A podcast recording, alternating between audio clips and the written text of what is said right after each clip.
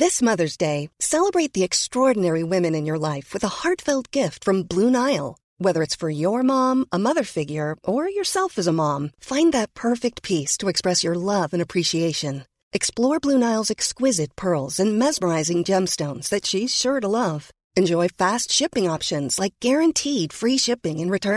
make this mother's day in forget Abu with from Blue Nile right now get up to off bill That's BlueNile.com. Hiring for your small business? If you're not looking for professionals on LinkedIn, you're looking in the wrong place. That's like looking for your car keys in a fish tank. LinkedIn helps you hire professionals you can't find anywhere else, even those who aren't actively searching for a new job but might be open to the perfect role. In a given month, over 70% of LinkedIn users don't even visit other leading job sites. So start looking in the right place. With LinkedIn, you can hire professionals like a professional. Post your free job on linkedin.com slash people today. Hey, Dave. Yeah, Randy. Since we founded Bombus, we've always said our socks, underwear, and T-shirts are super soft. Any new ideas? Maybe sublimely soft. Or disgustingly cozy. Wait, what? I got it. Bombus. Official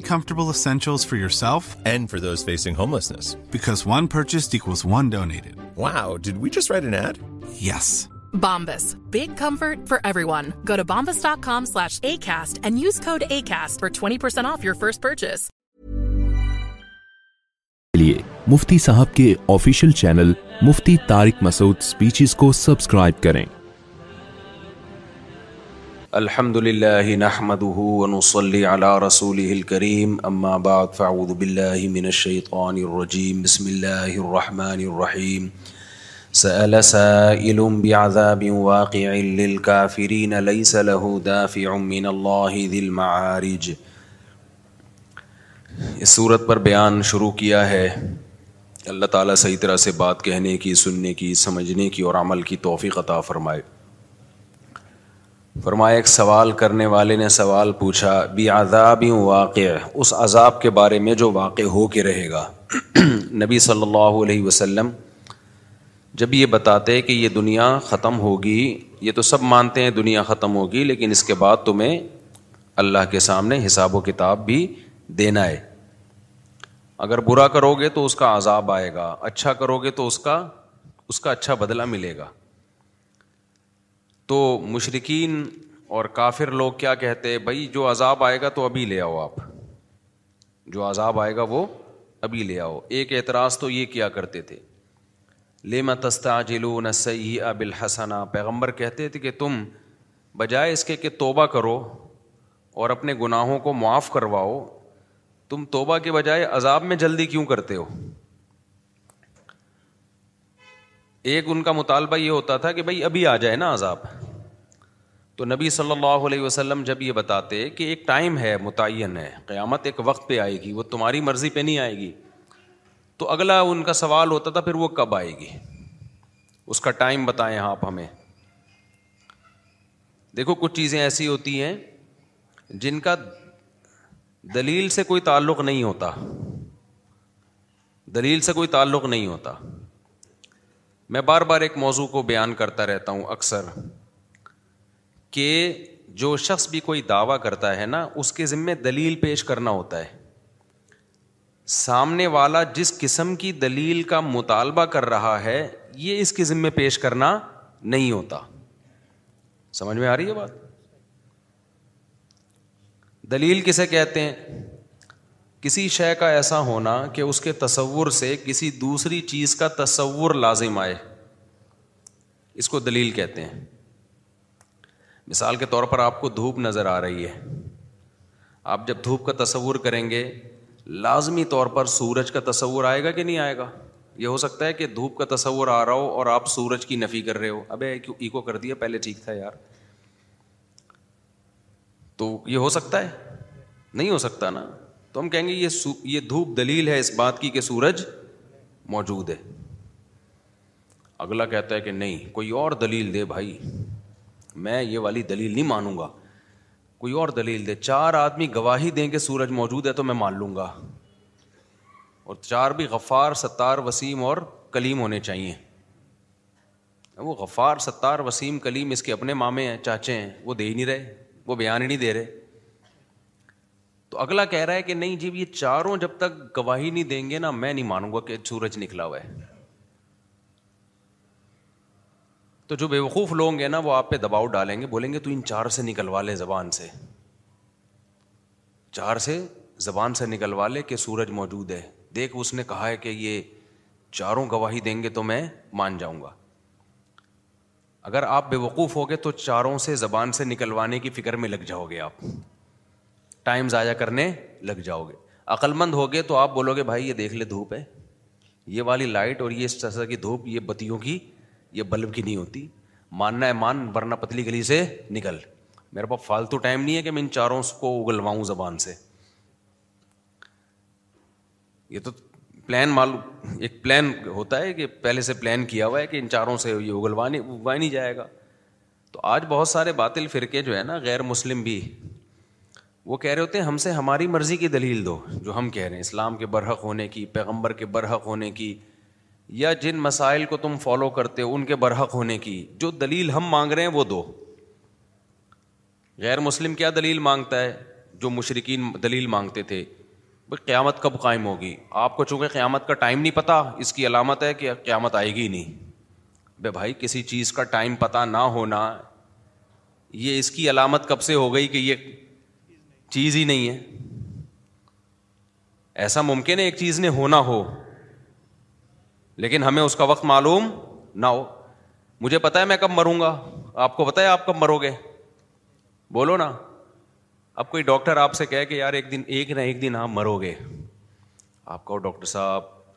کیا دلیل ہے اس کی کہ میں ایک دن مروں گا doctor صاحب کہہ رہے ہیں جی اس کی دلیل یہ ہے کہ آج تک کوئی بچا ہے نہیں تو تو کیا تو جو ہے کوئی سرٹیفکیٹ لے کر آیا ہے کیا یا تو کوئی اللہ کا خاص لاڈلا ہے تو یہی دلیل ہے سب مرتے ہیں تو بھائی تو بھی مرے گا آپ کہیں اچھا پھر کب مروں گا یہ بتاؤ ڈاکٹر کہ یہ تو میں نہیں بتا سکتا آپ کہیں ڈاکٹر صاحب جب تک آپ یہ نہیں بتاؤ گے نا میں کب مروں گا میں آپ کو سمجھوں گا کہ آپ جھوٹ بول رہے ہو آپ کے پاس کوئی دلیل نہیں ہے تو ڈاکٹر اگر عقلمند ہوگا بولے گا بھائی نکل پتلی گلی سے ٹائم میرا ضائع مت کر میں نے دلیل دے دی ہے کہ اربوں کھربوں لوگ دنیا میں آئے ہیں ایک بھی نہیں بچا تو تو کیا الگ سے سافٹ ویئر اپڈیٹ کروا کے آیا ہے ہے اپنے کیا اینٹی وائرس جلوایا تو نے کیا تو یہ دلیل کافی ہے اور یہ کہنا کہ کب مرے گا بھائی مجھے کیا پتا کب مروں گا یار نہ مجھے اپنا پتا ہے نہ مجھے تیرا پتا ہے لیکن یہ اس کی علامت نہیں ہے کہ مرے گا نہیں تو وہ کہہ رہے نہیں ڈاکٹر صاحب میں تو جب تک نہیں مانوں گا جب تک آپ یہ نہیں بتاؤ گے کہ کب مروں گا ڈاکٹر کہے گا یا تو غصے سے ٹی ٹی اٹھا کے گنپٹی پہ رکھ دے گا اور بولے گا تو اب مرے گا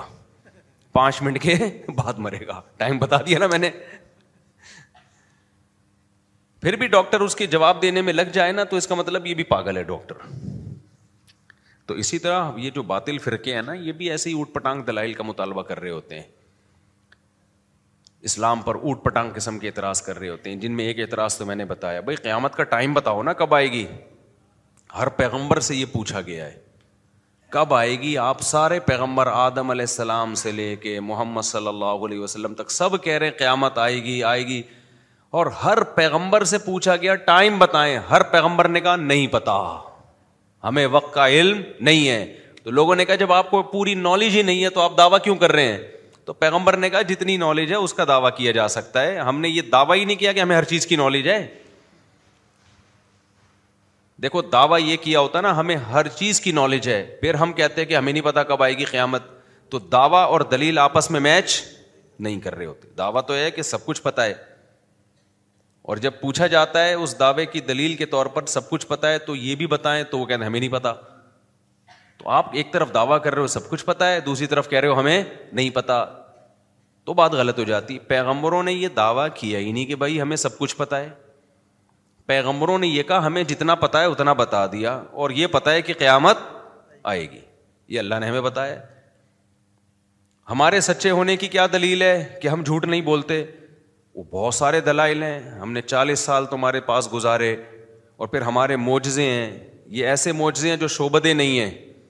کیونکہ جو شعبے جن کے ہاتھوں پہ ظاہر ہوتے ہیں وہ الگ قسم کے لوگ ہوتے ہیں جادو ٹونے والے ان کی یہ پرسنالٹی نہیں ہوتی ان کی یہ تعلیمات نہیں ہوتی وہ ماں باپ کے حقوق نہیں سکھا رہے ہوتے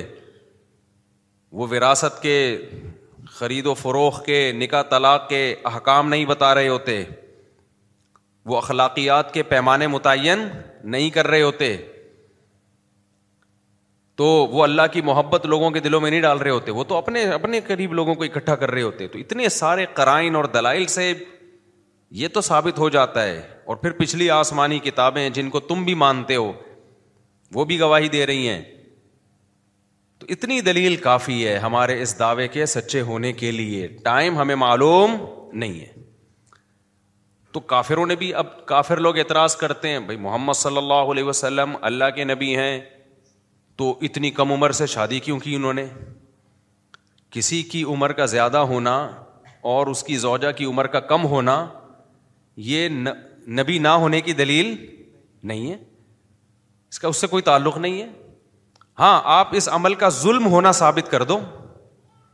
پھر یہ اس کی دلیل ہے کہ جس نے یہ کام کیا وہ نبی نہیں ہے اور ظلم ظلم کسے کہتے ہیں مظلوم پکارے کہ مجھ پہ ظلم ہو رہا ہے دنیا میں کوئی ایسا ظلم دیکھا کہ مظلوم کہے بہت اچھا ہوا میرے ساتھ ہے بھائی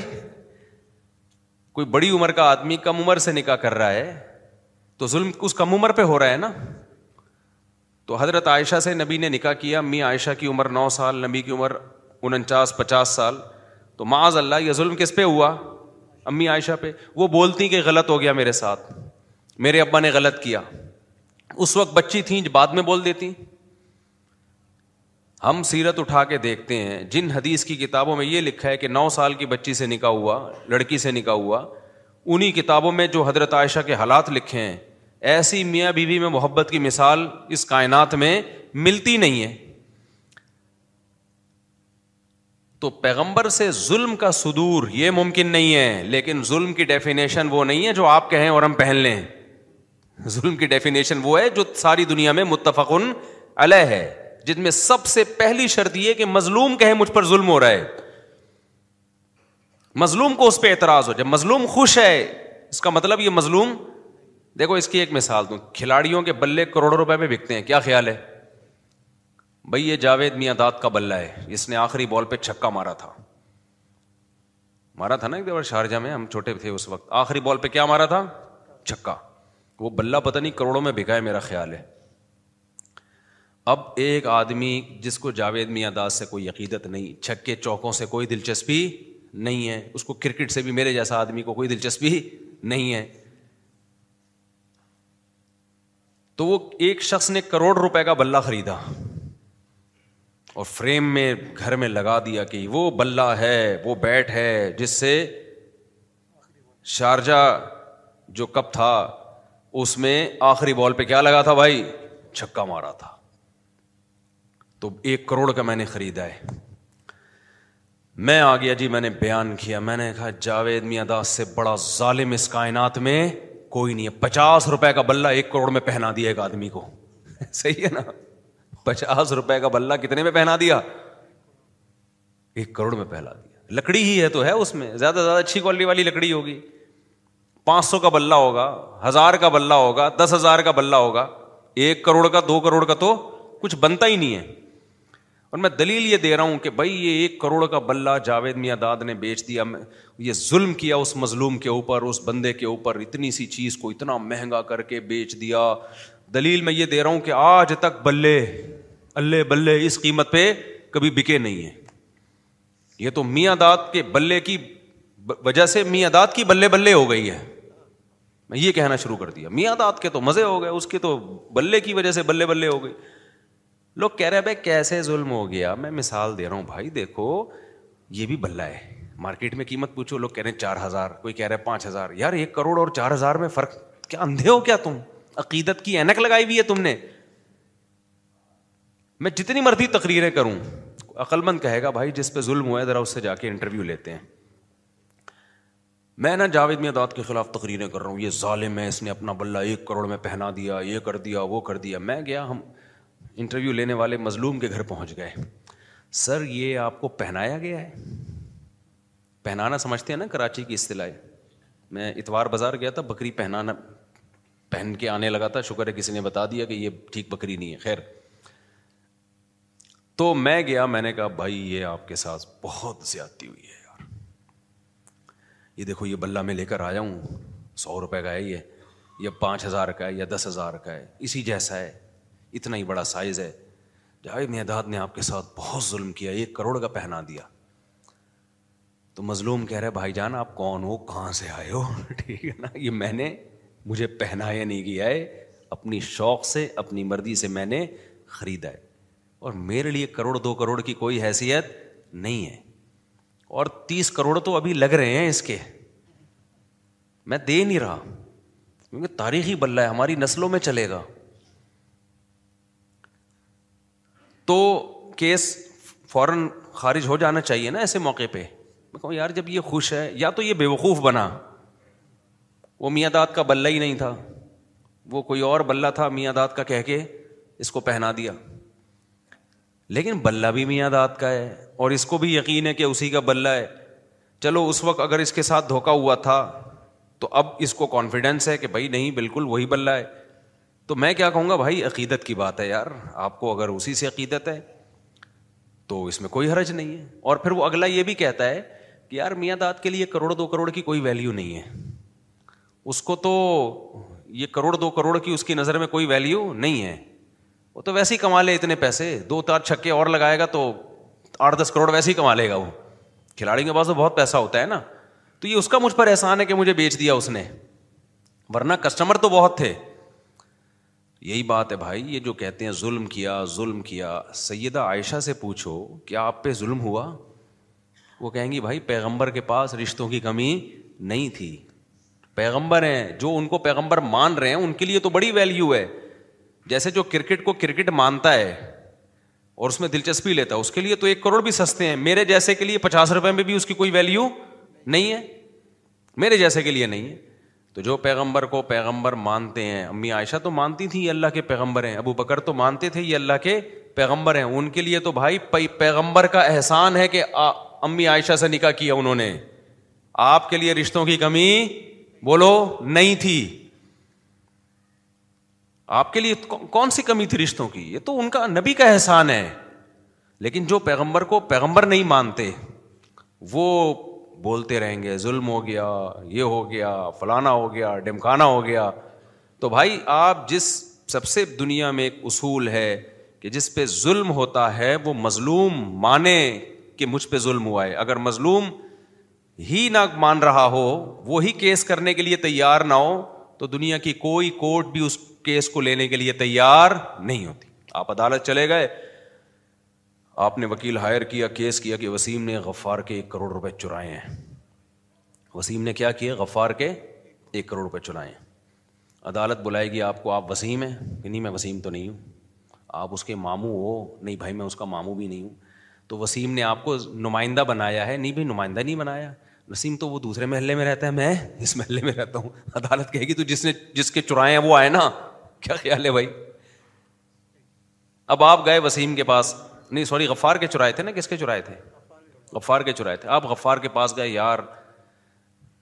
تمہارے پیسے وسیم نے چرائے ہیں میں کورٹ میں کیس کر رہا ہوں کورٹ کیس کو نکال رہی ہے بولی غفار خود آئے نا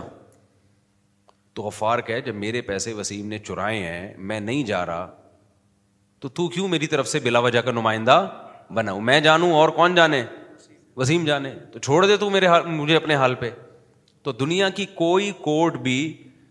جس پہ ظلم ہوا ہے وہ اگر کیس نہ کرے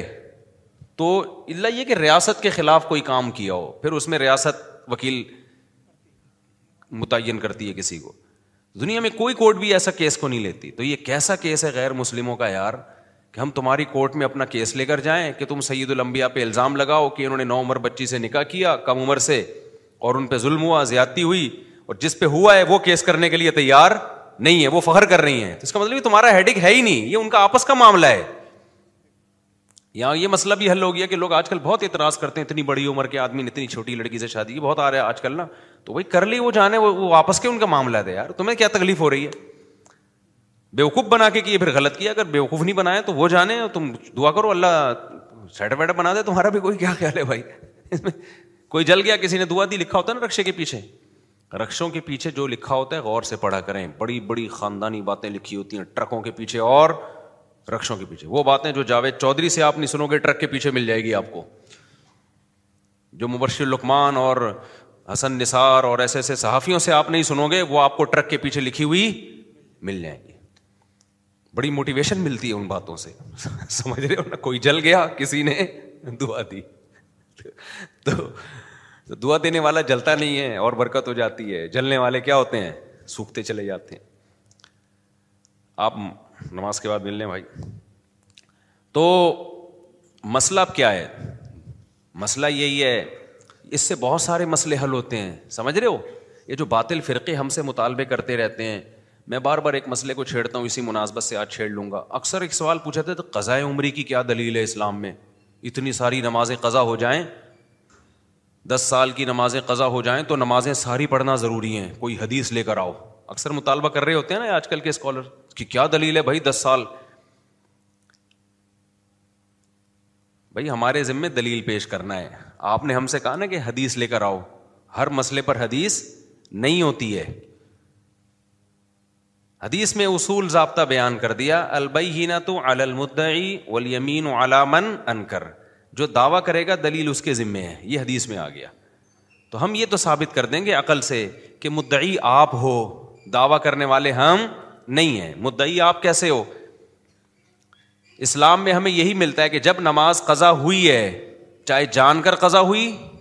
نبی کی سیرت سے ہمیں یہی ملتا ہے نبی کی چار نمازیں قضا ہوئی میدان جنگ میں کیونکہ اس وقت جنگ میں کیسے نماز پڑھنی ہے یہ حکم نازل نہیں ہوا تھا چار نمازیں قضا ہوئی ہیں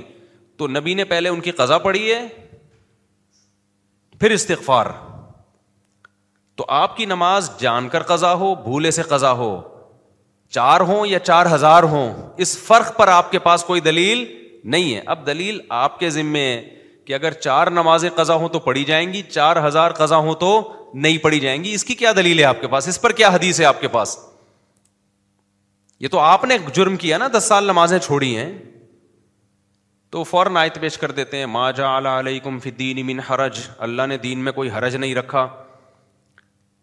سوال پیدا ہو اس کی کیا دلیل ہے کہ اس میں حرج ہے دس سال کی نمازیں کسی پر لازم کرنے میں حرج ہے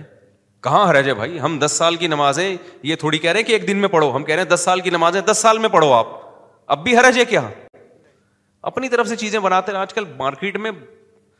چائنا کا مال بہت بکھ رہا ہے مذہب کے نام پہ تو اجماعی مسئلہ ہے یہ کہ اگر نماز قضا ہو گئی چاہے دس سال ہو بیس سال ہو آپ کو وہ توبہ کے ساتھ وہ قضاء عمری بھی کرنی پڑی اجماعی مسئلہ ہے جو اجماع کے خلاف جاتا ہے دلیل اس کے ذمے ہوتی ہے اسی طرح عورتوں مردوں کی نماز کا فرق جو میں بتاتے رہتا ہوں اجماعی مسائل ہیں یہ کہ عورتیں سمٹ کے نماز پڑھیں گی اب جو اجماع کے خلاف جائے گا دلیل اس کے ذمے کہ وہ پیش کرے کہ عورت کے بارے میں الگ سے حدیث پیش کرے کہ نہیں عورت بھی مردوں کی طرح نماز پڑھے گی جب تک حدیث نہیں ہے تو اجماع سے یہ بات ثابت ہے کہ کیسے پڑھے گی سمٹ کے نماز پڑھے گی تو اور بھی ایک ایک اور میں نے بتایا تھا نا گاؤں میں جمعہ نہیں ہوتا بتایا تھا نا مسئلہ ایک اہل حدیث عالم انہوں نے میرے خلاف ایک کلپ ریکارڈ کروا دیا فوراً میں نے اس پہ دلیل بھی دی تھی کہ گاؤں میں جمعہ نہیں ہوتا کیوں صحیح حدیثوں میں یہ مضمون ہے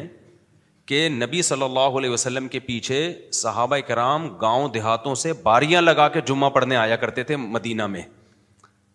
یہ باریاں کیوں لگاتے تھے کیونکہ وہاں گاؤں میں جمعہ نہیں ہوتا وہ جمعہ پڑھنے کے لیے نا گاؤں کے لوگ آتے تھے اس دفعہ ان کی باری ہے یہ جا کے وہاں جمعہ پڑھیں گے اور اگلی دفعہ ان کی باری انتابونا یعنی کے الفاظ ہیں صحیح حدیث ہے یہ کتنی بڑی دلیل ہے حالانکہ ظہر کی نمازیں تو وہ باریاں لگا کے نہیں پڑھنے آ رہے نبی کے پیچھے فجر کی نمازوں میں باریاں نہیں لگا رہے اثر کی نمازوں میں باریاں ان کو پتا یہاں ہو جاتی ہے جمعے میں باریاں لگا رہے ہیں وہ تو علیہ نے فوراً ایک تو وہ بعض ان کے علما ایسے ہیں سب کی بات نہیں کر رہا ہے وہ طنز بہت کرتے ہیں ایسے کرتے ہیں جیسے ان کو کچھ پتہ ہی نہیں ہے تو محترم نے فوراً ایک میرے خلاف کلپ بنا دیا اب چونکہ زیادہ مشہور نہیں ہے میں نام لوں گا تو مشہور ہونے کا خطرہ ہوتا ہے پھر بعض دفعہ کسی مشہور کے خلاف انسان بیان اس لیے کرتا ہے تاکہ وہ میرا نام لے کے رد کریں اور میں بھی پھیل جاؤں انہوں نے میرے خلاف کلپ بنا دیا اس حدیث کا کوئی جواب نہیں دیا کتنی بڑی دلیل ہے یہ جواب یہ دیا کہ فلاں حدیث میں ملتا ہے کہ بحرین میں ایک گاؤں تھا جہاں جمعے کی نماز ہوتی تھی لوگوں نے کہا کہ سب کے کمنٹس ان کے حق میں کہ یار زبردست جواب دے دیا یہ تو آپ ہماری قوم کی سینس ہے کوئی پوچھنے والا نہیں ہے کہ مکہ مدینہ سے تاپتے ٹاپتے آپ پہنچے کہاں بحرین جبکہ دیگر روایات سے پتا چلتا ہے کہ وہ گاؤں نہیں تھا قصبہ کبیرا تھا بہت بڑی آبادی تھی وہ کریا کبیرا ہونا یہ بڑا قصبہ وہ بھی شہری کے حکم میں ہے یہ تو خود اس بات کی دلیل ہے کہ اگر بحرین کے کسی گاؤں میں ہو رہا ہے اور بیچ کا کوئی گاؤں آپ کو ایکسپلین کرنے کے لیے نہیں ملا تو یہ تو ہماری دلیل ہے اس کی علامت ہے کہ واقعی نبی کے دور میں گاؤں میں جمعہ نہیں ہوتا تھا لیکن لوگوں میں جب تبھی میں کہتا ہوں مشتحدین کو فالو کرو مشتحدین کو آج کل کے اسکالرس کو فالو مت کرو بہت خلط مبحث کر دیتے ہیں یہ لوگ دائیں بائیں بائیں سے دائیں میں وزیر آباد میں تھا نا تو تین طلاق کے مسئلے پر بڑی بحث ہوئی وہاں پہ میں نے پورا مسئلہ ریکارڈ کروایا کہ تین طلاقیں تین ہی ہوتی ہیں تو کسی نے مجھے کہ اہل حدیث کا فتویٰ لا کے دکھایا اس میں یہ لکھا ہوا تھا کہ بھائی اب یہ پرانا دور ہے اب تو لوگوں کو قرآن و حدیث سمجھ میں آنا شروع ہو گیا ہے تو ان کے الفاظ یہ تھے ان عالم کے کہ دیکھو اب تو مصر میں بھی قانون بن گیا کہ تین طلاقیں ایک ہوں گی اور اب تو سوڈان میں بھی قانون بن گیا ہے تین طلاقیں ایک ہوں گی اب تو فلاں ملک میں بھی قانون بن گیا ہے تین طلاقیں ایک ہوں گی تو وہ بڑے متاثر ہو کہہ رہے ہیں یار مفتی صاحب یہ اتنے بڑے بڑے ملک تین طلاق کو ان کی عدالتیں ایک کر رہی ہیں پرانا قانون ختم کر کے نا تین طلاق تین والا ختم کر کے ایک پہ لا رہی ہیں تو یہ سارے بیوقوف تو نہیں ہیں میں نے کہا انہیں کی اس بات میں ان کی دلیل کا جواب ہے یہ کہہ رہے ہیں مصر میں انیس سو پینسٹھ میں تین طلاق کو ایک قرار دیا گیا حالانکہ مصر میں اسلام انیس سو پینسٹھ میں آیا ہے حضرت عمر کے دور میں آیا ہے یہ تو تبدیلی کے لفظ ہیں کہ قانون تبدیل کیا گیا اس کا مطلب انیس سو پینسٹھ تک مصر میں تین طلاقیں کتنی تھیں تین تھیں یعنی تیرہ سو سال تک عدالتوں میں یہ حکم رہا ہے تین تین ہوں گی تیرہ سو سال کے بعد والا مصر اچھا ہے تیرہ سو سال تک مصر کی علما عدالتیں گھاس کھا رہی تھی بیٹھ کے یعنی جس پہ لوگ سبحان اللہ اللہ کہہ رہے تھے نا اس فتوے پر یار بڑا زبردست فت... مفتی صاحب نے فتوا دے دیا نا وہ جو تھے کہ یار مصر نے بھی یہ پاکستان اور بر صغیر اور انڈیا پاکستان کی یہ دیوبندی وہاں بڑے یہ لوگ ہیں جو ٹس سے مسنی ہوتے ہیں اندھے مقلد ہیں باقی تو براڈ مائنڈیڈ حکومتیں ہیں قرآن و حدیث پر فیصلہ کر رہی ہیں وہ ابے یہ براڈ مائنڈیڈ حکومتیں ہیں آ جا رہا ہے اسلام یہاں پہ سوڈان میں آج اسلام آیا ہے کہہ رہے سوڈان میں بھی انیس سو پتہ نہیں پچپن میں کر دیا یا پینسٹھ میں کر دیا میں نے کہا سوڈان میں اسلام کب آیا ہے اس وقت تک تو تین تین تھیں اب جا کے کیا ہو رہی ہیں ایک ہو رہی یہ خود اس فتوے کے غلط ہونے کی دلیل ہے کوئی غیر مسلم اسلام قبول کرے گا بولے گا بارہ سو سال سے گھاس کھا رہے تھے کیا اب تمہاری سمجھ میں قرآن و حدیث آیا ہے نہیں آئی میرا خیال ہے بات سمجھ میں بارہ سو سال سے کیا کھا رہے تھے تم تمہیں یہ نہیں پتا تھا طلاقیں تین ہوتی ہیں کہ ایک ہوتی ہے اور ہمیں کہتے ہیں دیوبندی یہ ایسے کرنے فلانے ایسے کرنے ابھی ایک ایک اور مولانا صاحب ہیں جنہوں نے میرے خلاف کلپ بنایا تھا نا انار والا جو میں نے رجوع کیا تھا یہ حدیث مجھ سے بیان کرنے میں غلطی ہوگی انہوں نے پھر تین طلاق پر بتا بنا بنایا کہ دیوبندی کہتے ہیں تین کتنی ہوتی ہیں تین ہوتی ہیں پھر سعودیہ کے مفتیوں کے حوالے دیے تین ایک ہوتی ہیں کس قدر خیانت کر رہے ہو یار آپ دیوبندی تین کو تین نہیں کہتے سارے صحابہ تین کو تین کہتے ہیں تابعین تین کو تین کہتے ہیں چاروں امام تین کو تین کہتے ہیں امام بخاری تین تین کو کہتے ہیں مگر ان کی ٹھڑک دیکھو آپ دیوبندیوں کے خلاف جہاں کسی دیوبندی کو کرنے کا موقع ملتا ہے نا نام کس کا لیتے ہیں دیوبندی ایسا کہہ رہا ہوں نیچے بھی سارے انہیں کے مکھنچو اندھے مکلے تو کہہ رہے ویل ڈن ویل ڈن زبردست دیوبندی تین کو تین اس لیے نہیں کہتے کہ وہ دیوبندی ہیں اس لیے کہتے ہیں کہ عبداللہ بن عباس تین کو تین کہتے ہیں عبداللہ بن مسعود تین کو تین کہتے ہیں حضرت عمر تین کو تین کہتے ہیں حضرت عثمان تین کو سارے صحیح صنعتوں سے ثابت ہیں ایک صنعت پر بھی غیر مقلد یا اہل حدیث حضرات اعتراض نہیں کر سکتے اس کی حضرت علی کو تو کسی نے کہہ دیا کہ ان کی طرف نسبت کر دی کہ آپ نے تین کو ایک کہا وہ تو غزبناک ہو گئے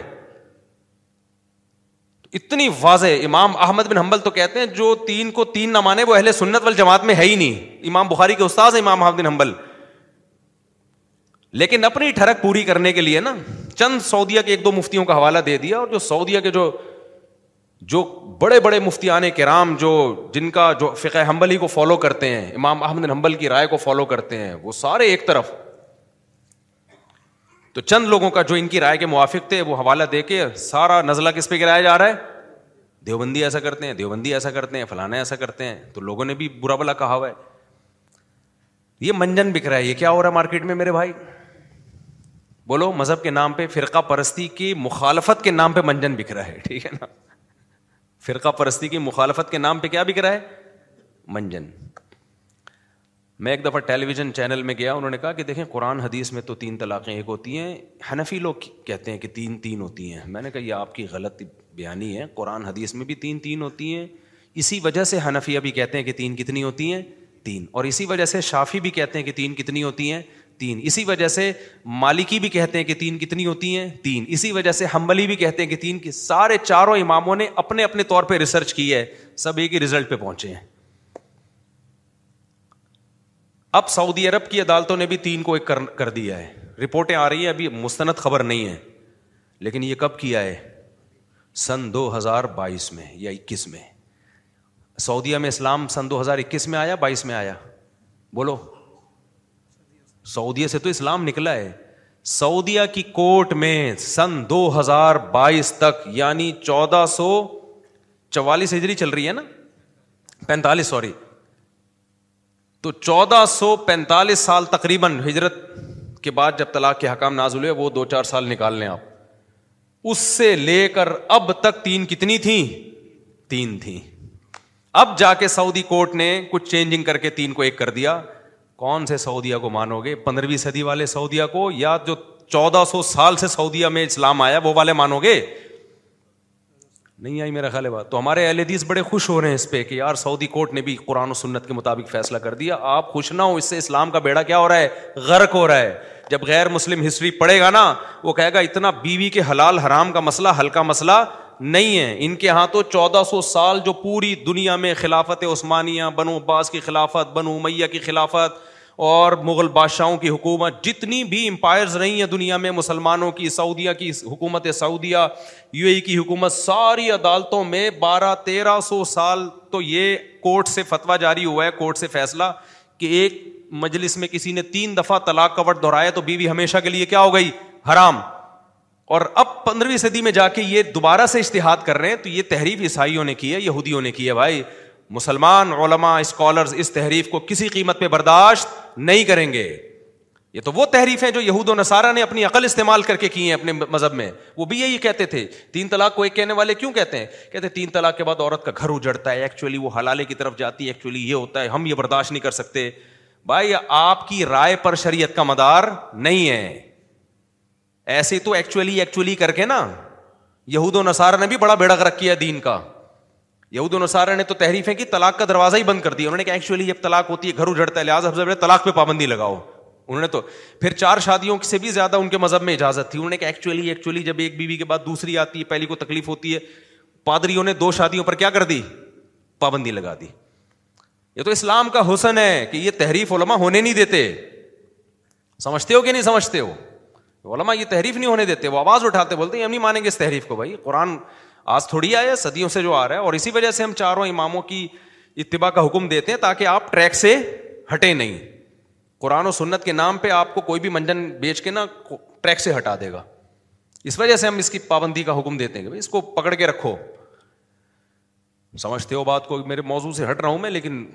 وہ بات چل رہی تھی نا کہ آپ کی مطلب کی دلیل تھوڑی دی جائے گی دلیل وہ دی جائے گی جو جس سے جس کے تصور سے کسی دوسری چیز کا تصور لازم آ رہا ہے اور کہیں بھی قرآن میں نہیں ہے تین طلاقیں ایک ہوتی ہیں کہیں بھی حدیث میں نہیں ہے یہ مسئلہ میں اس لیے بار بار رپیٹ کرتا ہوں کہ لوگ آج کل دے رہے ہیں طلاقیں اور طلاقیں دینے کے بعد پھر وہ باتیں کر رہے ہوتے ہیں فلاں سے فتویٰ لے آؤ فلاں سے فتویٰ لے آؤ زبانوں پہ کنٹرول کرو میرے بھائی اللہ نے جب کوئی نظام بنایا نا بہت سوچ سمجھ کے بنایا ہے انسان کی عقل وہاں تک نہیں پہنچتی جہاں اللہ کا قانون پہنچتا ہے ہمیں لگ رہا ہوتا ہے کہ تین طلاقیں دینے سے عورت کا گھر برباد ہو رہا ہے لیکن اس میں بہت ساری مسلحتیں ہیں جو اسلام چاہتا تھا ناجائز ہے طلاقیں دینا اکٹھی لیکن اللہ نے نافذ اس لیے کیا ہے کہ اختیارات اللہ نے مرد کو دیے ہیں طلاق دینے کے مرد کو دیے عورت کی جان چھوٹنا اسلام میں مرد سے آسان نہیں ہے یہ عدالتی خلا ولا تو بکواس ہے بالکل فضول چیز ہے یہ اس کی کوئی شریع حیثیت نہیں ہے بار بار کہتا ہوں جج اپنی بیوی کو طلاق دے سکتا ہے دوسروں کی بیویوں کو طلاق نہیں دے سکتا فضول چیز ہے بالکل کچھ دن پہلے ایک بہت بڑے جج سے میری ملاقات ہوئی میں نے کہا یہ بکواس ہے یہ فضول ہے یہ طلاقے ولاقے جو آپ لوگ دے رہے ہو نا کورٹ میں بیٹھ گئے بڑے جج تھے تو تھوڑی سی بحث بھی ہو رہی تھی ان سے میری وہ کہنا یہ ایکچولی ہوئی میں نے کہا ایکچولی ایکچولی نہیں ہوتا آپ بول دو یہ اسلام نہیں ہے یہ پاکستان کا قانون ہے اسلام کا لیبل نہیں لگاؤ آپ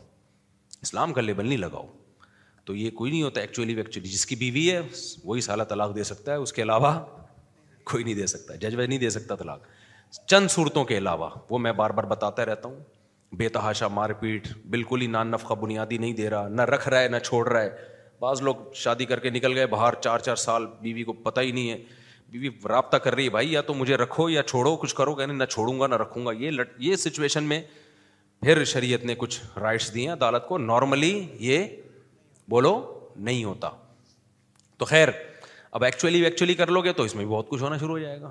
وہ یہی کہتے ہیں کہ ہمارے یہاں بعض مذہبی اسکالرز ایسے ہیں کہ یونائٹیڈ نیشن جن اصولوں کو سامنے رکھ کے قانون سازی کرتی ہے نا وہ ان اصولوں کو سامنے رکھ کر اسلام کے قانون میں تبدیلی کر رہے ہیں کہ دیکھیں ایکچولی اسلام تو ایک وسیع مذہب ہے اسلام تو چاہتا ہے ایکچولی سب کے ساتھ اچھا ہو تو ایکچولی اگر ہم عورت کے اختیارات بڑھا دیں تو سوسائٹی میں کیا ہوگا اس پہ ظلم نہیں ہوگا بھائی یہ پھر یونائٹیڈ نیشن کی تقریریں ہیں ٹھیک ہے نا اسلام جو چودہ سو سال پہلے آیا اور اسلام نے عورت کے فائدے کے لیے قانون بنایا ہے بعض دفعہ ایک پہ ظلم ہو رہا ہوتا ہے ہوتا ہے لیکن بہت سو کو بہت سے بہت سی محفوظ ہو رہی ہوتی ہے سب سے بڑی حکمت یہ کہ جب مرد کو پتا ہوتا ہے نا میں جب تک نہیں چھوڑوں گا جائے گی نہیں وہ اس کو اپنا سمجھتا ہے جائیدادیں اس کے نام کرے گا اس کے لیے پراپرٹی بنائے گا وراثت کوشش کرے گا جب پتا ہے کہ کسی بھی وقت مارکیٹ سے یہ کیا ہو سکتی ہے شارٹ پھر اس کا گرل فرینڈ بوائے فرینڈ والا رشتہ ہے اور کوئی رشتہ نہیں ہے پھر اس ہے کبھی بھی جا سکتی ہے تو چھوڑو ٹائم پاس کرو زیادہ فری کرانے کی ضرورت نہیں ہے جیسے کہ گورے کرتے ہیں تو یہ میں جلدی سے ایک آخری اور مثال دے دوں اسی طرح آج کل اس پہ بھی لوگ بہت خوش ہو رہے ہیں کہ سعودی عرب میں آٹھ رکت تراوی کر دی آٹھ نہیں دس رکت تراوی کر دی ہے اور دیکھو قرآن و سنت کے مطابق انہوں نے تراوی کو بھی کیا کر دیا سمیٹ دیا قرآن حدیث پہ آ گئے ہیں یہ بہت بڑا لطیفہ ہے میرے بھائی یہ کیا ہے اس لطیفے پہ ہنسو سیدنا عمر بن خطاب نے جو تراوی شروع کی تھی نا اس وقت سے لے کے آج تک خود سعودیہ کے علماء کی کتابیں ہیں جو میں آپ کو تحریر دکھا سکتا ہوں وہ کہتے ہیں ایسا ایک دفعہ نہیں ہوا کہ مسجد حرام اور مسجد نبی میں بیس رکت سے کم ہوئی ہو سمجھ میں آ رہی ہے بات کہ نہیں آ رہی ایک چودہ سو سال کوئی کم بڑی بڑی حکومتیں چینج ہوئی ہیں بنو میاں کی خلافت آئی پھر بنو عباس کی خلافت آئی پھر خلافت عثمانیہ آئی پھر حکومت سعودی آئی وہاں بھی چینج نہیں ہوا اب جا کے اگر چینج ہو رہا ہے تو بھائی یا تو آپ آپ قرآن حدیث سمجھنے میں کیا کر رہے ہو غلط کرو آپ کی ایک رائے ہے آپ اس رائے کو قرآن و سنت قرار دے کر پوری امت پہ تھوپ رہے ہو آپ میں سمجھا پا رہا ہوں اپنی بات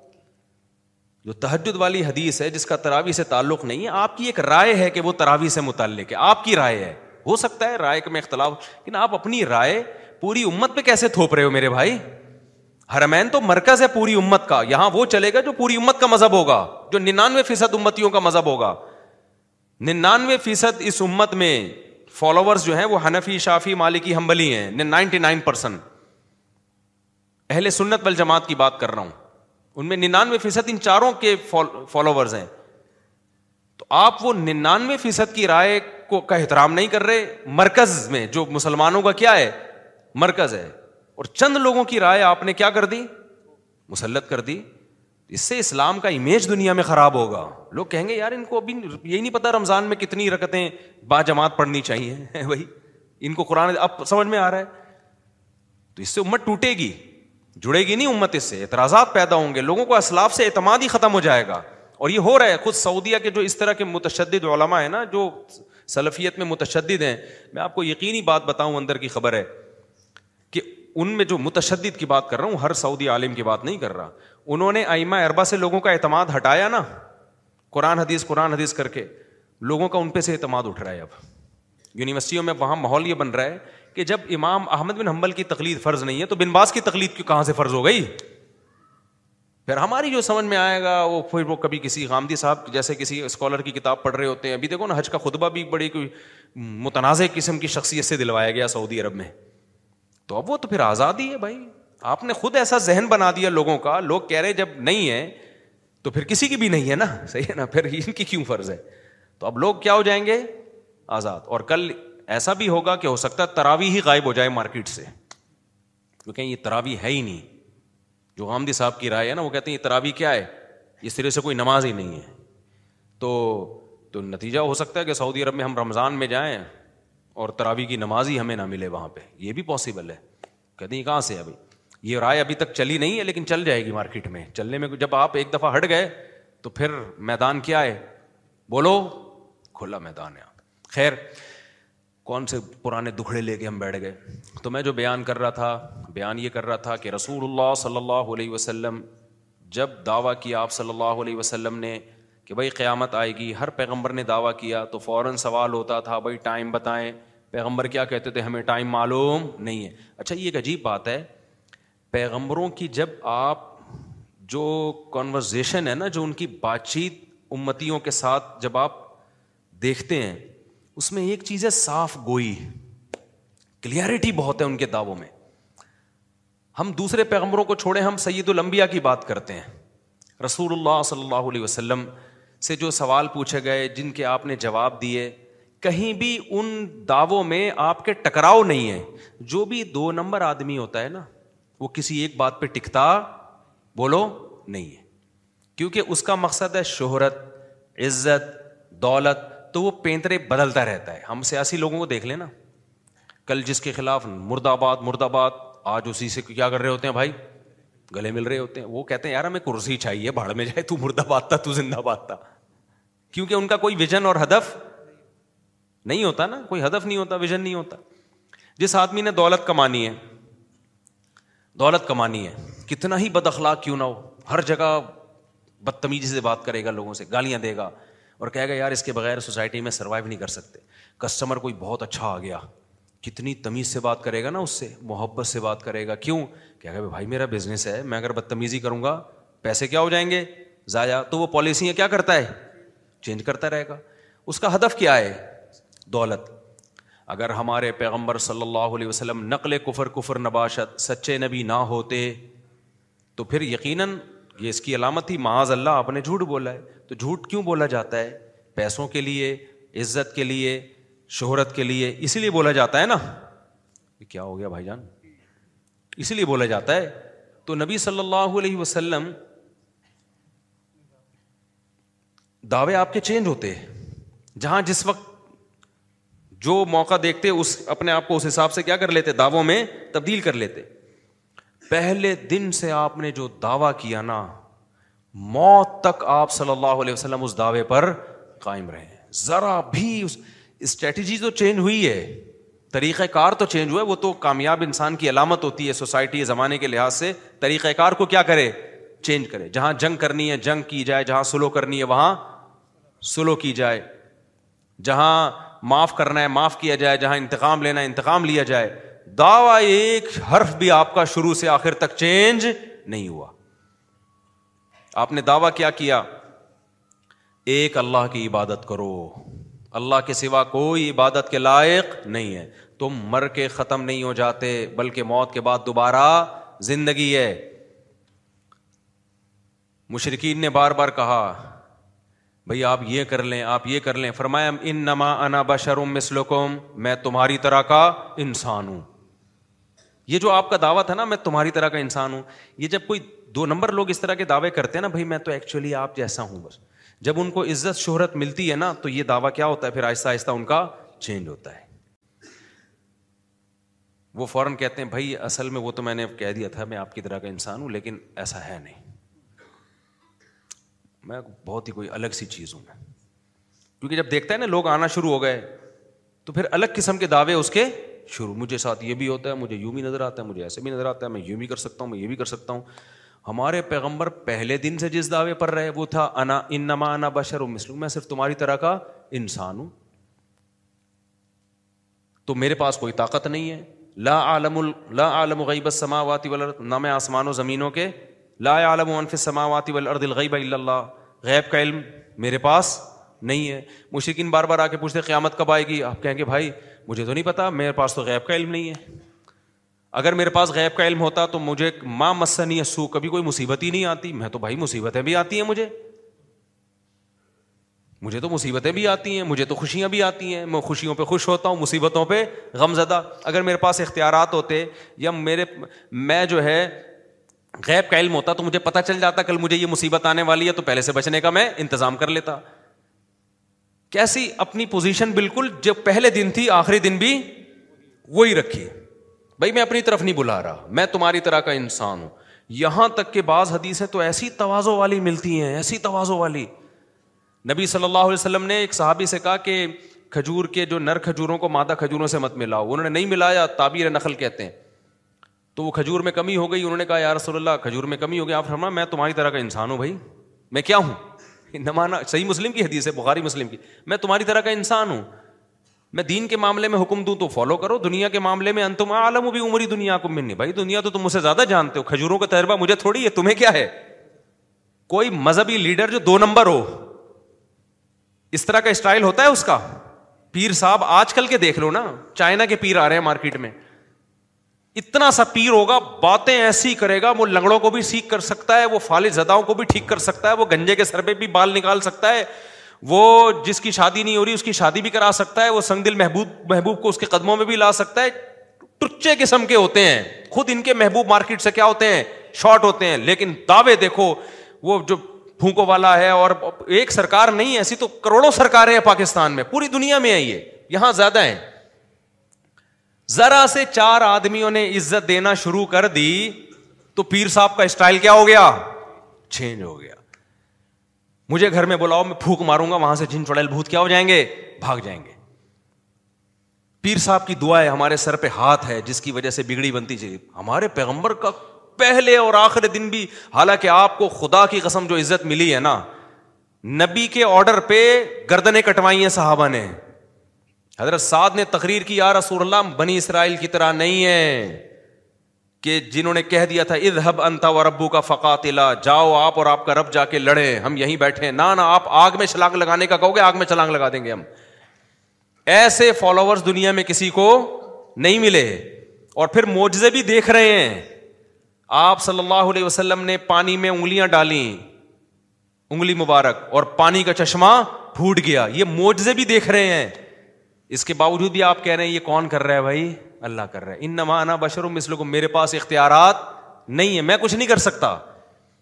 آج کسی کے ہاتھ پہ کوئی ایسی کرامت ظاہر ہو جائے تو پیر صاحب کی تو ٹون کیا ہو جائے گی چینج جی، پیر صاحب کہیں گے میں میں بول نہیں رہا تھا ایک پیر صاحب کا کوئی مرید نے خواب دیکھا پیر صاحب کو کہا حضرت آج بہت عجیب خواب دیکھا آپ کے بارے میں پیر صاحب نے کہا بتا بھائی کہہ رہے میں نے دیکھا کہ آپ کی انگلیاں جو ہے نا شہد میں اور میری انگلیاں گندگی میں وہ گندگی کا نام لیتے ہوئے مجھے وہ گھن آ رہی ہے وہ پوری پورا نام جب مسجد کے باہر کسی کو سناؤ گے پورا نام لے کے سنانا اس کے بغیر کیچڑ تو بہت ہلکی چیز ہے بھائی اس میں گندگی میں سمجھ سمجھ تو پیر صاحب نے کہا دیکھا یہی تو فرق ہے تم میں اور کچھ میں میری انگلیاں شہد میں تمہاری انگلیاں گند میں گوبر میں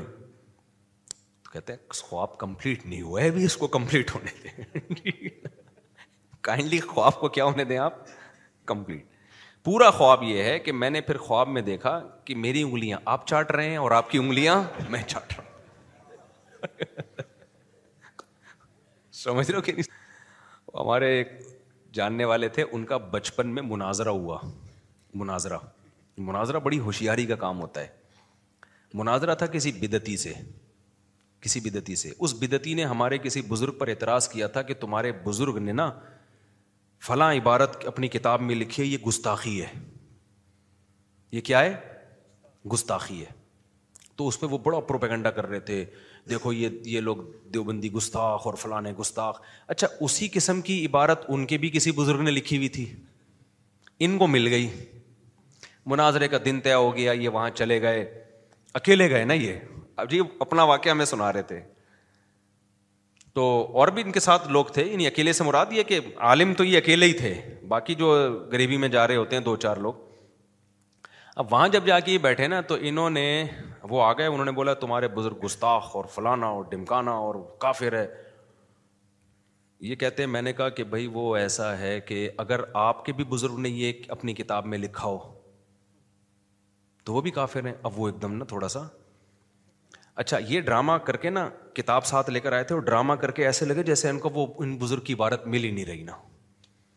ایسے گھننے بن گئے کہ ان کو ان کے بزرگ کی عبارت کہہ رہے یار وہ تھی پتہ نہیں کہاں بھائی کہاں ہے وہ ایسے نا بات کر رہے ہیں پورے فل ایکٹنگ وہ کہہ رہے بھائی اسی میں تھی بھائی اب مل نہیں رہی یار کیا کر رہے یار تو اب مجمع وہاں جمع ہوا تھا مسجد میں اب ان کے نا کانفیڈینس پیدا ہونا شروع ہو گیا ان لوگوں میں جو مخالفین تھے نا ان میں ان کو ہو گیا بھائی یہ اس کی بھول گیا یا نہیں ہے یہ ڈرامہ کر رہا تھا تو انہوں نے کہا کہ اب کہہ رہے یار وہ پتہ نہیں گئی کدھر ہے لیکن اگر کسی نے ایسا لکھا ہو وہ کافر ہے یا نہیں ہے اب نا تھوڑے تھوڑے لوگ کہہ رہے ہاں کافر ہے تھوڑے تھوڑے گھبرانے کے نہیں ملنا جائے نا کہیں تو اب پھر یہ تلاش کر رہے ہیں یار گئی کہاں یار تو کہنے لگے یار وہ پتہ نہیں کہاں گئی تو لیکن اگر لکھا ہو تو کافر ہے یا یعنی نہیں انہوں نے کہا بھائی لکھا ہو تو پکا کافر ہے لیکن تو دکھا تو صحیح نا تو چھوڑیں گے نہیں اب ہم ان کے ان کو پکا کروا دیا اس پہ ان کو کیا کروایا پکا کروا دیا انہوں نے ان کو پہلے نا مضبوط کرو تاکہ یہ ایسا نہ بولے کہ نہیں اس کا ایکچولی اس کا تو یہ مطلب پھر یہ کہہ رہے پھر مل نہیں رہی اب کہہ رہے ہیں یار وہ مل نہیں رہی لیکن اگر بال فرض بال فرض کسی نے یہ الفاظ لکھے ہیں تو وہ کافر ہے یا نہیں ہے تو وہ کہہ رہے ہیں ابے ہم تجھے نا ماریں گے پکا کافر ہے اسلام سے خارج ہے تو دکھا تو صحیح جب بہت زیادہ ان کی زبان سے اگلوائے اور گھننا بن کے جیسے وہ عبارت ہی گم گئی ہے فوراً نکال کے دکھا دی یہ لکھا ہوا ہے اس کے بعد جو کہہ رہے میں بھاگ گیا وہاں سے کیونکہ پتا تھا طبیعت سے کیا کروں گا پٹوں گا لیکن بہت سارے لوگ نا جو اس پیر کو اپنا باپ مانتے تھے وہاں سے کٹ گئے وہ تو یہ نا بڑی ہوشیاری کا کام ہوتا ہے خیر کہاں بات چل رہی تھی میں کیا کہہ رہا تھا یار اب بات کیا ہاں تو رسول اللہ صلی اللہ علیہ وسلم کا دعویٰ پہلے دن سے کوئی اس طرح کے دعوے نہیں آپ صلی اللہ علیہ وسلم نے کیے کہ میں میرے پاس اختیارات ہیں میں طاقت اور قوتوں کا مالک بخاری کی ایک حدیث جب ہم نے پڑھی نا طلب علمی کے دور میں یہ معطا امام مالک میں پڑھی تھی ہم نے حدیث میں حیران ہو گیا کہ یار ایسی پاکیزہ سیرت سید الانبیاء کی فجر کی نماز پڑھانے نبی صلی اللہ علیہ وسلم آئے صحابہ کی صفیں لگی ہوئی ہیں بخاری کی حدیث ہے اصل میں تو امام مالک کی ہے پھر وہاں سے وہ تو پرانی کتاب ہے نا امام مالک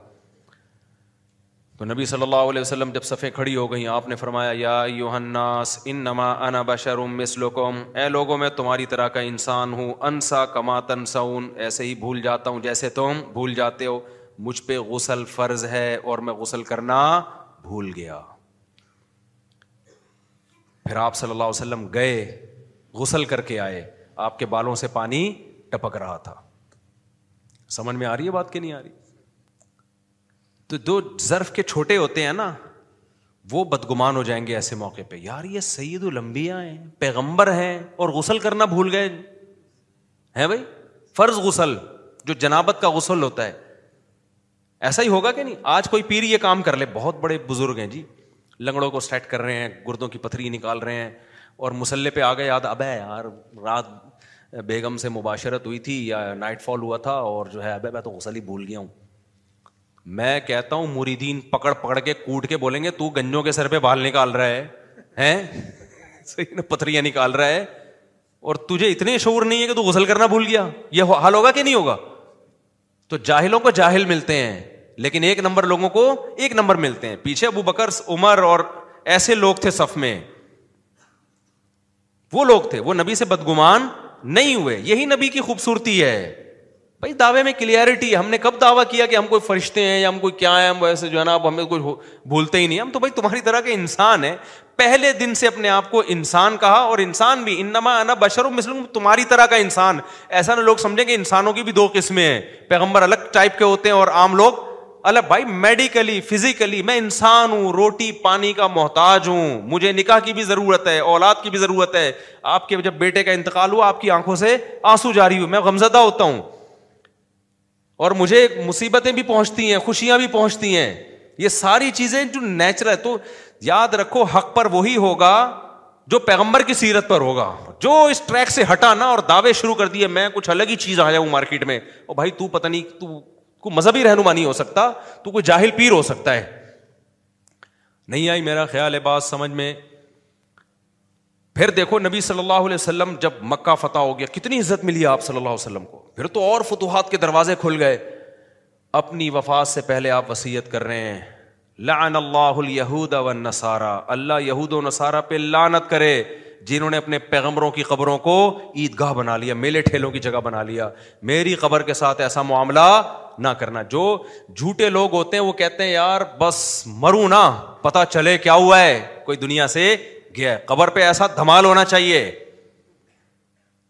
فلاں جگہ قبر بنانا بھلے شاہ کی قبر کے قریب یا عبداللہ شاہ غازی کے لوگ کہہ رہے ہوتے ہیں نا یہ دعوے عبداللہ شاہ غازی کے قریب بنانا وہاں ارس ہو مزہ آئے وہ پتا چلے کو بندہ ہے لوگ چاہتے ہیں ریکارڈ میں ہمارا نام رہے ہمارے نبی وفات سے پہلے آپ کو جب یقین ہوگی اب میں دنیا سے جانے والا ہوں آپ کیا فرما رہے ہیں کہ اللہ یہود و نصارہ پہ لانت کرے انہوں نے پیغمبروں کو سجدہ گاہ بنایا قبروں کو پیغمبروں کی قبروں کو تو میری خبر کو سجدہ گاہ نہ ایسا نہ ہو کہ میری خبروں پہ طواف اور سردے شروع ہیں طواف کی جگہ اور سردے کی جگہ اللہ کا گھر ہے پیغمبر کا گھر نہیں ہے نہیں یہی بات میرا خیال ہے مکہ میں ہے وہ مدینہ میں بھی نہیں ہے آپ چاہتے آپ کہہ سکتے تھے کہ بھائی وہ تو تھا اب وہ کینسل ہو گیا ہے اب کیا ہے اب یہاں کرو صحابہ شروع کر دیتے نہ پھر آپ نے فرمایا میری قبر کو عیدگاہ نہ بنانا میلے ٹھیلے نہ لگے ہوں یہاں پہ تبھی آپ دیکھیں کہ نبی صلی اللہ علیہ وسلم کی قبر پہ سلام ہم پڑھتے ہیں فوراً چھوڑتا کیا کر دیتا ہے آگے یہاں ٹھہرنا نہیں ہے بس سلام پڑھیں اور نکلیں یہاں سے سمجھ میں آ رہی ہے بات کہ نہیں آ رہی ہے تو اتنی کلیئرٹی بھائی اتنی دعوے میں سچائی پھر آپ صلی اللہ علیہ وسلم مشرقین مکہ کے پاس بیٹھے ہوئے ہیں بڑے بڑے سرداروں کو سمجھا رہے ہیں ایک نابینا صاحبی آئے غریب مسکین آپ کو ناگوار گزرا کہ میں اتنی اہم محفل میں ہوں اور یہ غریب مسکین صاحبی کیوں آئے آپ صلی اللہ صلی اللہ علیہ وسلم نے چہرے کو پھیر لیا چہرے پہ ناگواری کے آثار ظاہر ہوئے اللہ نے آسمان سے آیت نازل کی آباسا و صاوۃ انجا ماں ایک نابینا کے آنے پر آپ کی پیشانی پہ لکیریں کیوں آئیں پھر اللہ نے کیا تمبی کی کہ جو ہدایت چاہتے نہیں ہیں آپ لہو تصدا ان کی ہدایت کے پیاسے ہیں آپ یہ سردار لوگ اور جو بےچارا غریب مسکین آپ کے پاس ہدایت کی خاطر آ رہا ہے اس سے منہ موڑ رہے ہیں بتاؤ کسی کی اگینسٹ کوئی اس طرح کی آیتیں آ رہی ہوں وہ سنائے گا لوگوں کو پڑھ کے ہے بھائی وہ تو اپنے ہر عمل کی توجہ کرے گا میں نے بالکل قوم کے وسیع مفاد میں کیا کیا ہے صحیح کیا ہے بالکل ہمارے سیاسی لیڈر دیکھو نا سب کچھ کر رہے ہوتے ہیں کس کے مفاد میں قوم کے وسیع تر مفاد میں تو وہ کریں گے ایسے اپنے خلاف صحیح ہے نا اپنے اگینسٹ جا رہی ہیں اور پھر نبی نے جب یہ آئے تھے نازل ہوئی ہیں عبداللہ بن ام مکتوم تو نابینا بھی تھے غریب بھی تھے ان کو پروٹوکول دینے سے نبی کو دنیا میں کوئی فائدہ نہیں تھا لیکن ایسا پروٹوکول دیا آپ صلی اللہ علیہ وسلم نے ساری زندگی ان کو جب بھی وہ نبی کی محفل میں آتے آپ کھڑے ہو کر استقبال کرتے فرماتے ہا ربی یہ ہے وہ شخص جس کی وجہ سے میرے رب نے مجھے ڈانٹا ہے تم بھی کی ہے مجھے میرے رب نے اتنا اس اللہ کی نظر میں اس آدمی کا مقام ہے جتنے بھی دو نمبر لوگ ہوتے ہیں نا میرے بھائی غریب کو ویلیو نہیں دیتے ان کو کہنے اس کو ویلیو دے کے ملے گا کیا ہمیں وہ ہدف بناتے ہیں بڑے بڑے لوگوں کو کہتے ہیں یار یہ غریب ہے ٹھیک ہے زکات کا پچاس روپے پکڑ پتلی گلی سے نکل ٹھیک ہے نا تمام پیغمبروں پہ ایک الزام لگائے کہ غریبوں کو اپنی محفل سے نکالو پھر ہم بیٹھیں گے قرآن میں جگہ جگہ نو علیہ السلام اور سعید المبیا پہ بھی الزام لگائے عرب کے سردار کہتے تھے یہ بلال اور یہ ابن عبداللہ بن مسعود اور ام مکتوم جیسے غریب لوگ کیوں بیٹھ رہے ہیں آپ کے پاس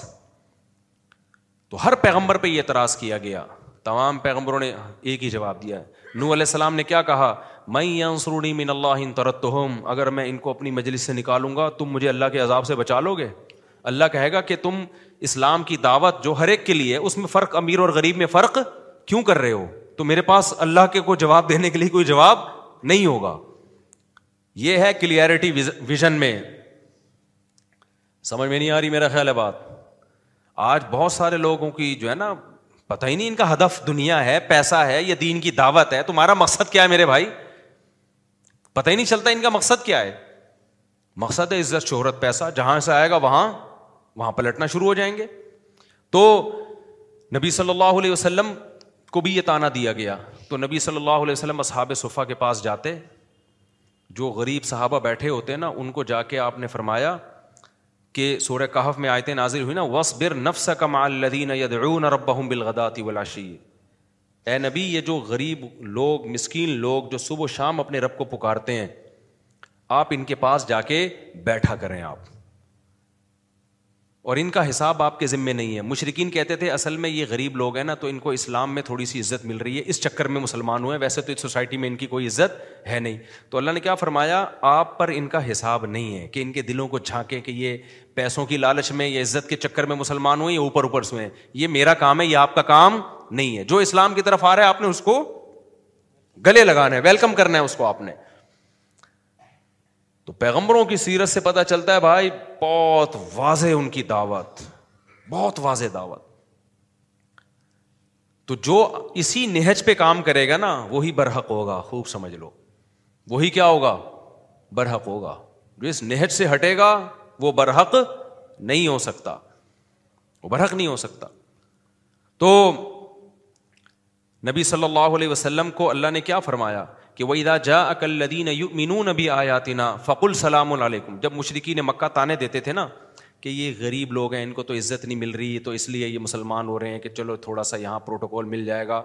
تو ان کو اپنی مجلس سے نکالو آپ نکالو آپ ہمیں ان کے ساتھ بیٹھتے ہوئے شرم آتی ہے تو اللہ نے نہ صرف یہ کہ نبی کو یہ حکم دیا کہ ان کو نکالے نہیں بلکہ اللہ نے کہا کہ ان میں جو بھی ایمان لے کر آئے ہیں نا آپ کے ساتھ جب آیا کریں فق السلام علیکم ان سے کہا کریں تم پر اللہ کی سلامتی ہو کتبہ رب کم اعلیٰ نفس رحما اللہ نے اپنے اوپر تم پہ رحمت کو فرض کر لیا ہے لکھ دیا ہے کہ میں ان پہ رحم کروں گا ان کو اور ان کی حوصلہ افزائی کریں اور کیسے رحمت من عامل کم سو امبی جہالتن تم میں سے جو شخص اگر غلطی سے گناہ کر بیٹھے گا توبہ کرے گا اللہ اس کو معاف کر دے گا یعنی دین پر جب آ گئے ہو نا تو چھوٹی موٹی خطاؤں کی زیادہ ٹینشن نہ لیا کرو ایسا نہ ہو مایوس ہونا شروع ہو جاؤ توبہ کرو گے اللہ کیا کر دے گا معاف کر دے گا ایس اس طرح سے ان کو اور عزت دیں آپ اور وہ ان کافروں کو بتا دیں کہ تمہارے لیے اللہ کے یہاں کوئی مقام نہیں ہے مشرقین اعتراض کیا کرتے تھے مال حادر رسول یا الطعام و ویم شیف الاسواق یہ کیسا پیغمبر ہے کھانا بھی کھاتے ہیں اور بازار میں خریداری بھی کرتے ہیں یہ تو ہمارے نبی کی جو جو زندگی بالکل انسانوں والی زندگی ہے ان کی تو اسی طرح یہ بات خوب سمجھ لو میرے بھائی جو بھی مذہبی اسکالر ہے نا وہ کوئی مریخ کی کوئی الگ سے مخلوق نہیں ہوتے لوگ سمجھتے ہیں یہ کوئی الگ ہی چیز ہونی چاہیے مارکیٹ ان کو بیٹے کی وفات پہ رونا بھی نہ آئے اور ان کو جناب کوئی غم بھی نہ ہو اور یہ ان کی کوئی الگ سے بتیاں لگی ہوئی ہوں ریز نکل رہی ہوں ٹھیک ہے نا پھونک کریں تو لنگڑا سیٹ اور فلانا سیٹ ان کے گھر میں کبھی اختلاف نہ ہو کبھی طلاق نہ ہو کبھی جھگڑا نہ ہو کبھی جو ہے ان کا کوئی بیٹا نا فرمان نہ ہو جیسے ہو جاتا ہے نا بعض کوئی آلے میں بیٹا عجیب سی چیز نکل آیا چرسی نکل آیا لوگ کہہ رہے ہیں یہ دیکھو دنیا میں نصیحتیں کرتے پھر رہے ہیں بیٹا کیا ہے چرس پی رہا ہے بھائی یہ سارے بچے سدھرتے نہیں ہیں اب ایسا نہ میرا کوئی بچہ چھٹا لگانا شروع کر دے آج کل میں اپنے بچوں کو بھی بیان میں بیٹھا رہا ہوں وہ بیٹھا ہوا تو نہیں ہے کہ یہاں پہ چلا گیا اٹھ کے شکر ہے پہلے چلا او یہ بیٹھا ہوا ہے نا تو یہ تو ایسا نہ ہو کہ چلو یہ بھی چلتا ہے نیچرل ہے نیچرل تو تو یہ سب کیا ہے میرے بھائی نو علیہ السلام کا بیٹا نہیں کافر نکلا تھا کیونکہ انسان تو خود جب تک سیدھے راستے پہ چلنے کی کوشش نہیں کرے گا دنیا میں کوئی طاقت اس کو سیدھے راستے پہ بولو نہیں چلا سکتی اب مولانا تاری مل صاحب کے جو مشہور ہوئے تھے نا بیٹے نے خود کی تو وہ تو سو فیصد غلط ثابت ہوئی لیکن فرض کر لو اگر کی بھی ہے تو ضروری تو نہیں کہ مولانا تاری صاحب اگر دیندار ہیں تو بیٹا بھی لازمی دیندار ہو یہ ضروری ہے کیا اس سے بڑا اشکال تو نو علیہ السلام کے بیٹے پر ہوتا ہے کہ نو علیہ السلام ساڑھے نو سو سال تبلیغ کرتے رہے اور آخری دم تک بیٹا باغی رہا ہے جب دیکھ لیا نا عذاب آ رہا ہے پھر بھی کشتی میں نہیں آیا سامنے ہلاک ہوا ہے کوئی تانا دے سکتا ہے نو علیہ السلام کو کہ آپ ساڑھے نو سو سال تک اپنا بچہ تو ٹھیک کر نہیں سکے اور دنیا کے معاذ اللہ آپ کیا بنے ہوئے ہو دنیا کے جناب آپ ہدایت کے وہ بنے ہوئے ہو دائی بنے ہوئے ہو کوئی تانا دے سکتا ہے دے گا تو وہ کیا کہیں گے بھائی میرے بس میں جو تھا میں نے تربیت میں کمی نہیں کی علیہ السلام نے کوئی تربیت میں کمی کی کی ہوگی تو اتنی بڑی مثال ہمارے سامنے آ گئی تو پھر یہ کہنا کہ ان کے گھر میں اگر ہوئی نہیں ہے خودکشی کی ایسا نہ ہو کوئی خودکشی کچھ کسی نہیں ہوئی تو خودکشی ہوتی تو یہاں ہوتی ہے یہاں نہیں ہوتی تو وہ تو اس کو پتا نہیں تھا اس ٹیمبر میں گولی ہے لیکن کیسے لوگ مذاق اڑا رہے ہیں کہ یار دیکھو مولویوں کے گھر میں خودکشی ہو گئی بھائی مولوی کے مولوی کوئی عالم دین ہو وہ کبھی بھی خودکشی نہیں کرے گا کبھی بھی نہیں کرے گا بچوں کا سو فیصد ذمہ دار دنیا میں کوئی بھی نہیں میں ایسے علما کو جانتا ہوں ساری زندگی لوگوں کی داڑیاں رکھوانے میں محنت کی انہوں نے یعنی بہت سارے علما بڑے وہ سنجیدہ ہوتے ہیں ان کے اپنے بیٹے کی داڑھی نہیں تھی وہ کہتے ہیں میں کیا کروں اس کو گردن دبا دوں گھر سے نکال دوں پھر باپ اور اولاد کے جو تعلقات ہوتے ہیں بہت ساری چیزیں دیکھنی ہوتی ہیں بعض دفعہ اولاد نافرمان ہوتی ہے باپ اس کو نکالتا ہے اس لیے نہیں ہے گھر سے اس کو پتا ہے کہ ابھی نافرمان نے نکال دیا تو اس سے بڑا کوئی مسئلہ نہ کھڑا ہو جائے بہت ساری مجبوریاں ہوتی ہیں آج ایک مسجد کے امام مجھ سے ملنے کے لیے آئے کہتے ہیں میں اتنا پریشان ہوں میں لوگوں میں بیان کر رہا ہوں اور میری بیوی پردہ نہیں کر رہی وہ چہرہ کھول کے بازاروں میں جا رہی ہے پھر رہی ہے میں کیا کروں کہہ رہے میرا مذاق اڑ رہا ہے سوسائٹی میں کہ یہ پردے پر ہر ہفتے ان کا پردے پر بیان ہوتا ہے اور بیگم کو پردہ نہیں کرایا میں نے کہا بھائی لوگوں کو بتائیں کہ یار میرے کنٹرول میں جتنا تھا میں نے کروا لیا اب لوگ کہتے ہیں طلاق دے دو طلاق کے بعد مسائل اور کھڑے ہونے کا خطرہ ہوتا ہے بچے رول جائیں گے ابھی تو بیگم پردہ نہیں کر رہی بچے تو کنٹرول میں ہے نا پتا چلا بیگم بچے لے کے مارکیٹ سے کیا ہو گئی شارٹ پھر بیٹیاں اسکرٹ پہن کے گلے میں پرس لے کے گھوم رہی ہیں لوگ کہہ رہے ہیں مولانا صاحب کی بچی کو دیکھو اسکرٹ پہن کے مارکیٹ میں گھوم رہی وہ کہہ رہا ہم بیوی کے چہرہ کھولنے کو رو رہے تھے اب ماشاء اللہ یہ حال ہو گیا ہے تو جس کی جو مجبوری ہے وہ وہی جانتا ہے ہمیں اس بارے میں تبصرہ کرنے کی اجازت نہیں ہے کوئی اجازت نہیں ہے اس لیے دعوے تو کبھی کرنے ہی نہیں چاہیے میں یہاں بیٹھتا ہوں نا میری کوشش ہوتی ہے کبھی کوئی دعویٰ نہ کروں نیک ہونے کا تو دعویٰ کرنا ہی نہیں چاہیے میں یوں ہوں میں ہوں بھائی ہمیں کیا پتا یار آج اللہ کی نظر ہم سے ہٹ جائے نا بڑے بڑے پرہیزگار لوگ ہم نے دیکھے آسمان کی بلندیوں سے ذلت کی پستیوں میں غرق ہوتے ہوئے ایسے ایسے گنا ہو جاتے ہیں کہ آدمی تصور نہیں کر سکتا کہ یار اس سے بھی یہ گنا ہو سکتا ہے تو دعوے کرو ہی نہیں ہمارے پیغمبر نے دعوے نہیں کیے اور ہم تو امتی ہیں بھائی ہم تو نبی گناہوں سے معصوم تھے پیغمبر سے کبھی گناہ کا ارتقاب نہیں ہو سکتا یہ اللہ کی ضمانت ہے ہماری تو اللہ نے وہ ضمانت بھی نہیں لی ہے ہم تو یہ دعویٰ بھی نہیں کر سکتے تو اس لیے بھائی ہم قرآن و سنت بیان کریں گے اور کوشش کریں گے ہم بھی عمل کریں اور آپ بھی عمل کرو اس سے زیادہ کچھ بھی نہیں ہمارے پلے اس سے زیادہ میرے بھائی بولو کچھ بھی نہیں ہے غلطی ہو جائے گی تو بھائی ہم بھی اللہ کی رحمت کے کیا ہیں محتاج ہیں وہ معاف کر دے گا تو سو غلطیاں بھی ہو جائیں بھائی اگر وہ ہمیں معاف کر دے تو ہم کامیاب ہیں اور اگر وہ معاف نہ کرے تو پھر ہمارے عمل میں تو اتنی طاقت نہیں ہے ہم سب محتاج ہیں اللہ کی رحمت کے اگر اللہ ہم پہ رحم کرے گا بھائی ہم گناہوں سے بچ سکتے ہیں اور توبہ کی توفیق دے گا تو کوئی غلطی ہو جائے توبہ کی توفیق دے دے وہ تو اللہ سے یہ مانگا کرو کہ موت جو ہے نا ایمان اور عمل صالح پر ہو موت کس پر ہو بڑے بڑے نیک لوگ حدیث میں آتا ہے کہ این آخری وقت میں پلٹ جاتے ہیں وہ جنت میں ایک قدم ان کا جنت کے قریب ہوتا ہے ایک بالش اور ایسے اعمال شروع دیتے ہیں کہ جہنم میں چلے جاتے ہیں اور برے برے لوگ ایسے ہوتے ہیں جہنم کے ایک بالش قریب ہو جاتے ہیں اور ایسا نیک عمل کرنے لگتے ہیں کہ یوٹن لے کے وہ کہاں چلے جاتے ہیں جنت میں ہم نے دیکھا ہے نا بوڑھے غیر مسلم میں نے تو ایسے مشاہدہ کی ایک عیسائی مسلمان ہوا جوان تھا بالکل کوئی موت کا چانس نہیں تھا اس کا کمال کی بات ہے ادھر اسلام قبول کیا ہماری مسجد میں مسلمان ہوا تھا جہاں پہلے رہا کرتے تھے اسلام قبول کیا رمضان میں اسی وقت سے روزہ شروع کر دیا اچانک بخار آیا اور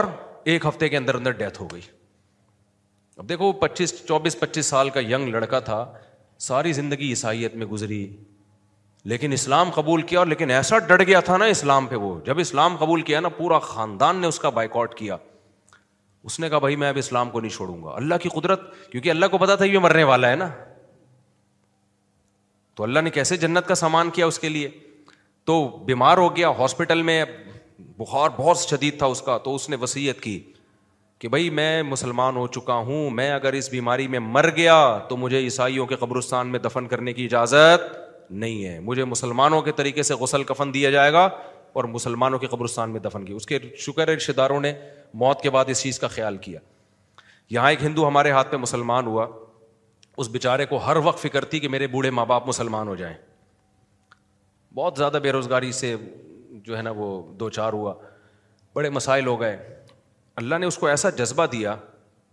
اس کو فکر کہ میرے ماں باپ کیا ہو جائیں وہ وہ سننا نہیں چاہتے تھے اس کی بات اس کو گھر سے نکالنے کی دھمکیاں اس کے ابا کو ہو گیا فالج بہت بوڑھے تھے فالج ہو گیا اور بالآخر بیمار ہوتے ہوتے ڈاکٹروں نے کیا کر دیا جواب پھر اس نے ابا کو نہ کسی طرح سمجھایا اللہ نے اس کے ابا کو کچھ دل میں نرمی پیدا کی مجھ سے تو یہ واقعہ ہی نہیں سنایا جا رہا بھائی شادیوں کی باتیں ٹھیک ہے یار کیوں ٹینشن لے آدمی تو وہ کیا ہوا تھوڑا سا تھوڑا سا نارمل کنڈیشن میں آ جاؤں نا تو وہ اپنے ابا کو لے آیا یہیں تو مجھے کہنے لگا کہ میں ان کو بڑی محنت سے لے کر آؤں کیونکہ اب ان کا آخری ٹائم چل رہا ہے آج نہیں کل نہیں پرسوں نہیں کسی بھی وقت ڈاکٹروں نے وہ حالت بھی دیکھنے سے لگ رہا تھا تو اللہ کا فضل ہوا اس بوڑھے باپ نے اس وقت کلمہ پڑھا اسلام قبول کیا اور میں نے بار بار پوچھا میں نے کہا بھائی اپنی مرضی سے اسلام انہوں نے کہا اپنی مرضی سے صحیح طرح بولا نہیں جا رہا تھا فالش کی وجہ سے اور بالآخر انتقال ہو گیا تھوڑے دن اطلاع کہ بھائی دو چار دن بعد انتقال ہو گیا تو مجھے وہ حدیث یاد آئی کہ ایک بالش انسان جہنم کے قریب پہنچ جاتا ہے کہ ابھی مرا اور گیا آگ میں کیسی اللہ کی رحمت کے پلٹ کے کہاں چلا گیا this mother's day celebrate the extraordinary women in your life with a heartfelt gift from Blue Nile whether it's for your mom a mother فیگیئر اور your self is a mom find that perfect piece to express your love and appreciation explore Blue Nile's exquisite pearls and mesmerising gemstones that she shared love make this mother's day unforgettable piece from right now get اپنگز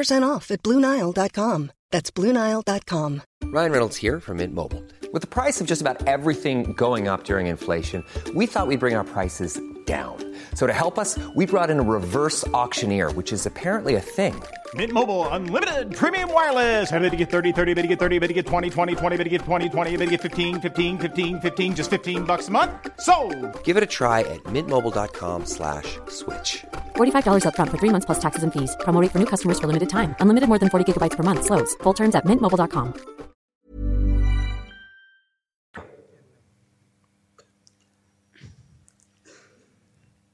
اور اس کے بیٹے کا کتنا بڑا احسان ہے اپنے باپ پر کتنا بڑا احسان ہے یا نہیں ہے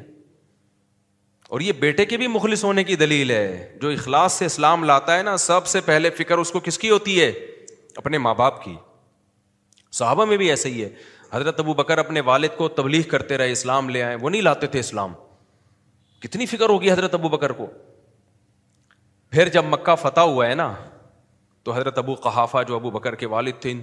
بہت بوڑھے ہو گئے تھے بالکل سفید داڑھی ان کو لے کر آئے اور نبی صلی اللہ علیہ وسلم کے ہاتھ پہ کلمہ پڑھایا کیسی تسلی ہوئی ہوگی نا ابو بکر کو کہ بھائی اللہ نے میرے لیے دعا کا دروازہ کھول دیا ہے کافر ماں باپ کے لیے تو موت کے بعد دعا ہی نہیں کر سکتے آپ تو نبی صلی اللہ علیہ وسلم نے جب ان کی سفید چمکتی ہوئی داڑھی دیکھی نا تو حضرت سے فرمایا اس کو رنگین کرو ٹھیک ہے نا اس داڑھی کو کیا کرو اس لیے داڑھی میں خزاب لگانا افضل ہے البتہ کالا کالا خزاب جائز نہیں ہے براؤن یا لائٹ براؤن یہ لگا سکتے ہیں جو دیکھنے سے براؤن بھی لگے ایسا نہ ہو کہ ایسا براؤن ہو کہ دیکھنے میں دھک کالا ہی لگ رہا ہو وہ بھی کالا ہی ہوتا ہے خیر تو خیر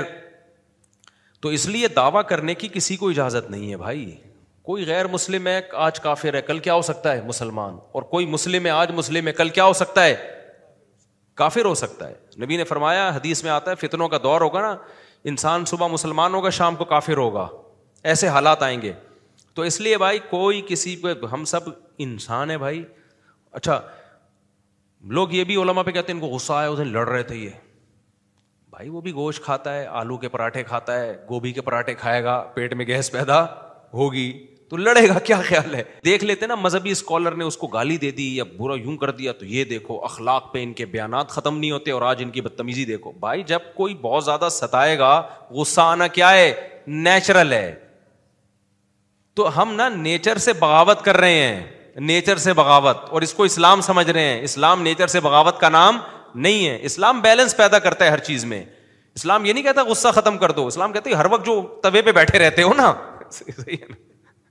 کہ تمیز سے بات ہی نہیں کرتے جو غصے آنے کی بات نہیں ہے جیسے گھر میں بعض لوگ چنگیز خان بن کے داخل ہوتے ہیں تمیز سے بیوی سے بات ہی نہیں کرتے بچوں سے تمیز سے باتیں محبت ہی نہیں دیتے بچوں کو ہر وقت مار دھاڑ مار کٹائی اور تبے تبے میں لگے رہتے ہیں یہ یہ گدھاپن ہے بھائی اسلام نے اس کو کنٹرول کیا ہے کہ جب گھر میں آؤ تو کیسے آؤ مسکراتے چہرے کے ساتھ سلام کر کے داخل ہو تم میں سب سے اچھے اخلاق اس کے جو سب سے اچھا وہ جس کے اپنی بیوی سے تمیز سے بات کرتا ہے حدیث کا مفہوم ہے سب سے اچھا اچھا وہ ہے جو اپنی بیوی سے اچھے اخلاق سے بات کیوں وہ آپ کے ماتحت ہے آپ اس سے تمیز سے بات کریں نہ کریں وہ بیچاری کہاں جائے گی دوستوں سے تو ہر آدمی تمیز سے بات کر لیتا ہے اس لیے پیغمبر کی صحیح حدیث کیا ہے کہ سب سے اچھے اخلاق والا وہ نہیں ہے جو دوستوں سے بات کرتا ہے جو اپنی بیوی سے اچھے اخلاق سے بات کرتا ہے سب سے اچھا کون ہے وہ کرائٹیریا ہے اخلاق کا ماں باپ سے بھی لوگ کر لیتے ہیں کہ عظمت ہے بیگم ماتحت ہوتی ہے اس سے دل ہی نہیں چاہتا تمیز سے بات کرنے کا کیا گرل فرینڈ سے دیکھو کیسے تمیز سے بات کر رہے ہوتے ہیں نا اتنی ایکچولی ایکچولی کر کے بیوی ہو گئی اب دو چار دن تمیز چلتی ہے اس کے بعد کیا کیا کیا کیا ہے ہے ہے مسئلہ کیا تمہارے ساتھ تو وہاں پتا چلتا ہے نا تو ہر وقت طوی پہ بیٹھا ہے یہ ٹھیک نہیں ہے لیکن آپ غصہ لیس ہو جائیں جو مرضی آپ کے ساتھ جو مرضی کرتا رہے آج ہی کا واقعہ سنا دوں بندہ سمجھ نہ جائے کہ میری بات ہو رہی ہے وہ سمجھ جائے لیکن جس کو چماٹا پڑا تھا وہ نہ سمجھ جائے کہ میری بات ہو رہی ہے کیونکہ چماٹے مار ایک بندہ آیا ابھی میں تھوڑا سا چینج کر کے بتا دیتا ہوں مجھے کہنے لگا کہ میں نے یار یار وہ سمجھ جائیں گے کیسے کردار چینج کروں میں تھوڑا سا گھما دیتا ہوں بات کو خلاصہ یہ نکلا کہ کیا بتاؤں وہ سمجھ جائے گا نا کتنا بھی چینج کرو یار کہیں نہ کہیں وہ بات وہاں پہنچ جائے گی خلاصہ یہ نکلا کہ ایک کیس تھا اس میں اس نے اٹھا کے ایک تھپڑ جڑ دیا کسی کو اس سے نہیں سمجھ تھپڑ تو بہت سے لوگ کس کس کو جڑ رہے ہیں اس بندے نے کھینچ کے کیا لگا دیا سامنے والے کو تماچا اور بھی بہت ایک گھنٹے کی پوری کاروائی اس نے یعنی مجھے تھوڑی دیر میں سنائی نا یہ ہوا تو وہ ہوا باقی ساری باتیں تمیز سے چل رہی تھیں اس کی کہتے یار یہ مجھ سے غلطی ہوئی اس بندے کو میں نے کیا لگا دیا چماٹا لگا دیا یہ یقیناً میرا میری غلطی ہے تو اب بتائیں کیا میں نے کہا پورے ایک گھنٹے کی کاروائی میں ایک ہی کام آپ نے صحیح کیا ہے اور اس پہ آپ کو کیا ہو رہی ہے ندامت ہو رہی ہے باقی سب کچھ جو ایک گھنٹے تک جھک مارتے رہے ہو نا وہ غلط کیا آپ نے وہ مجھ سے اس اس جواب کی امید نہیں تھی اس کو یعنی پوری جو ان کا جو بھی جھگڑا چلا ہوگا نا تو اس پوری کاروائی میں اس کو یہ تھا کہ میں نے تھپڑ لگا دیا بیوی کو نہیں خدا نخواستہ یہ بیوی کا کیس نہیں ہے کسی بندے کا کیس ہے مرد کا کیس ہے مرد نے مرد کو تھپڑ لگایا تو میں نے کہا اس پوری کاروائی میں نا ایک ہی کام آپ نے صحیح کیا ہے وہ کیا کیا ہے رکھ کے اس کو کیا لگایا چماٹا لگایا اگر پورا بناؤں گا نا پھر بہت مزہ آئے گا اگر میں پورا کیس سناؤں گا نا آپ کو جو جو میں سمجھانا چاہ رہا ہوں وہ پورا پورا سمجھ میں آ جائے گا میں کیا لیکن وہ میں سمجھاؤں گا نا تو وہ جس نے لگا ہے نا وہ سمجھ جائے گا مفتی صاحب نے میرا کیسا کیا کر دیا تھپڑ مارنے والی کی تو عزت اور بڑھ جائے گی لیکن جس کو کھایا ہے نا اس کا ایک چماٹا بنتا ہے بس لیکن یہ نہیں بنتا کہ اس چماٹے کو دنیا کے سامنے بیان کیے پھر زیادتی ہو جائے گی اس کے ساتھ تو تو وہ جو ہے نا وہ کیا ہوا کہ جی وہ میں نے کہا یار ایک ہی کام آپ نے اس اس اس پورے ایپیسوڈ جو تھا نا پورا میں ایک ہی کام آپ نے ٹھیک کیا تو پھر میں نے کہا میں نے کہا بھائی یہ دنیا اتنی ایسی نہیں ہے جو ہر وقت مٹھاس کی زبان سمجھتی ہو لوگ کھا جائیں گے آپ کو لوگ مارت کے ختم کر دیں گے آپ کو تھوڑا سا دہشت گردی دکھانی پڑتی ہے آنکھیں دکھانی پڑتی ہیں ہر جگہ دکھانی پڑتی ہیں آنکھیں دنیا کا نظام ختم ہو جائے گا کوئی دنیا کا اصول ایسا ہے جو کوئی دنیا کی گورنمنٹ ایسی ہو جس نے پولیس کو کہا ہو کہ ڈنڈا نہیں چلانا بس چور کو محبت سے سمجھانا ہے پکڑ لے تو اس کو پھر کیا کر دینا ہے چھوڑ دینا ہے ایسا تھوڑی ہوتا ہے بھائی لا ہے قانون ہے سزائیں ہیں تو آپ کو بھی لوگ کچا چبا کے کھا جائیں گے تو اسلام کیا ہے بھائی نیچرل ہے تو بھائی غصہ بھی آتا ہے انسان کو بلا وجہ کا غصہ آنا ٹھیک نہیں ہے ہر وقت غصے میں رہنا ٹھیک نہیں ہے اصل تو اخلاق ہی ہیں تو لوگوں نے وہ پتہ نہیں مذہبی لوگوں سے علماء سے کیا توقع رکھی ہوتی اسی طرح ایک اور آخری بات کر کے بس میں بیان ختم کرتا ہوں جب چل پڑی یہ بات تو یہ موضوع مکمل ہو جائے یہ میں بار بار شادی شادی شادی شادی شادی شادی چیختا رہتا ہوں نا کہ بچی بالے ہو لڑکا بالے ہو اس کی شادی کرو ابھی میرے پاس کچھ دن پہلے کیس آیا کسی نے مجھ سے پوچھا میری بچی کسی کو پسند کرتی ہے تو میں بہت تیش میں آ گیا جو ہے چنگیز خان میں نے کہا دیکھو آپ کی بچی کسی کو اگر پسند کر رہی ہے نیچرل ہے یہ کیا ہے بولو یہ نیچرل وہ کبھی بھی کسی کو پسند ہی نہ کرے نا اس کا دماغی علاج کراؤ کیونکہ لوگوں نے اس کو سمجھنا شروع کر دیا کہ بھائی یہ یہ تو یعنی یہ تو وہ ہے نا یہ تو غیرت اب جب وہ عورت ہے تو وہ مرد کی طرف مائل ہوگی آدمی ہے تو کس کی طرف مائل ہوگا عورت کی طرف یہ نیچرل ہے بھائی مرد اور عورت ایک دوسرے کے لیے بنے میں نے کہا پھر یہ ہے کہ پسند کرنے کے بعد دوستیاں لگا رہی ہے تو پھر بتاؤ غیرت بنتی ہے اگر پسند کرنے کے بعد اس نے آپ کو بتایا اما کے ذریعے یا کسی بھی ذریعے کہ ابا مجھے وہ پسند ہے میں وہاں نکاح کرنا چاہتی ہوں تو یہ بہت شریف ہونے کی کیا ہے علامت ہے آپ چاہتے ہو کہ پسند ہی نہ آئے اس کو کوئی پسند ہی نہ کرے تو یہ اوپر کا مسئلہ کیا ہے اس کا یہ نیک ہونے کی علامت نہیں ہے یہ ٹیکنیکل کیا ہے فالٹ ہے کیونکہ پھر وہ شادی کے بعد میاں کو بھی محبت نہیں کری کیونکہ اس میں یہ سافٹ ویئر ہے ہی نہیں ٹھیک ہے نا پسند والے تو وہ میاں سے وہ کہے گی ابو مجھے کوئی سہیلی دلا دیتے تو اچھا تھا یہ آدمی کیوں دلا دیا مجھے آپ نے تو وہ محبت کرے گی میاں سے عورت اپنے شوہر سے محبت کس بیس پہ کرتی ہے آدمی ہونے کی بیس پہ کرتی ہے نا کیا خیال ہے بھائی تو اس کا مطلب اس میں آدمیوں سے محبت والے سافٹ ویئر ہوں گے تو شوہر سے محبت کرے گی ورنہ وہ کہے گی ابو محمودہ سے میری دوستی کرا دیتے محمود کیوں دلا دیا آپ نے کیا خیال ہے اسی طرح بندہ جوان ہو کے کہتا ہے ابا کو مجھے وہ فلانی پسند ہے تو ابا ایک دم غیرت میں آ جاتے ہیں غیرت میں آنے کا مسئلہ نہیں ہے بالکل یہ سافٹ ویئر جو آپ کے تھے وہی کس میں ڈلے ہوئے ہیں ٹھیک ہے کیا خیال ہے بھائی تو آپ اس پہ ایک دم غصہ کیوں ہو رہے وہ آپ سے تمیز سے بات کر رہے آپ بھی بتا دو بیٹا یہ بھنگن ہے چمارن ہے کچھ بھی ہے یہاں ہماری پرمپرا نہیں ہے اگر کوئی فالٹ نہیں ہے تو بہترین چیز ہے بھائی جہاں چاہ رہا ہے وہاں کیا کرو وہاں اس کا نکاح کرا دو آپ کو تو پھر خوش ہونا چاہیے کہ بچہ دوستیاں نہیں لگا رہا لیکن عجیب غیرت کے مسئلے ہیں عجیب سا پتہ نہیں دینداروں کا ایک ذہن عجیب سا سمجھ لیا گیا ہے عجیب سا وہ ایک تصور قائم کر لیا گیا ہے تخوا کا للہیت کا جو بالکل نیچر کے کیا ہے اسلام بار بار میں کہتا ہوں دین فطرت ہے بھائی گوروں سے ہمیں یہی تو اعتراض ہے فطرت چینج کر دی ہے اور اسلام کس پہ لے کر آ رہا ہے نیچر پہ لے کے آ رہا ہے تو نیچر میں آنا تو این اسلام ہے تو وہی چیزیں ہوں گی جو انسان کے لوازمات کے میں سے ہیں اگر آپ کے بیٹے کو لڑکی پسند نہیں آ رہی اس کا مطلب اس میں سافٹ ویئر ہے ہی نہیں ہے تو وہ بیوی سے بھی محبت نہیں کرے گا پھر تو پھر بہت ہی ایل جی بی ٹی والا سیٹ اپ نہ ہو جائے کہیں اس کا گورے تو آپ ترس رہے ہیں کہ ہمارا بیٹا کسی سے اس کو لویریا ہو اور ہم جویریا سے لویریا ہو ہم اس کی شادی کرائیں اس کو تو گورے میں نا رو رہے ہیں خون کے آنسو ہمارا بیٹا وسیم کو پسند کرتا ہے مائیکل کو پسند کر رہا ہے حقیقت ایسی ویڈیوز آ رہی ہیں وہ سر پٹک کے بیٹھا ہوا ہے یہ میل بہو لے کر آئے گا میرے لیے صحیح ہے نا گورے تو سر پٹک رہے ہیں اور میرے پاس بھی جو کالز آتی ہیں نا بعض خواتین کہہ رہی میرا بیٹا لڑکوں میں دلچسپی لگتا ہے وہ اتنی سر سے رو رہی رہی ہیں ہیں کہہ ہم پاگل ہو گئے ہیں اس کو کیسے ٹھیک کریں اور آپ کو اس پہ اعتراض ہو رہا ہے میرا بیٹا کسی کو پسند کیوں کر رہا ہے میری بیٹی کسی کو میں نہیں کہہ رہا وہ آنکھ مٹکے لگائیں وہ جا جا کے لیکن جب کو ایجوکیشن کا ماحول ہے اور مس گیدرنگ کا ماحول ہے تو کہیں نہ کہیں یہ آنکھیں تو آنکھ مٹکے ہوں گے آپ نے ابھی کیا میں مثالیں دوں ابھی چھوڑو پھر مرغے مرغیوں کی مثالیں آتی ہیں لوگ کہتے ہیں یہ کہاں کی کہاں مثالیں لگا رہے ہیں تو اسلام دین ہے فطرت ہے میرے بھائی فطرت کو چینج کرنے کی کوشش نہ کرو نہ کسی بزرگ کے بارے میں یہ تصور کرو کہ کوئی خلائی مخلوق ہیں سارے ایک ہی جیسے ہیں میرے بھائی ٹھیک ہے نا سب کیا ہیں سب ایک جیسے ہیں فرق صرف یہ ہے کہ جو اللہ والے لوگ ہوتے ہیں وہ اللہ کی حدود کو کراس نہیں کرتے حلال اور حرام میں کیا کرتے ہیں فرق کرتے ہیں لیکن جو اللہ کے ولی نہیں ہوتے ان کے ہاں حلال و حرام میں فرق نہیں ہوتا تو حلال پہ آ جاؤ اور حرام کو چھوڑ دو اسی کو ولی اللہ قرآن نے کہا ہے جو برائیوں سے بچ جائے فرائض واجبات پورے کر لے اللہ تعالیٰ سمجھنے کی عمل کی توفیق دے نماز کے بعد جو ہے تھوڑی دیر مسائل کا سیشن ہوگا سنتوں کے بعد جو حضرات بیٹھنا چاہیں بیٹھ سکتے ہیں یہ جو میں نے بیان کے اینڈ میں کہا نا اذان ہو گئی تو وہ پھر نماز ہونے والی تھی کہ یہ نیچرل ہے نیچرل ہے تو وہ اس لیے میں شادی شادی چیختا ہوں کہ اگر یہ دیندار لوگ بچوں کی بچیوں کی شادیوں پہ توجہ نہیں دیں گے نا تو یہ حرام کاریوں میں پڑیں گے پھر یہ چیز دینداروں کی کھوپڑی میں یہ بیٹھ نہیں رہی ہے وہ سمجھتے ہیں جب اتنا نیک ہے اتنا نیک ٹھیک ہے نا بھائی نیک کا اس سے تعلق ہی نہیں ہے ہے تو آدمی نا ہر بندہ آدمی پہلے ہوتا ہے نیک بعد میں ہر عورت عورت پہلے ہوتی ہے نیک بعد میں کوئی بھی بزرگ بزرگ بعد میں ہے آدمی کیا ہے نر پہلے ہے نر اور زیادہ واضح لفظ کوئی بزرگ مفتی عالم جتنے بھی لوگ دنیا میں پائے جاتے ہیں نا تو یہ آدمی پہلے ہوتے ہیں اور بزرگ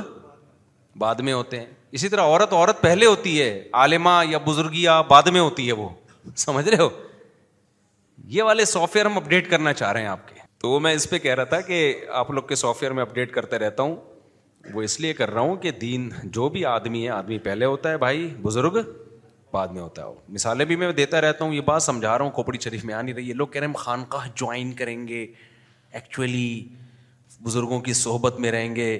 وہ بھی ضروری ہے بزرگوں کی صحبت بھی ضروری خانقاہیں بھی ضروری تبلیغ بھی ضروری لیکن اس سے یہ نہیں ہوگا کہ آدمی آدمی پناہ ختم ہو جائے گا آپ میں جیسے اس کی مثال ہے جب بھوک لگے گی تو کیا کھانے کا دل کرے گا روٹی آپ مفتی ہو تو بھی روٹی کھانے میرا تو پراٹھا کھانے کا دل کرتا ہے میں تو آپ سے بھی آگے کی چیز ہوں ٹھیک ہے نا روٹی سے میرا صبح کا گزارا نہیں ہوتا تو بھوک لگتی ہے میرا بھی پراٹھا کھانے کا دل کرتا ہے آپ کا بھی کوئی روٹی کا کسی کا بریانی کا کسی کا کس چیز کا دل کرے گا اب آپ تبلیغ میں چار مہینے لگا کر آ گئے پھر بھوک لگی آپ کو یار فائدہ کیا ہوا چار مہینے لگانے سے پہلے بھی بھوک لگ رہی تھی روٹی کھانے کا دل کر رہا تھا چار مہینے لگا کے آگے اب بھی بھوک لگ رہی ہے تو مجھ میں اور چار مہینے لگائے جو نہیں لگا رہا اس میں فرق کیا ہو گیا کوئی کہہ سکتا ہے یار اس نے چار مہینے لگایا اس کا بھی دو پراٹھا کھانے کا دل چاہ رہا ہے میں نے چار مہینے لگا لیے میرا بھی دو پراٹھا تو ہم میں فرق کیا ہو گیا تو تبلی والے کہیں گے ہم نے تو پراٹھے چھڑوانے کے لیے تھوڑی لگائے ہیں ہم نے تو اس لیے لگایا کہ بھائی چوری کے پراٹھے مت کھانا پہلے تو چوری کر کے کھاتا تھا اب تو کیا پیسوں سے خرید کے کھانا چار مہینے کا یہ فائدہ ہوگا کہ حرال حرام میں فرق ہو جائے گا داغے دل پھر بھی کرے گا تو اب یہ نہیں ہو سکتا کہ آپ نیک بن گئے بزرگ بن گئے آپ نے اللہ اللہ سیکھ لیا آپ حج کر کے آ گئے اب آپ کا دل ہی مائل نہ ہو اس طرف عورت کا دل مرد کی طرف یہ نہیں ہو سکتا اٹ از اینٹ پاسبل سمجھ رہے ہو یہ نہیں ہو سکتا بلکہ اور زیادہ دماغ خراب ہو جائے گا کیونکہ نیچر پہ جیسے جیسے آتا ہے تو انسان کی فطری صلاحیتیں کم ہونے کے بجائے بڑھ جاتی ہیں اور زیادہ بڑھ جاتی ہیں اس کی صلاحیتیں اس کی جو جو بھی اس کے جذبات ہیں وہ اور بڑھ جاتے ہیں تو اس کا حل یہی ہے کہ اگر ہم نکاح کو پروموٹ نہیں کریں گے لوگ گدے گھوڑے بن رہے ہیں اور بنتے رہیں گے یہ گدے گھوڑوں والا سیٹ اپ ہو جائے گا ہماری سوسائٹی میں تو اس لیے میں چیخ چیخ کے کہہ رہا ہوں اور مجھے کیا میری تو شادیاں ہو گئی ہیں پہلے تو میں اگر کہتا تھا تو لوگ کہیں گے شاید اپنے چکر میں ہمیں بھی الو بنا رہا ہے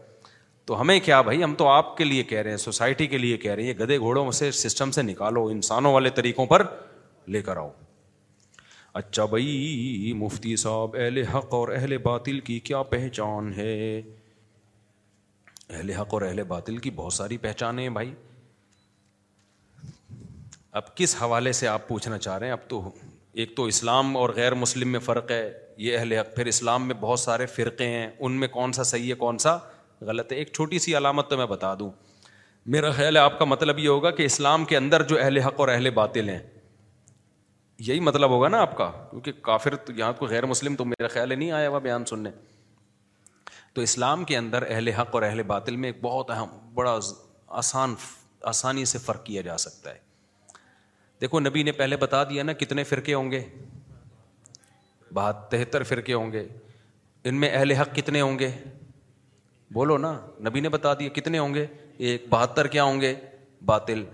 یہ کلیئر ہو گئی بات تو وہ سارے باطل ہوں تبھی تو جہنم میں جائیں گے نا حق پر کون ہوگا ایک ایک بات تو یہ دوسری بات نبی سے پوچھا گیا وہ حق پر کون ہوگا آپ نے فرمایا ماں انا علیہ و اصحابی آپ نے فرمایا قرآن حدیث کیونکہ قرآن حدیث کی تشریح ہر آدمی اقبل طریقے سے کر رہا ہے تو آپ نے اس کی علامت بتائی کہ جو قرآن و حدیث کی وہ تشریح کرے گا جس پہ صحابہ کا عمل تھا ماں انا علیہ و اصحابی ایک صاحب کل مجھے کہنے لگے نبی نے تو قرآن حدیث دیا قرآن حدیث دیا اب صحابہ کو بیچ میں کہاں سے لے آتے ہو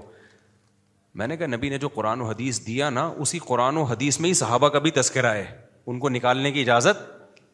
بولو نہیں ہے اس کی مثال ہے جیسے پرویزی فرقہ کہتے ہیں قرآن ہے قرآن قرآن کو مانو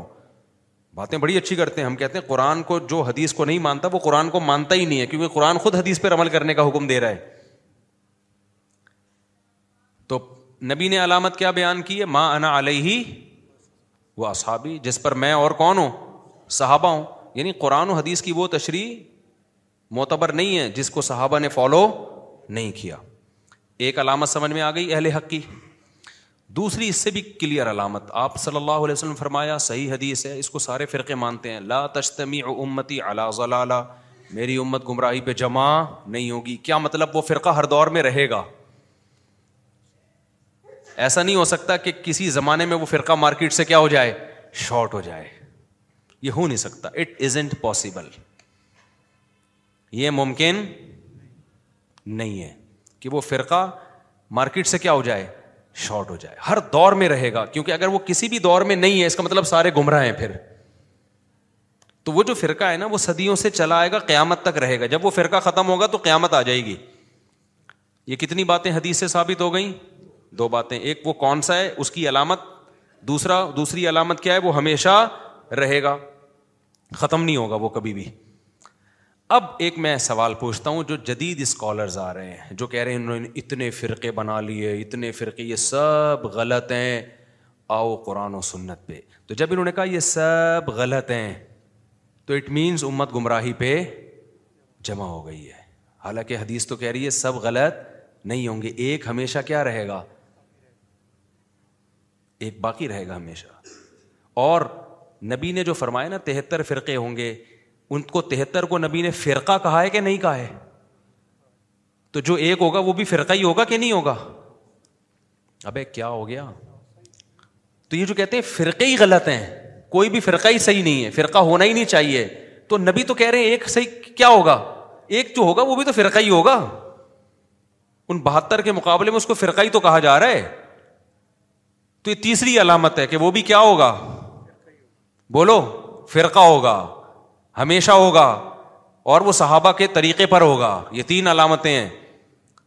اب جو بھی نئے نئے اسکالرز آ رہے ہیں نا کہہ رہے ہیں یہ تو کوئی اتنے سارے فرقے بنے ہوئے ہیں سب غلط میں اب قرآن و حدیث کو ایکسپلین کر رہا ہوں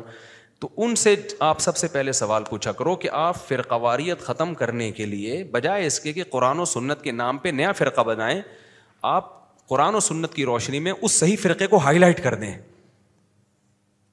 یہ لوگ زہر کا پیالہ پی لیں گے اس صحیح فرقے کو کبھی ہائی لائٹ نہیں کریں گے کیونکہ اس سے ان کی اپنی دکان کیا ہو جائے گی بند ہو جائے گی لوگ کہیں گے تو سعودیوں سے چلا آ رہا ہے جب یہ صحیح ہے تو پھر تمہیں نئی چیز مارکیٹ میں لانے کی ضرورت کیا ہے یہ تو پھر اسی کو فالو کرو نا اسی کے علما کو اسی کے صلاح کو فالو کرو جو اس فرقے سے تعلق رکھتے ہیں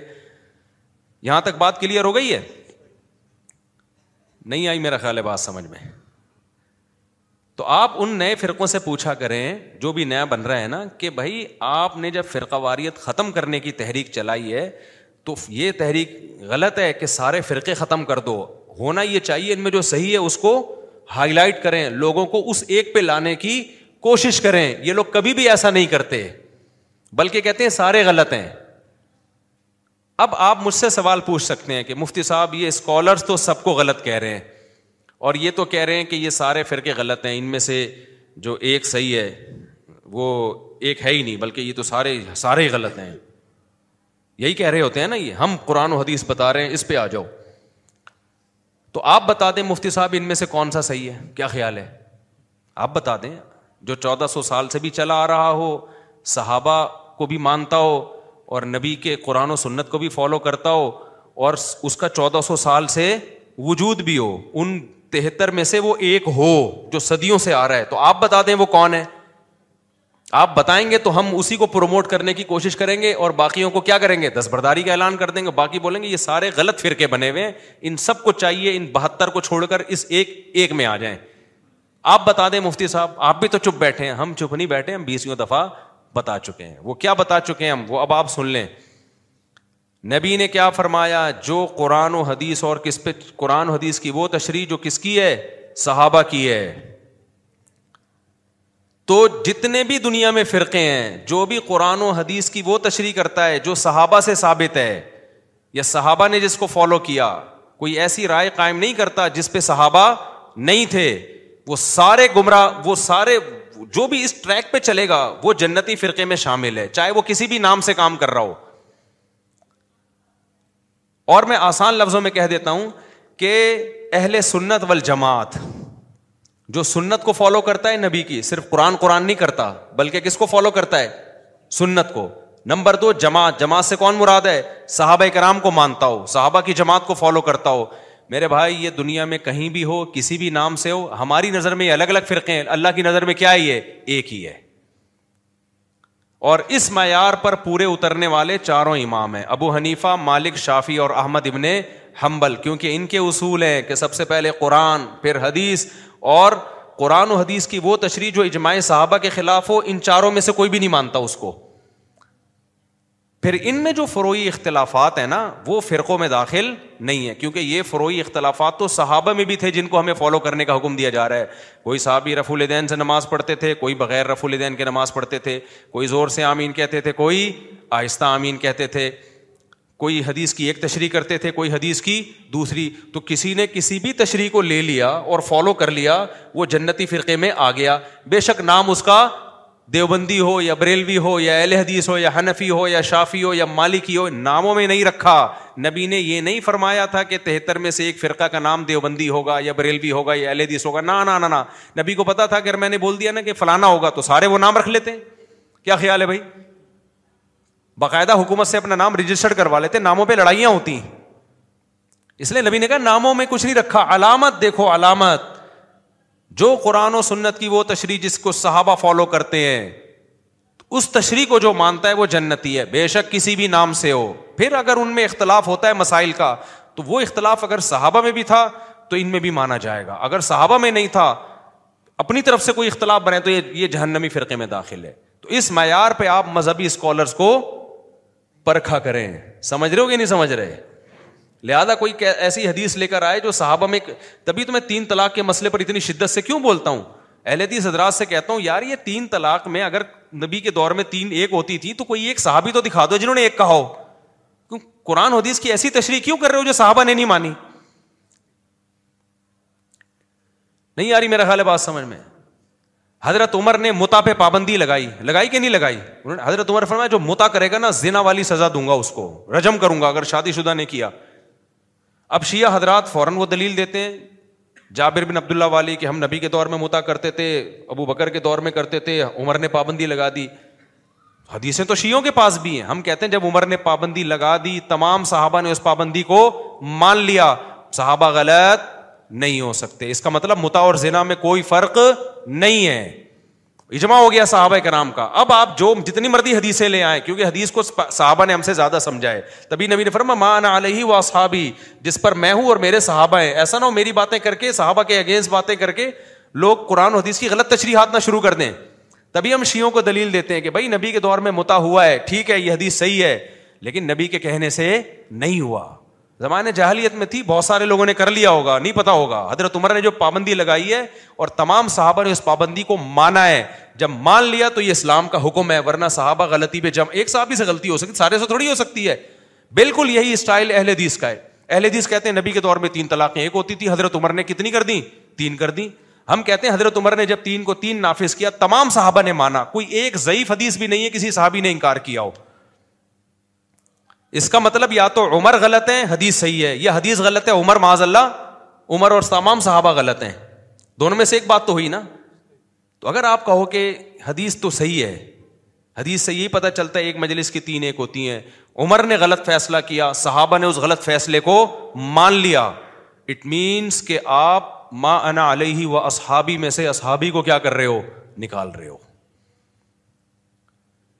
آپ کہہ سکتے ہیں حضرت عمر سے فلاں اشتہادی غلطی ہوئی بھائی ہم حضرت عمر کی اکیلے کی بات نہیں کر رہے ایک فیصلہ نافذ کر رہے ہیں تمام صحابہ اسے دل و جان سے قبول کر رہے ہیں تو اس کا مطلب حضرت عمر نے حدیث کی مخالفت کی ہی نہیں ہے بلکہ حدیث کا وہ مطلب نہیں ہے جو آپ سمجھ رہے ہو جیسے شیعہ متا والی حدیثوں کا جو مطلب صحیح نہیں ہے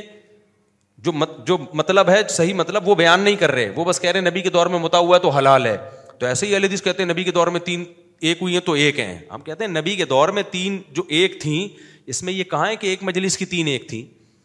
اس میں یہ کہا ہے کہ وہ نبی کے آرڈر سے ایک تھیں ہر کام نبی کے دور میں جو ہوا ہے وہ اسلام تھوڑی ہے اسلام جب ہے جب نبی کے آرڈر پہ ہوا ہو یا نبی کی موجودگی میں ہوا ہو نبی کے علم میں ہوا ہو سمجھ میں آ رہی ہے بات کہ نہیں آ رہی تو اگر نبی کی موجودگی میں ہوا ہے نبی کے علم میں ہوا ہے تو پھر سر آنکھوں پر لیکن ایسا نہیں ہے نبی کی کو جب تین طلاقوں کا پتہ چلا نا کہ ایک صحابی نے اکٹھی تین طلاق دیا آپ تو غزبناک ہو کے کھڑے ہو گئے اور فرمایا اللہ کی کتاب سے کھیلا جا رہا ہے میں تمہارے درمیان موجود ہوں ایک صحابی نے کہا یار وسلم میں اس کی گردن نہ اڑا دوں اگر تین ایک ہوتی تو نبی غزبناک ہو کے کھڑے ہوتے کہتے کوئی بات نہیں تین ہے تین ہزار دیتی اس میں غصہ آنے کی کیا بات ہے ہوئی تو کتنی ہے غصہ جب ہی آیا تھا کہ ذرا سی بات پہ اپنا گھر ہمیشہ کے لیے کیا کر دیا اجاڑ دیا تو آپ اگر صحابہ کو بیچ سے نکال دو گے تو پھر غامدیت ہے پھر دین پھر گامدی صاحب بہترین دین کو ایکسپلین کر رہے ہیں کیونکہ وہ ایکچولی ایکچولی کر کے ہر آیت میں انہوں نے اپنے ایک مفہوم بیان کیا ہے تو آپ اگر صحابہ کو نکال دیتے ہو تو پھر قرآن و سنت تو بھائی پھر جو جس کے منہ میں آئے گا وہ قرآن و سنت کے نام پہ تشریح کرے گا جو کہ ہو رہا ہے مارکیٹ میں تو آپ کو صحابہ کو لانا پڑے گا اس کے بعد بھی اگر اختلاف باقی رہتا ہے تو وہ اختلاف شریعت میں فرقواریت نہیں ہے بلکہ وہ اجتہادی اختلاف ہے جس کے بارے میں نبی نے فرمایا کہ جب کوئی مشتحد اجتہاد کرتا ہے اگر وہ درست نتیجے پر پہنچے دو اجر ملیں گے غلط نتیجے پر پہنچے تو بھی گمراہ نہیں ہے پھر بھی اجر ملے گا کیونکہ اس کے بس میں اتنا ہی تھا سمجھ میں آ رہی ہے بات تو یہ حنفی شافی جو اختلافات ہیں نا یہ یہ وہ والے اختلاف نہیں ہے کہ آپ اس کو جنتی فرقے سے ہی نکال دیں امام شافی کی تحقیق یہ تھی کہ بھائی امام کے پیچھے فاتحہ پڑھنی چاہیے انہوں نے اس حدیث کو فالو کیا امام و حنیفہ کی تحقیق یہ تھی کہ نہیں پڑھنی چاہیے کیونکہ دوسری حدیث ہے من قان المام الفقرات الامام قرات جس کا امام ہے امام کی قرات مختدی کے لیے کافی ہے تو دونوں کا اختلاف ہوا یہ اختلاف صحابہ میں بھی موجود تھا عبداللہ بن مسعود فاتحہ پڑھنے کے قائل نہیں تھے ابو حریرا سے روایت ملتی ہے کہ وہ قائل تھے اس کے عبداللہ بن مسعود رف الدین کے قائل نہیں تھے عبداللہ بن عمر قائل رہے ہیں رف الدین کے اب آخر میں چھوڑ دیا تھا نہیں چھوڑا تھا ایک لمبی بحث ہے بعض حضرات اس کے قائل ہیں عبداللہ بن عمر نے رجوع کیا ہے اس رف الدین کے مسئلے میں یہ میں رف الدین کی بحث نہیں چھیڑنا چاہ رہا میں صرف بتانا چاہ رہا ہوں کہ یہ اختلاف اب اس جنتی جہنمی والا نہیں آج مذہبی اسکالر دو نمبر ہی پتہ کیا کر رہے ہیں ایک دو نمبر ہی تو وہ یہ کر رہے ہیں کہ نیا فرقہ بنا رہے ہیں سب کو غلط قرار دے کر بجائے اس کے کہ جو صحیح ہے اس کے بارے میں رہنمائی کریں کہ یہ والا صحیح ہے اور ہمیشہ سے چلا آ رہا ہے اور یہ پورے معیار یہ چاروں اماموں کو جو فالو کرتے ہیں نا وہ اس معیار پہ سو فیصد اترتے ہیں کیونکہ وہ مشتحدین کو فالو کر رہے ہیں ان چاروں اماموں کو جو اہل سنت وال جماعت کے امام ہیں اور یہ اہل سنت کے چاروں امام قرآن حدیث اور صحابہ سے ہٹتے نہیں ہیں یہ ان کی یہ خوبی ہے لہٰذا ان کو جو فالو کرے گا وہ قرآن حدیث اور صحابہ سے ہٹے گا نہیں جو ان کی تشریح کو فالو کرے گا تو اب اس میں یہ جو نئے نئے اسکالرز آ رہے ہیں دو بدماشیاں کر رہے ہیں دو بدماشیاں پہلی بات یہ کہ یہ یہ نہیں بتاتے ان میں صحیح کون سا ہے کیونکہ اس سے ان کی دکانیں کیا ہو جائیں گی بند لوگ کہیں گے جب ان میں سے ہی صحیح موجود ہیں تو انہیں کو فالو کرو نا تمہارے تم تمہارے پاس ہم کیوں آئے پھر دوسرا گڑبڑ یہ کر رہے ہوتے ہیں کہ فروئی اختلافی مسائل جن پہ جنت جہنم کا مدار نہیں ہے جو جنتی اور جہنمی فرقوں میں داخل نہیں ہے ان کو بھی جنتی اور جہنمی قرار دینا شروع کر دیتے ہیں رف الدین کا مسئلہ جب بیان کریں گے تو ایسے بیان کریں گے کہ جو رف الدین نہیں کرتے گویا وہ گمراہ لوگ ہیں گمراہ فرقے میں شامل ہیں سمجھ میں آ رہی ہے بات ان کے جو تشریح رف الدین کی ہے وہ مانو جو یہ تشریح کر رہے ہیں جو یہ تشریح کر رہے ہیں حدیث پیش کر رہے ہیں اس کو مانو جو مخالف کے پاس دلیل ہے وہ بالکل کیا ہے وہ غلط ہے اس کی کوئی حیثیت نہیں اس کی کوئی دو ٹکے کی اوقات نہیں ہے ان کو اپنا باپ بناؤ گے جو یہ قرآن حدیث کی تشریح کریں اور ہم پہ مسلط کریں وہ ٹھیک ہے اور جو ان کے خلاف جائے وہ دیوبندیت ہے وہ بریلویت ہے وہ اہل حدیثیت ہے وہ شیت ہے وہ فلانیت ہے وہ ڈمکانیت ہے اس پہ فرقواریت کے لیبل تھوپنا شروع کر دیں گے تو اسی وجہ سے جو تکلید نہیں کر رہے نا میں دعوے سے کہتا ہوں وہ بہت زبردست تکلید کر رہے ہیں وہ لوگ کیونکہ وہ اپنے مذہبی رہنماؤں کو ایسا باپ بناتے ہیں نا بڑے بڑے مشتحدین کو چھوڑ کر کے اس ان کے اس مذہبی رہنما نے حالات جس کو کہہ دیا صحیح ہے وہ صحیح ہے جس کو کہہ دیا غلط ہے وہ کیا ہے غلط جس حدیث کو کہہ دیا صحیح وہ صحیح ہے اور جس حدیث کو کہہ دیا ضعیف وہ کیا ہے وہ ضعیف ہے تو اس لیے ان منجنوں سے آپ اپنے آپ کو بچائیں تو یہ سارے منجن ہیں فالو کریں انہیں کو جو مشتحدین کو امت ہمیشہ سے فالو کرتی آ رہی ہے اسی میں خیر ہے اس کے علاوہ آپ کوئی راستہ نہیں ہے آپ کے پاس جو بھی آپ کو امت سے ہٹا کے ایک نئی چیز پہ لا رہا ہے کتنا اچھا خوش نما لیبل لگا دے میرے بھائی وہ غلط ہے کیونکہ نبی نے فرمایا میری امت گمراہی پہ جمع ہر دور میں اہل حق رہیں گے ان کے پاس تو جس طرح یہ اسلام کو پیش کر رہے ہیں نا اہل حق کی تعداد چار اور پانچ سے زیادہ بنتی نہیں ہے جبکہ ہم کہتے ہیں لاکھوں کروڑوں علما صلیحہ بزرگان دین جو حنفی ہیں وہ بھی جہنمی کیونکہ ابو حنیفہ کی تقلید کر رہے ہیں شافی ہیں جو امام شافی کی تخلیق کر رہے ہیں وہ بھی کیا ہو گئے کیونکہ فرقوں کا مطلب تو انہوں نے یہ بتا دیا نا کہ سارے فرقے جو حنفی ہو شافی ہو سارے جہنمی تو اب اب جہنم کے والے جانے والوں کی ہم تعداد ذرا بتاتا ہوں آپ کو میں حنفی سارے جہنمی آپ کو پتا ہے جب سے فقہ حنفی مرتب ہوا ہے پچاس فیصد سے زیادہ لوگ اہل سنت والجماعت میں فقہ حنفی کو فالو کرتے آ رہے ہیں پچاس فیصد سے زیادہ اور اب بھی پچاس فیصد سے زیادہ یہ میری تحقیق نہیں ہے ڈاکٹر ذاکر نائک کی تحقیق ہے جو میں نے براہ راست ان سے سنی اور مشاہدہ بھی ہے بنگلہ دیش پورا پورا ہے ہے کے کے پی کیا چند ایک کو چھوڑ کر ایل تو بہت تھوڑے ہوں گے کے پی کے میں سارے کیا ہیں ہیں پورا بلوچستان کیا ہے ہے سوائے چند ایک پورا پنجاب کیا ہے ہے پورا کراچی کیا ہے چند ایک کو چھوڑ کر چند مسجدیں اہل حدیثوں کی یا کچھ دوسرے باقی سارے کیا ہیں حنفی ہیں پورا افغانستان کیا ہے جو روس سے لڑے اور اب بھی ایک انہوں نے حکومت قائم کی وہ سارے کیا ہیں بولتے کیوں نہیں ہنفی ہیں آزر بائی جان جہاں میں گیا ہوں ہنفی ہے تاجکستان ہنفی ہے ایران میں جتنے سنی ہیں نائنٹی نائن پرسینٹ جو سنی ہیں وہ کیا ہیں ہنفی ہیں ادھر چلے جاؤ آپ ترکی جس نے پانچ سو سال زمین پہ دادا گیری کی ہے مسلمانوں کی قیادت کی ہے وہ سارے کیا تھے ہنفی تھے پھر بر صغیر میں جو ہزار سال حکومت رہی ہے سب ہنفیوں کی رہی ہے اور یہ آج سے نہیں ہے کہ ابھی سے آ گئے ہوں جب سے فقہ حنفی مرتب بارہ سو سال سے زیادہ عرصہ ہو گیا پھر آپ چلے جاؤ ملیشیا وہ سارے شافعی ہیں سارے کیا ہیں شافعی ہیں اور تھائی لینڈ کی طرف چلے جاؤ وہاں بھی جتنے قدیم مسلمان ہیں اچھا چائنا میں جتنے قدیم مسلمان ہیں سارے حنفی ہیں کل چائنا سے جماعت آئی ہوئی تھی وہ بتا رہے تھے ہمارے یہاں تو سارے فقہ حنفی تو یہ کیا اب اب کوئی فرقہ وجود میں آیا ہے جب سے چائنا میں اسلام آیا ہے وہ کیا ہے ہمیشہ سے حنفی ہیں فقہ حنفی کو ہی فالو کر رہے ہیں منگول جو مسلمان ہوئے تھے بعض لوگ کہتے ہیں منگول ہیں بھائی منگول تو سارے حنفی ہوئے تھے صحیح ہے نا جو جب اسلام لائے ہیں حتیٰ کہ یہاں جتنے ہمارے اہل حدیث ہیں ان کے بھی ابا دادا یا پردادا پردادا پہ جا کے وہ سارے کیا ہیں ہنفی ہیں وہ بھی یا پردادا نہیں ہوں گے تو پردادا سے اوپر سارے ہنفی ہوں گے وہ بھی ٹھیک ہے نا تو میں بھی یہ مقابلہ نہیں کر رہا اہل حدیث اور ہنفیوں کا میں تو کہہ رہا ہوں اگر آپ کسی کو ہنفیت کی بیس پہ گمراہ قرار دیتے ہو کہ یہ ہنفیے فرقہ ہے اور جہنم میں جائے گا تو پچاس فیصد امت کہاں چلی گئی جو اہل سنت وال جماعت میں شیعہ وغیرہ ان کو تو میں اہل سنت میں وہ بھی نہیں اپنے آپ کو داخل کرتے ان کو تو ہم داخل ہی نہیں کر رہے ہم تو اہل سنت کی بات کر رہے ہیں تو اب یہ پچاس فیصد تو یہ چلے گئے کہاں پہ اور آج سے نہیں گئے کیونکہ ماضی میں جاؤ گے تو پچاس فیصد سے بھی زیادہ حنفی تھے پھر سعودیہ میں بہت سارے ہنفی ہیں شام میں بہت سارے ہنفی ہیں شافی بھی ہیں اور ہنفی بھی ہیں تو یہ سارے کہاں چلے گئے مارکیٹ سے میرے بھائی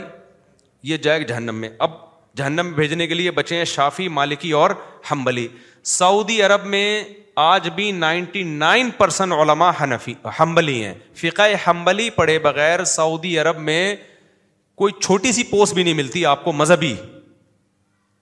دارالفتہ کھولنے کی اجازت ہی نہیں ہے فقہ ہمبلی نافذ ہے وہاں پہ لا ہے گو کے بہت سارے علما کچھ ایسے بھی ہیں جنہوں نے فقہ ہمبلی کو چھوڑ دیا لیکن وہ اب چھوڑا ہے اب تک کس کو فالو کر رہے تھے وہ فقہ حنبلی کو اور اب بھی میجورٹی فقہ میں تو وہاں حرم میں علما کے درسوں میں بیٹھا ہوں فقہ حمبلی کی کتابیں پڑھا رہے ہوتے ہیں وہ آپ ان سے پوچھو کہ آپ کس فقہ کو فالو کرتے ہیں منہ سے بولتے ہیں کہ ہم حمبلی ہیں ہمارے اہل حدیث بھائی کہتے ہیں نہیں وہ تو قرآن حدیث کہتے ہیں بھائی قرآن حدیث اور فقہ حمبلی میں ٹکراؤ تھوڑا ہی ہے نہ فقہ حنفی اور قرآن حدیث میں ٹکراؤ ہے نہ فقہ شافی قرآن حدیث میں ٹکراؤ ہے بات یہ ہے کہ قرآن حدیث میں جہاں دونوں طرف دلائل ہوں گے تو پھر اختلاف ہوگا تو ادھر بھی حدیث ہوگی ادھر بھی حدیث ہوگی ادھر بھی دلیل ہوگی ادھر بھی دلیل ہوگی تو ایسے موقع پہ پھر ایک فقہ کو فالو کیا جاتا ہے تو وہ اختلاف وہ والا ہے ہی نہیں جو جہنمی لیکن آپ نے تو کہا ہمبلی ایک یہ فقہ ہی کو فالو کرنا ہی فرقہ واریت ہے تو ہمبلی بھی کہاں چلے گئے جہنم میں شافی بھی کہاں چلے گئے اچھا یہ جو ویسٹ ہے نا جتنا افریقہ کے جتنی مراکش جہاں اسلام اندلس جہاں حکومت کی ہے مسلمانوں نے اندلس میں کتنی بڑی حکومت تھی ان میں نائنٹی نائن پرسینٹ لوگ مالکی ہیں کس کو فالو کر رہے ہیں آج بھی مالکی ہیں میں تو ملا ہوں جا کے ہاتھ چھوڑ کے نماز پڑھتے ہیں فقہ مالکی کو فالو کر رہے ہیں وہ وہ بھی کیا ہو گئے جہنمی تو چار یا چھ آدمی بچیں گے جنت میں جانے کے لیے تو وہی لطیفہ یاد آتا ہے حدیثوں میں تو ہم دیکھ رہے ہیں کہ نبی نے فرمایا میری امت کی جب پوری آدم سے لے کے آدم علیہ السلام سے لے کے قیامت تک صفحے لگیں گی نا جنتیوں کی اسی صفحے میری امت کی ہوں گی آپ نے فرقہ کا ایک ایسا مفہوم بیان کر دیا کہ حنفی یہ شافی یہ سارے فرقے ہیں تو اب جب فرقے ہیں تو یہ تو میجورٹی تو انہیں کو فالو کر رہی ہے تو فوراً آپ کہتے ہیں اکثریت کو مت دیکھنا حق کبھی بھی اکثریت کے ساتھ نہیں ہوتا حق کو دیکھنا ہے چاہے مینورٹی میں ہو بھائی حق کو تو دیکھنا ہے ہم نے لیکن حق کی جو آپ ڈیفینیشن جو ایکسپلین جس طرح سے کر رہے ہیں اس سے مسلمانوں کی میجورٹی غلط ہو رہی ہے مینورٹی چار آدمی بچ جاتے ہیں اس میں وہ کیا ہو رہی ہے صحیح اور وہ بھی آج کے سو سال پہلے تو باسوں کا وجود ہی نہیں تھا اب بھی ڈاکٹر ذاکر نائک کی تحقیق کے مطابق تحقیق تو ہماری بھی ہے لیکن میں اپنی اس لیے نہیں پیش کر رہا کہ لوگ کہتے ہیں منجن بیچ رہا ہے پھر اس لیے میں ڈاکٹر ذاکر صاحب کا حوالہ دے رہا ہوں مشاہدہ ہے یہ صرف تحقیق نہیں ہے نائنٹی نائن پرسینٹ لوگ چاروں مذاہب میں سے کسی ایک سے وابستہ ہیں یا تو اہل سنت کی بات کر رہا ہوں میں باقی زیدیا امامیہ شیعہ وہ ان کو وہ ایک الگ حساب کتاب ہے اہل سنت وال جماعت کی بات کر رہا ہوں میں اہل سنت وال جماعت کو میں اس لیے فوکس کر رہا ہوں کہ اہل سنت وال جماعت وہ لوگ ہیں جو قرآن حدیث اور صحابہ تینوں کو ساتھ ملاتے ہیں ایسی تشریح نہیں کرتے قرآن و سنت کی جو صحابہ کے کیا ہوں اگینسٹ اور صحابہ میں سب سے بڑا مقام خلفۂ راشدین کو دیتے ہیں تو خلف راشدین کے فیصلوں کے مخالف نہیں جاتے وہ فیصلے جو باقاعدہ نافذ ہوئے جن کو صحابہ نے بھی مانا تو ان فیصلوں کی بات کر رہا ہوں تو اگر آپ میرے بھائی یہ قرآن و سنت کی تشریح ایسی کر رہے ہو نا فرقواریت کے خلاف ایسی تقریریں کر رہے ہو تو چند بے وقوف لوگ آپ کے گرد اکٹھے ہو جائیں گے جن کو تاریخ کا پتہ ہی نہیں ہے تو وہی بات ہے نظموں میں ہوتا ہے غز نبی کا بیٹا میدان میں آ رہا ہے بھائی غز نبی محمود غزنوی تو حنفی تھا وہ بھی کیا ہو گیا گمراہ ہو گیا تمہارے پاس تاریخ میں نہ کوئی مجاہد بچے گا نہ کوئی محدث بچے گا کچھ بچے گا ہی نہیں مارکیٹ میں تمہارے پاس تو چند لوگ بچ جائیں گے تو ہم تو ان چند کو بھی دل بڑا رکھ کے ہم کہہ رہے ہیں چلو قرآن حدیث کو کسی بھی درجے میں مانتا ہو بلے حنفی نہ ہو ہم تو پھر بھی اس کو جنت میں لے جانے کے لیے ہم تو پھر بھی ضرور بڑا رکھ رہے ہیں لیکن تمہارا جو جو کانسیپٹ ہے نا اس سے نائنٹی نائن پرسینٹ جو جنتی تھے وہ جہنم میں جا رہے ہیں اور ایک پرسینٹ کہاں جا رہے ہیں ایک پرسینٹ کو تم جنت میں لے کے جانے کی کوشش کر رہے ہو اور وہ بھی اس دور میں ورنہ ماضی میں جاؤ گے تو ایک پرسینٹ بھی نہیں ملیں گے جیسے اس کی ایک میں مثال دیتا ہوں کہ اکثر یہ اعتراض کیا جاتا ہے کہ حرم میں چار سو سال تک چار مسلح رہے ہیں حنفی مالکی شافی ہمبلی یہ فرقواریت نہیں تو اور کیا ہے اس کا میں نے ایک جواب دیا تھا میں نے کہا دیکھو حرم میں چار سو سال تک چار مسلح رہے حنفی شافی مالکی حمبلی چاروں مکاتب فکر کو حرم میں نمائندگی ملی ہوئی تھی تو اس کے تو ہم متفق نہیں ہیں کہ ایک امام حنفی پڑھائے پھر شافی پڑھائے بھائی جو بھی ہے سب صحیح ہیں تو کوئی بھی ایک پڑھا دے اس میں کیا جا رہا ہے یہ لیبل لگانے کی کیا ضرورت ہے اور یہ چار سو سال تک اس پر علماء کا اجماع بھی نہیں ہوا کہ امت نے اجماعی طور پر اس کو قبول کر لیا ہو اجماع تھوڑی ہوا ہے ہو سکتا ہے بہت سے علما اس کے خلاف ہوں گے یار نہیں ایک ہی ہونا چاہیے سب جیسے اب ہمبلی ہے نا اب ہمبلی مسلح ہے نا سعودی عرب میں تو حنفی بھی ان کے پیچھے جا کے نماز پڑھتے ہیں کہ نہیں پڑھتے تو حنفیوں نے یہ تھوڑی کہا کہ ہمبلی کیوں بھائی وہ بھی اہل سنت ہیں تو یہ بھی ہیں تو ٹھیک ہے سب صحیح ہے بھائی ہنفی ہو ہمبلی ہو ہماری صحت پہ اس سے کوئی فرق صدیوں تک ہنفیوں نے حکومت کی حرمین پہ ہمبلیوں کو اس پہ کوئی اعتراض نہیں ہوا کیونکہ وہ ان کو بھی اہل سنت وال جماعت میں سمجھتے ہیں پھر جب ہمبلیوں کی حکومت آئی تو سب سے زیادہ علماء دیوبند نے سپورٹ کیا ہے سعودیہ کو پتا ہے آپ کو شروع میں مخالفت تھی کیونکہ معاملہ کنفیوز تھا کہ یہ کوئی خوارش ٹائپ کی کوئی باغی تو نہیں ہے لیکن جب معاملہ کلیئر ہو گیا کہ بھائی ان کے عقائد درست ہیں تو ہمبلی ہونے کے باوجود آپ کو پتا ہے سب سے زیادہ سپورٹ کس نے کیا تھا ان کو ہنفیہ نے سپورٹ کیا علماء دیوبند نے سپورٹ کیا کیونکہ ہماری نظر میں ہنفی اور ہمبلی میں کوئی فرق نہیں ہے ایک ہی مکتبہ فکر ہے مسائل کا اختلاف وہی ہے جو صحابہ میں بھی تھا آل سعود جو فہد بن عبد العزیز سے کے دور تک تو بہت اچھے تعلقات تھے علماء کے اس کے بعد جا کے پھر وہاں جو بھی فسادات ہوئے اور جو بھی معاملہ ہوا اب میں زیادہ اس کی گہرائی میں نہیں جاتا کچھ بہت ساری نگیٹو نگیٹیوٹی پھیلائی گئی لیکن اس سے پہلے تو وہ علماء عرب جانتے ہی علماء دیوبند کو تھے بدل المجود شیخ الحدیث مولانا زکری رحمۃ اللہ علیہ کی آج بھی وہاں رکھی ہوئی ہے شیخ الحدیث مولانا زکری رحمۃ اللہ علیہ کے بڑے اچھے تعلقات تھے شیخ بن باز سے سعودی عرب کے جو مفتی اعظم تھے خیر تو اب مجھے ایک بات بتاؤ کہ یہ تو کسی نے بھی مخالفت لیکن حرم میں جو چار سو سال مسلح رہے نا تو میں بھی اس کا قائل نہیں ہوں کہ نہیں ہونے چاہیے چار مسلح ایک ہی ہونا چاہیے تھا جیسے اب ہے یا اس سے پہلے تھا اور اس پر اس پر ساری امت جمع بھی نہیں ہوئی ہے بہت سے ہو سکتا ہے علما کہتے ہیں بھائی ایک ہی مسلح ہونا چاہیے ہم سب ایک ہی پیچھے نماز پڑھیں گے لیکن ایک سوال پیدا ہوتا ہے کہ چار سو سال تک اہل سنت وال جماعت کے بارے میں یہ سمجھا گیا کہ چار ہی اہل سنت وال جماعت کے نمائندے ہیں حنفی مالکی شافی حنبلی لہٰذا ان چاروں کو وہاں جگہ دی گئی یہ بتانے کے لیے کہ جو جنتی فرقہ ہے نا جو اہل سنت وال جماعت ہے وہ یہ ہے ان کو حرمین کی امامت کا حق ہے سوال پیدا ہوتا ہے پانچواں فرقہ میدان میں کیوں نہیں آیا جس نے اپلیکیشن لکھی کہ ہمیں بھی حق دیا جائے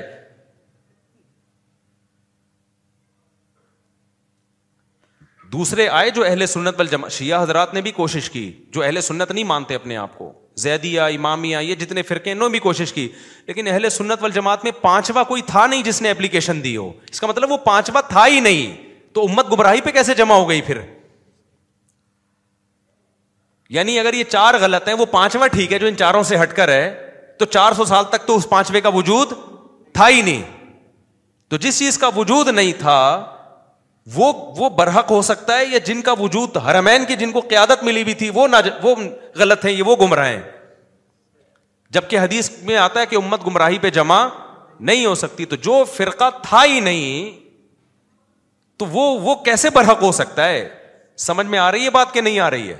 جو تھا ہی نہیں نا اگر حالانکہ جو ناجی فرقہ ہے جو نجات یافتہ ہے وہ چودہ سو سال میں ایک سیکنڈ کے لیے بھی مارکیٹ سے شارٹ نہیں ہو سکتا تو چار سو سال تک وہ مارکیٹ سے شارٹ رہا ہے صحیح نا تو چار سو سال تک نمائندگی کس کو ملی ہے انہیں کو ملی اور چار سو سال پہلے بھی انہیں میں سے کسی ایک کو ملی ہے چار سو سال بعد بھی انہیں میں سے کسی ایک کو ملی ہے تو یہ جو نئے نئے فرقے مارکیٹ میں آ رہے ہیں نا اور یہ کہہ رہے ہیں کہ یہ فرقہ واریت کا جو مفہوم یہ لوگ بیان کر رہے ہیں اس مفہوم کے مطابق ننانوے فیصد امت جا رہی ہے جہنم میں چار چھ آٹھ دس افراد کہاں جا رہے ہیں میرے بھائی ہو سکتا ہے چار ہزار افرادوں کوئی لسٹ پیش کر دی چار نہیں چار ہزار اب پوری امت کے مقابلے میں چار ہزار کی کیا ویلیو ہے یار ٹھیک ہے نا کیا ویلیو ہے تو اس لیے یہ جو دلیل دی جاتی نا اکثریت کو مت دیکھو اس امت میں اہل سنت وال جماعت میں اکثریت کو دیکھنا پڑے گا آپ کو کیونکہ اس امت میں میجورٹی جنت میں جائے گی پچھلی امتوں کے مقابلے میں من یہ جو قرآن کہتا ہے نا زمین میں اکثریت کی اتباع مت کرو یہ آیت نبی کے دور کے ساتھ خاص ہے کہ اس وقت اکثر لوگ کافر تھے تو کافر کہتے تھے اسلام اگر برحق ہے تو اتنے سارے لوگ تو غلط ہیں تو قرآن نے کہا اکثریت کی اتباع مت کرو تو یہ نبی کے دور کے بارے میں ہے یہ ہر ہر جگہ یہ آیت فٹ کرنے کی نہیں ہے اس امت میں اکثریت کو دیکھنا پڑے گا اکثریت غلط نہیں ہو سکتی چار آدمی غلط ہو سکتے ہیں اس کی میں اور آسان مثال دوں حضرت عیسیٰ علیہ السلام جب نازل ہوں گے حدیث میں آتا ہے کہ پوری دنیا میں اسلام آ جائے گا اب اس وقت کوئی نیا فرقہ بنائے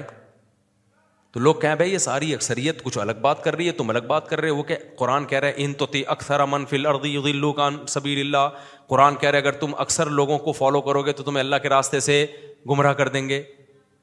حالانکہ اس وقت اکثریت کس پر ہوگی اسلام پر ہوگی وہ پوری دنیا اسلام پر ہوگی اس وقت تو اس کو کیا کہا جائے گا بھائی یہ نبی کے دور میں نازل ہوئی ہے اس وقت اکثریت کافر تھی تو کافر لوگ کہتے تھے بھائی یہ اتنے سارے جہنم میں جائیں گے اس کا جواب ہے واقعی جہنم میں جائیں گے یہ کیونکہ اللہ کو مانتے ہی نہیں ہے ہم بات کر رہے ہیں جو اللہ رسول کو صحابہ کو مانتے ہیں قرآن و سنت کو فالو کرتے ہیں جن کو اہل سنت وال جماعت کہا جاتا ہے تو وہ ان کی ہم بات کر رہے ہیں ان میں اکثریت حق پر ہوگی میرے بھائی ان میں ایسا نہیں ہو سکتا کہ اکثریت صحیح ہے اور چار آدمی اکثریت غلط ہو اور چار آدمی جنت میں جائیں یہ بات کلیئر ہو گئی کہ نہیں ہو گئی اگر پھر بھی کسی کے ذہن میں کوئی سوال ہے تو بھی پوچھ لے کیونکہ میرا یہ کلپ لوگ ادھورا چلاتے ہیں اور پھر میرے خلاف آج کل خواتین بھی احتجاج کر رہی ہیں کہ بجائے فرقے ختم کرنے کے مفتی صاحب کہہ رہے ہیں کہ جو ہے نا صحیح فرقے کو فالو کرو حالانکہ فرقے تو غلط ختم ہی نہیں ہو کسی کا باپ بھی ختم نہیں کر سکتا فرقوں کو آپ نے صحیح چیز کو بتا دینا یہ صحیح ہے باقی غلط ہیں تو جو غلط سے چھوٹ کر آنا چاہیں گے ادھر کو آ جائیں گے جو نہیں آنا چاہیں گے ان کی قسمت میں ہدایت ہے ہی نہیں یہ طریقہ نہیں ہے کہ سارے فرقے بم سے اڑا دو اور ایک ہم نئی چیز مارکیٹ میں لے کر آئے ہیں یہ ہے اصل تو آپ جو چیز لائیں کائنڈلی آپ اپنے پاس سنبھال کے رکھیں جو صحیح ہے وہ چودہ سو سال سے چلا آ رہا ہے اور وہ وہی ہیں جو قرآن سنت اور صحابہ کو فالو کرتے ہیں اجماع کو فالو کرتے ہیں اجماع کے خلاف نہیں جاتے پھر اگر ان میں مسائل میں اختلاف ہو بھی جائے تو وہ صحابہ میں بھی تھا میرے بھائی وہ اختلاف کی بیس پہ جنت اور جہنم کے فیصلے نہیں ہوتے بات کھوپڑی شریف میں بیٹھ گئی کہ نہیں بیٹھ گئی نہیں بیٹھی تو چھوڑ دو بس چل رہے ہو چلتے رہو اہل اور اہل باطل کی پہچان یہ رپورٹ میں نے پیش کر دی ہے پوری اہل اور اہل باطل کی پہچان کے بارے میں اور ویسے ایک بات آپ کو بتاؤں قرآن تو جنتیوں کی جو تعریف کرتا ہے قرآن کہتا ہے لغویات سے بچتے ہیں نمازوں میں خوشو پیدا کرتے ہیں صدقات و خیرات کرتے ہیں ان کے چہروں پہ سیما ہم فی وجوہ ہی اثر سجود نمازوں کا نور ہوتا ہے ان کے چہروں پہ وہ یتیموں کا مال کھاتے نہیں ہیں یتیموں پہ خرچ کرتے ہیں کتنی چیزیں قرآن بیان کرتا ہے آج جتنے جو باطل فرقے آ رہے ہیں نا ان میں سے ان ان علامتوں میں سے ایک بھی نہیں وہ کسی ایک آدمی کو نمازی بنایا ہونا آپ نہیں دیکھیں گے ہاں کوئی بےچارا مسجد میں نماز پڑھنے آ گیا اس کو ٹانگے چوڑی کرنے ٹانگے پتلی کرنے آمین آہستہ زور سے رف الدین کرنا ہے نہیں کرنا ہے ان مسلوں میں ضرور الجھا رہے ہوں گے وہ تبلیغی جماعت کا یہ کام ہی نہیں ہے رف الدین کے مسئلے وہ لوگوں کو نمازی بناتے ہیں کتنے لوگ مسجد میں آئے نمازی خوشو خزو رو رہے ہیں نمازوں میں کوئی ٹکر گیا ان کو تو رف الدین کر رہا ہے نہیں کرنا چاہیے اس کو الجھا دیا اور وہ نہیں کر رہا تھا تو کرنا چاہیے اس کو اس مسئلے میں الجھا دیا خوشو و خزو گیا تیل لینے سمجھ رہے وہ ہر وقت یوٹیوب پہ بھی یہی منجی ٹھوک دی اور چینل نے فلانا کر دیا اور جناب میں یوں کر دیا فلانا کر دیا تو قرآن تو اہل جنت کی علامت کیا بتا رہا نمازوں میں کیا کرتے ہیں خوشو بلے رف الدین سے کریں برے بغیر رف الدین کے کریں اللہ کو اس سے غرض نہیں ہے کہ یوں کر کے کر رہے ہو بغیر تو میری طرف وہ توجہ ہے نماز میں تیرا تو دل لگا رہا ہے کہ نہیں لگا رہا تیری نماز تیرا مجھ سے تعلق بحال کر رہی ہے کہ نہیں کر رہی تو ان اسکالرز میں آپ کو یہ چیز نظر نہیں ہے آپ کو پتا ہے صحابہ میں نماز کے بارے میں جو اختلافات تھے نا وہ آج کے اختلافات سے زیادہ ہیں اتنے اختلافات کم ہوئے ہیں ابھی یہ پہلے زیادہ اختلاف تھے ایک صحابی ہاتھ چھوڑ کے نماز پڑھ رہے ہیں کچھ ہاتھ باندھ کے نماز پڑھ رہے ہیں نمازوں میں بھی کتنی روایتیں ملتی ہیں کوئی یہاں باندھ رہا ہے کوئی یہاں باندھ رہا ہے کوئی کوئی یہاں باندھ رہا ہے زور سے آمین کوئی آہستہ آمین رو سب رہے ہیں نمازوں میں یار سارے رو رہے ہیں نمازوں کے اندر ایسی ایسی نمازیں پڑھ رہے ہیں وہ تو مگر آج آپ دیکھ لو یار کیسے کیسے اوٹ پٹانگ قسم کے چیلنج ہیں اور وہ وجہ اس کی یہ تھی کہ وہ وہ سمجھتے تھے بھائی ان ان کے کا ان کا استدلال اس حدیث سے ہے عبداللہ بن عباس کو کسی نے شکایت کی حضرت معاویہ کے بارے میں کہ ایک رکت وطر پڑھتے ہیں عبداللہ بن عباس کی رائے ایک رکت وطر کی نہیں تھی حضرت معاویہ کی رائے تھی کہ ایک رکت وطر ہے میری رائے کہ ایک رکت وطر نہیں ہوتے اس میں دلائل ہے میرے پاس کبھی میں مسئلہ ریکارڈ کرواؤں گا جو ہمارے اہل حدیث کہتے ہیں نا یو بھی واحد ایک رکت وطر پڑھتے تھے اس کا یہ مطلب نہیں ہے حدیث کا مطلب لیکن اگر کوئی ایک رکت کا قائل ہے تو میں اپنی رائے اس پر زبردستی ٹھوسوں گا نہیں کیونکہ مجھے پتا ہے کہ بعض صحابہ ایک رکت کے قائل تھے میں ٹھوسوں گا نہیں میں اپنا موقف بیان کروں گا مضبوط لہجے میں میں یہ کہوں گا کہ مجھے اگر آپ سمجھ رہے ہو کہ میں قرآن حدیث نہیں جانتا یا میں اندھی تقلید کر رہا ہوں یہ آپ کا الزام ہے بھائی ہمیں پتا ہے ابو حنیفہ بہت آگے کی چیز تھے وہ ٹھیک ہے نا مطلب بہت زیادہ تحقیقات کی ہیں جہاں تک آپ پہنچے نہیں ہوں اب آپ کو ابو حنیفہ کی فراست کا اور علم کا پتہ نہیں ہے تو آپ ان پہ اعتراضات شروع کر دے تو انہوں نے حدیث کے خلاف فتویٰ دیا صاحبین نے حدیث کے خلاف فتویٰ دیا تو صحابہ میں بھی اختلاف تھا ایک رکت وطر کے کچھ قائل تھے کچھ قائل نہیں تھے لیکن دونوں کو یہ پتا تھا کہ بھائی دونوں کی نیت اللہ رسول کو فالو کرنا ہے لہذا دونوں نے ایک دوسرے کی رائے کا احترام کیا ہے آج کی جو متشدد دیوبندی ہیں وہ جیسے اہل حدیثوں پہ رد کر رہے ہوتے ہیں متشدد اہل حدیث دیوبندیوں کا مذاق اڑا رہے ہوتے ہیں یہ صحابہ ان کی طرح نہیں تھے ان کی طرح نہیں تھے بلکہ صحابہ نے کیا کیا یہ مسئلے کو آرام سے حل کیا عبداللہ بن عباس کو جب بتایا گیا کہ معاویہ ایک رکت پڑھتے ہیں فرمایا دا ہوں ان کو اپنے حال پہ چھوڑ دو وہ فقی ہے وہ اپنی رائے کو پر عمل کر سکتے ہیں یعنی گویا بزمان حل ہے بھائی میں جو تمہیں بتا رہا ہوں تم اس کو مانو باقی وہ کیا کر رہے ہیں وہ اللہ جانے ٹھیک ہے نا ان کے پاس ایک کوئی روایت پہنچی ہوگی یا ان کی رائے یہ ہوگی یو تیر واحد ان کا یہی مطلب ہے کتنے آرام سے صاحبہ نے مسئلہ حل کر دیا کہ نہیں کر دیا تبھی تو پورے پورے ملکوں کے ملک فتح کر لیے ان لوگوں نے ایسے روم اور فارس کی بخی ادھیڑ کے رکھ دیے کیونکہ ان کی صفوں میں کوئی رف الدین کر رہا تھا کوئی نہیں کر رہا تھا کوئی ہاتھ باندھ رہا تھا کوئی ہاتھ چھوڑ کے نماز پڑھ رہا تھا اور جس کو جس عالم پر اعتماد ہوتا اس پر عمل کرتا کوئی چیلنج مناظر بازی اگر وہ کہتے نا کہ نہیں بھائی زور سے آمین ہے یا آہستہ آمین ہے پہلے یہ منجی ٹھوکوں گا میں منجی ٹھوکوں گا تو روم اور فارس نے مسلمانوں کی منجی ٹھوک دینی تھی محمد بن قاسم پھر سندھ فتح نہیں کرتا محمد بن قاسم کی منجی ٹھک چکی ہوتی اب تک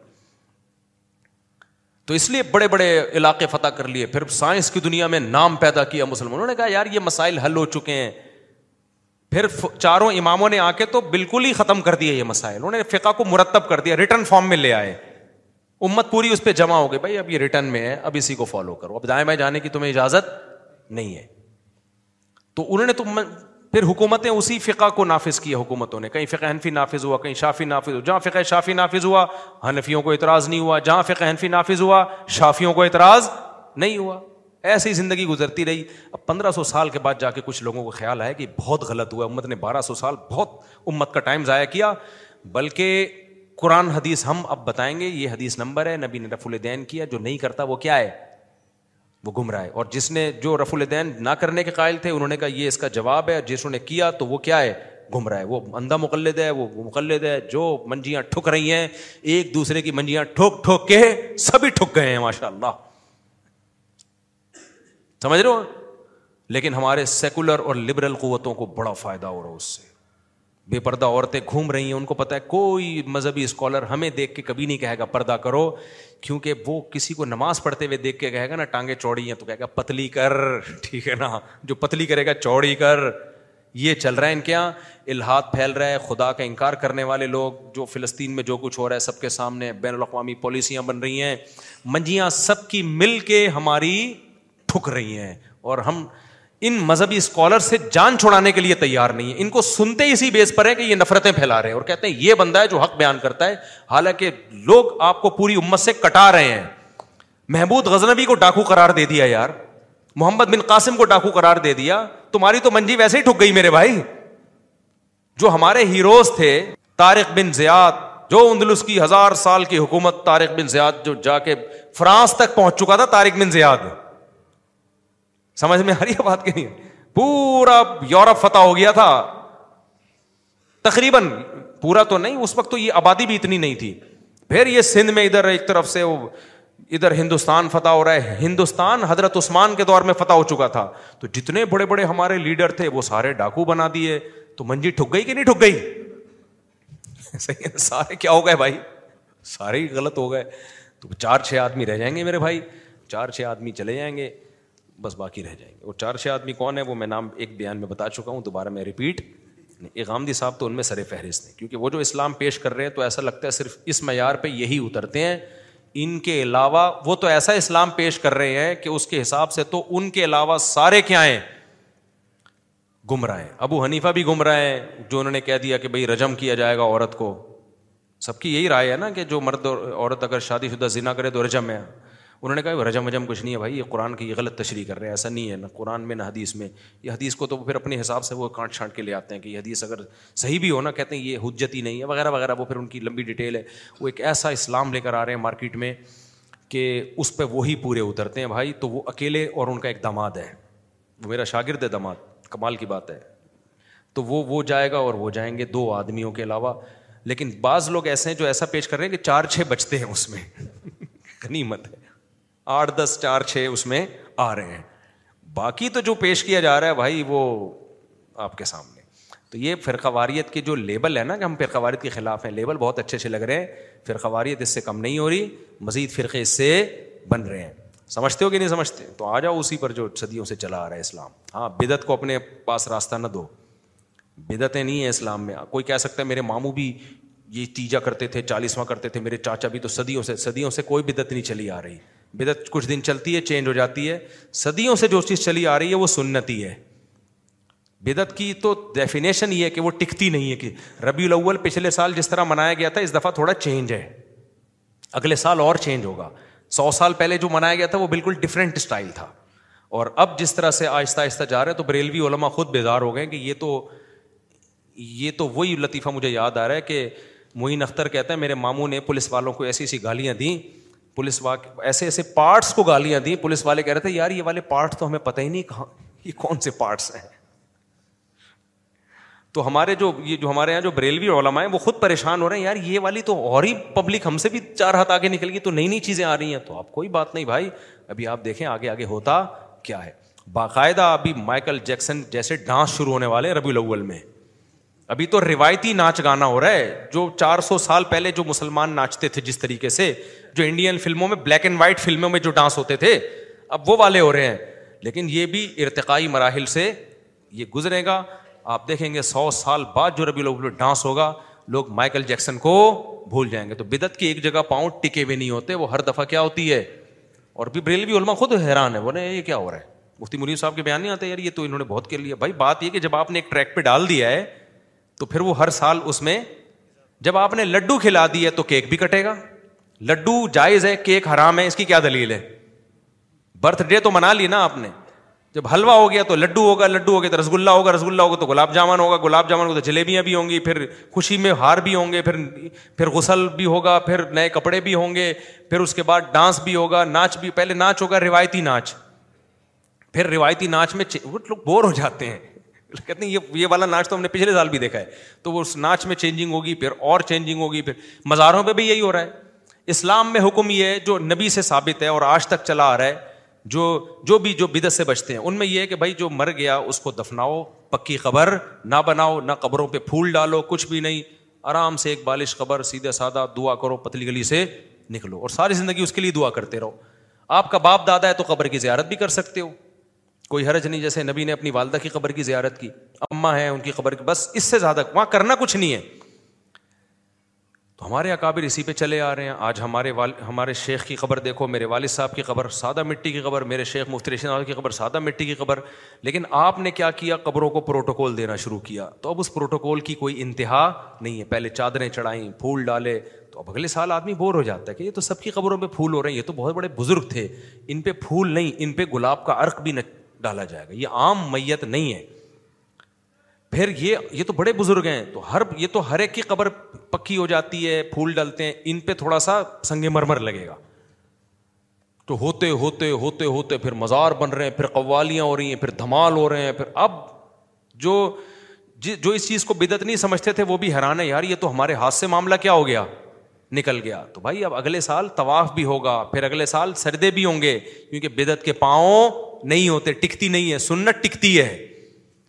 سنت تو صدیوں سے چلی آ رہی ہے قبر ایک بالے سے اونچی نہیں ہوگی پکی نہیں ہوگی کوئی ہار پھول ڈالنے کی ضرورت نہیں ہے قبر کے اوپر کوئی ہر سال میلہ ٹھیلا اور جو ہے نا جیسے سعودی عرب میں دیکھو نا بادشاہ کی ڈیتھ ہوئی ہے سعودی عرب میں فرانس یا پتہ نہیں جرمنی کا پادری مسلمان ہو گیا تھا اس نے کہا یار اپنے بادشاہ کی تجہیز و تکفین اتنی سادہ اتنی سادہ غسل دیا کفن دیا دفن ختم جی۔ ٹھیک ہے نا اور ملکہ برطانیہ کی بھی ڈیتھ ہوئی تھی اس کے پروٹوکول میں آٹھ دس بندے مر گئے ہوں گے اتنا اس کو پروٹوکول اتنا تو ہمارے پاس سنت ہے بھائی میت کا بس اتنا پروٹوکول غسل کفن جنازہ دفن اینڈ نہ کوئی برسی نہ کوئی تیجا نہ کوئی چالیسواں اب لوگ کہتے ہیں مرد یا مردود نہ فاتحہ نہ درود ایسی کی تیسی بھائی ہم نے اللہ کو جواب دینا ہے جو اللہ رسول نے طریقہ بتایا اس سے آگے ہم جا نہیں سکتے تو سنت چودہ سو سال سے ایک ہی ہے بدعت میں ہر سال کیا ہوتی ہیں چینجنگ مزاروں کے اسٹائل چینج ہو رہے ہیں پھر قوالیاں بھی ایک ایک سن کے لوگ پھر نیا آتا ہے پھر پھر بالآخر پھونکو والی سرکار پہ آ کے معاملہ کیا ہوتا ہے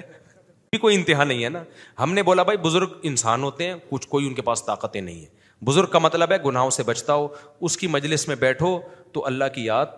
آتی ہو گناہوں سے بچنے کا جذبہ پیدا ہوتا ہو اٹ از کالڈ بزرگ چودہ سو سال پہلے بھی بزرگ کی یہ ڈیفینیشن تھی آج بھی یہی ہے قیامت تک یہ رہے گی لیکن جو بدعت کو فالو کرے گا وہ کہے گا یار یہ تو نارمل یہ تو سارے یہ میرا شیخ بھی ویسے ہی نکلا جیسے وسیم بھائی تھے ٹھیک ہے نا یہ بھی دو پراٹھے کھا رہا ہوتا ہے صبح بیٹھ کے ہمارے ابا بھی دو پراٹھے کھاتے تھے اور تحجد پڑھ لیتا ہے دعائیں مانگ لیتا ہے تو یہ تو یہ تو یہ کیا بزرگ کیا ہوا یہ ابھی یہی بزرگ ہے اور کیا ہے اور تمہیں کیا چاہیے برائیوں سے بچ رہا ہے اس کے پاس تجربہ ہے لوگوں کی اصلاح کر سکتا ہے موٹیویشن دے سکتا ہے علم ہے اس کے پاس اٹ از کال بزرگ اس کے علاوہ اور کوئی بزرگ نہیں ہوتا صدیوں پہلے بھی ایسے ہی ہوتے تھے اب بھی ایسے ہی ہوتے ہیں کبھی کبھار اللہ کسی کے ہاتھ پہ کوئی کرامت ظاہر کر دیں تو وہ اللہ کی مرضی ہے وہ تو اللہ کا کام ہے نا وہ ہو جاتا ہے بعض دفعہ بزرگوں کے ہاتھ پہ کوئی کرامت ہوا تو اللہ کی مرضی ہے لیکن ضروری تھوڑی ہے لیکن جس نے سنت پہ اکتفا نہیں کرنا نا اس کو بزرگ مارکیٹ میں ڈفرینٹ قسم کا چاہیے کہ میرے پیر جو ہے نا وہ الگ ہی ڈفرینٹ وہ گنجے کے سر پہ ہاتھ رکھیں فوراً گھاس ہو گئے بال تو سب کے سر پہ اگتے ان کے سر پہ گھاس ہو گئے آلو پیاز ٹماٹر ہو گئے یہ شادیوں کی باتیں کبھی نہ کریں شادیوں کی باتیں بزرگوں پہ سوٹ بولو نہیں کر اور یہ یوں نہ کریں یہ یوں نہ کریں یہ ایسے نہ کریں یہ چلیں تو پتہ نہیں فرشتے پر بچھانا شروع کر دیں یہ بکری نہ خریدیں یا شاپنگ نہ کریں یہ نہاری نہ کھائیں تو یہ جو بدتی لوگ ہوتے ہیں نا ان کے لیے بڑی ٹینشنیں ہوتی ہیں کیونکہ ان کو اپنے آپ کو بزرگ ثابت کرنے کے لیے بہت پاپڑ بیلنے پڑتے ہیں ہمیں کچھ بھی نہیں کرنا پڑتا ہمیں چار شادیاں کے بعد بھی بزرگ لوگ مان رہے ہیں میں نہیں کہتا میں بزرگ ہوں لوگ مان رہے ہیں جو اب تبھی تو آپ عقیدت میں بیٹھے ہوئے ہیں چار شادیاں بھی ہو گئیں بچے بھی دبا کے ماشاء اللہ ہو رہے ہیں پراٹھے بھی کھا رہے ہیں بتا بتا کے کھاتا ہوں پراٹھا کھاتا ہوں نہاری بھی پھوڑ رہا ہوں تو جو ہمارے نظریے کو فالو کرتے ہیں وہ کہتے ہیں پھوڑ لو یار کیا جا رہا ہے بھائی مفتی صاحب بھی انسان ہے پراٹھا کھانے اپنے خرچے چوری کے تو نہیں کھا رہے نا پراٹھا نہاری کھا رہے ہیں اپنے مزے سے تو ہمارے یہاں کوئی اتنا بڑا مسئلہ نہیں ہوتا لیکن اگر آپ بدعت کو فالو کرتے ہو نا تو بھائی بزرگ ثابت کرنے کے لیے بڑے پاپڑ بیلنے پڑتے ہیں بزرگ نہ کالا چشمہ لگا سکتا ہے دھوپ میں ٹھیک ہے نا وہ کہتے تو شو مار رہا ہے ٹھیک ہے نا میرا ایک بلاگ آئے چشمہ لگایا ہوا ہے میں نے اتنی شدید دھوپ پڑ رہی تھی نا آنکھیں کھولی نہیں جانی تھی مجبوراً لگایا اور میں نے کہا لوگ بولیں گے مولوی صاحب کو کیا ہو گیا اس نے کہا لوگوں کو چھوڑو چھوڑوں صاحب دھوپ ہو رہی ہے آنکھیں خراب ہو جائیں گی اچھا پھر اس میں لوگوں نے تصویریں میرے اسٹائل آ رہے ہیں نا یوں کر کے وہ لوگوں نے ڈالی ہیں بھائی وہ میں نہیں ڈال رہا یہ کام علما پہ سوٹ یہ اسٹائل مارنا میرے کہیں بھی اسٹائل کی جو تصویریں یا واکنگ آ رہی ہے نا وہ میری نہیں ہے وہ لوگوں نے چھپ کے بنائی ہیں کہیں آ رہا ہے میں یوں یوں کر کے جا رہا ہوں ایسے یوں کہیں آ رہا ہے میں یوں دیکھ رہا ہوں وہ خدا کی قسم میری نہیں ہے اور مجھے بری لگتی ہیں وہ مجھے بہت برا لگتا ہے یہ عمل یہ فنکار اداکاروں کے ایکشن ہے یہ علما پہ سوٹ نہیں کرتے اتنے بھی سادہ یعنی انسان نہ گرے کہ وہ شو مارنے شروع کر دے لیکن یہ لوگ اب میرے مجھ سے کہے بغیر بنا رہے ہوتے ہیں یہ جو میں بادشاہی مسجد گیا ہوں نا تلواریں لے کے چھش چیش یہ ان لوگوں نے مجھے بہت پیچھے پڑھا پڑھے مجھے برا لگ رہا تھا کہ یار چھوڑو مجھے آرام سے تو انہوں نے کہا نہیں آپ آئے پھر ان کا دل رکھنے کے لیے میں گیا وہاں پہ تو بھائی ہم تو بزرگ بزرگ ہیں بھی نہیں سیدھی سی بات ہے تو جو بدت کو فالو نہیں کرتے ان کے لیے دین بہت آسان کوئی مر جائے تو بھی بڑے آرام سے مر مر آ جائے خا ٹاٹ چلو بھائی نکلو ختم ہو گیا سیٹ اپ لیکن میں آپ اچھا ہمیں نماز پڑھانا بہت آسان ہے اب دیکھو میں سنتیں گھر پہ پڑھوں یا مسجد میں آ کے پڑھوں میری مرضی ہے پھر میں عین نماز کے وقت آیا سلام پھیرا کیونکہ سلام کے بعد نبی سے صحیح حدیث ہے حضرت عائشہ فرماتی ہے نبی صلی اللہ علیہ وسلم اللہ منت السلام کے بغیر بیٹھتے تھے اس کے بعد کھڑے ہو جاتے تھے تو ہم یہ کرتے ہیں اللہ منت السلام پڑھا اس کے بعد پتلی گلی سے نکل گئے مرضی یہاں سنتیں پڑھیں مرضی گھر جا کے پیچھے سے کوئی ہوئے ایسے آواز نہیں دیتا وہ تنخواہ لے رہے ہو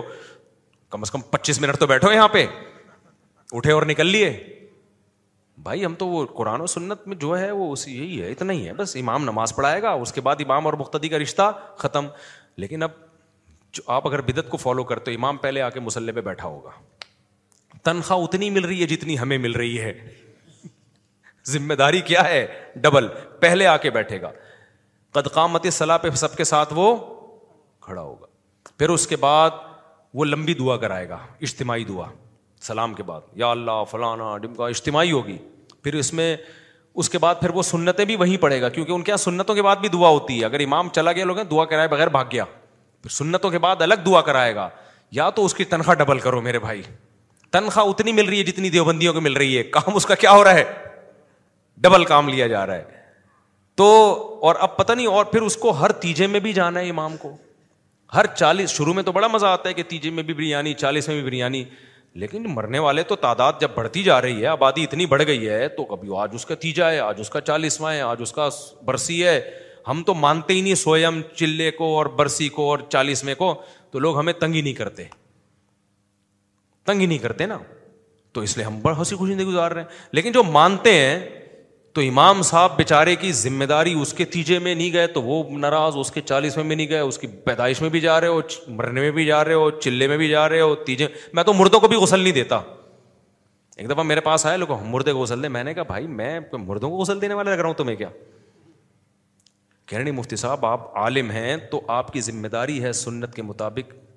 آپ غسل دے سکتے ہیں ہمیں سنت کے مطابق غسل دینا نہیں آتا میں نے کہا آپ خود جب نہاتے ہو خود جب نہاتے ہو تو سنت کے مطابق غسل کرتے ہو یا نہیں کرتے اگر نہیں کرتے بال فرض تو کبھی میرے پاس آیا کہ مصاحب مجھ سے غسل فرض ہو گیا ہے مجھے سنت کے مطابق غسل کرنا نہیں تو مجھے نہلا دو میں آپ کو جواب میں میں تجھے نہلانے والا لگ رہا ہوں یا آپ آؤ کہ جی، صاحب سنت کے مطابق بغلیں صاف کرنا بغل کبھی ایک سنت طریقہ ہے صاف کرنے کا نت فل آنا حدیث میں آتا ہے اکھاڑا جائے تو اب اکھاڑنے میں لوگوں کو تکلیف ہوتی ہے ایک خاص طریقہ ہوتا ہے جس سے اکھاڑو تو تکلیف نہیں ہوتی اب آپ میرے پاس آئے سب میرے میرے ماموں کی بغلے اکھاڑ دیں آپ کائنڈلی میں کہوں بھائی میں کیا بغلے اکھاڑنے والا میں کوئی نہیں ہوں آپ کو دیکھیں آپ سنت کے مطابق اکھاڑیں گے آپ مفتی ہیں آپ کی ذمہ داری ہے آپ سنت پہ عمل کریں میں کہوں گا میں تمہیں سنت طریقہ بتا دوں گا بغلیں تیرے باپ کی میں نہیں اکھاڑوں گا تیرا ماموں ہو تیرا باپ ہو سمجھ میں آ رہی ہے بات تو اسی طرح جب کوئی میرے پاس اب تو الحمد للہ آتے ہی نہیں لوگ پہلے آتے تھے نا میت کو غسل دے دیں میں کہا میں کیوں غسل دوں بھائی تم خود غسل دو اپنے باپ کو اپنے رشتے داروں کو طریقہ نہیں آتا میں طریقہ بتا دوں گا یہ بہشتی زیور پڑھ لو اس میں لکھا ہوا ہے سنت طریقہ نیٹ پہ آ سرچ کر لو اس پہ لکھ جائے گا مل جائے گا سنت طریقہ کیا ہے یہ میں بتا دوں گا غسل میں میں تھوڑی غسل دوں گا لیکن بعض بیچارے مولوی اتنی ٹینشن میں ہے کہ وہ سمجھتے ہیں انہوں نے اتنے لوگوں کو فضائل بتائے نا میت کو غسل دینا بہت ثواب ہے اتنے انہوں نے ہر جمعے میں تقریریں کی ہیں اب میت ہو جاتی ہے لوگ کہتے ہیں آؤ نا بہت ثواب ہے وہ بیچارے کبھی اس مردے کو آدمی مردے کو غسل دے اس رات پوری طرح سے نیند نہیں آتی اس کو تھوڑا سا مردہ اس کو میں اپنی بات نہیں کر رہا نارمل عام لوگوں کی بات کر رہا ہوں ہم نے تو اتنی میتیں دیکھ لی ہیں کہ اس میں اب خوف ختم ہو گیا ہے تو اچھا لوگ یہ بھی خوف سے یاد آیا لوگ یہ بھی کہتے ہیں موت کا خوف ہے مفتیوں کو گاڑ لے کے گھوم رہے ہیں بالکل ہے کیونکہ نیچرل ہے موت کا خوف کیا ہے یہ نیچرل ہے کسی کا باپ بھی اس کائنات میں ایسا نہیں پیدا ہوا جس کو موت کا خوف ہی نہ ہو سمجھ میں آ رہی ہے بات کہ نہیں آ رہی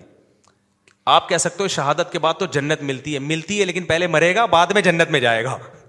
راحت تندوری کا شعر ہے کہ تو خوش فہمیوں کی بھیڑ میں تو بھول گیا پہلے مرے گا بعد میں جنت میں جائے گا اس سے پہلے موت کا ایک پروسیس بڑا ڈینجرس ہے اس سے ہر انسان ڈرتا ہے ہاں دیندار لوگوں میں کم خوف ہوتا ہے دنیا داروں میں زیادہ ہوتا ہے کیونکہ دیندار کو ایک تسلی ہوتی ہے یار ایک تکلیف ہے ٹھیک ہے لیکن اس کے بعد اللہ سے امید کی جا سکتی ہے کہ راحتیں ملیں لیکن خوف ہوتا ہے ہم نے بڑے بڑے بہادروں کو دیکھا ہے کہ ان کو خوف ہوا ہے موسا علیہ السلاۃ والسلام کو جب اللہ نے کہا لاٹھی کو پھینکے وہ سانپ بن گئی حالانکہ اللہ موسا کو کلیم اللہ کو پتا تھا اللہ کہہ رہا ہے تو اللہ تو خیر خواہ ہے نا قرآن کے الفاظ ہیں موسا علیہ السلام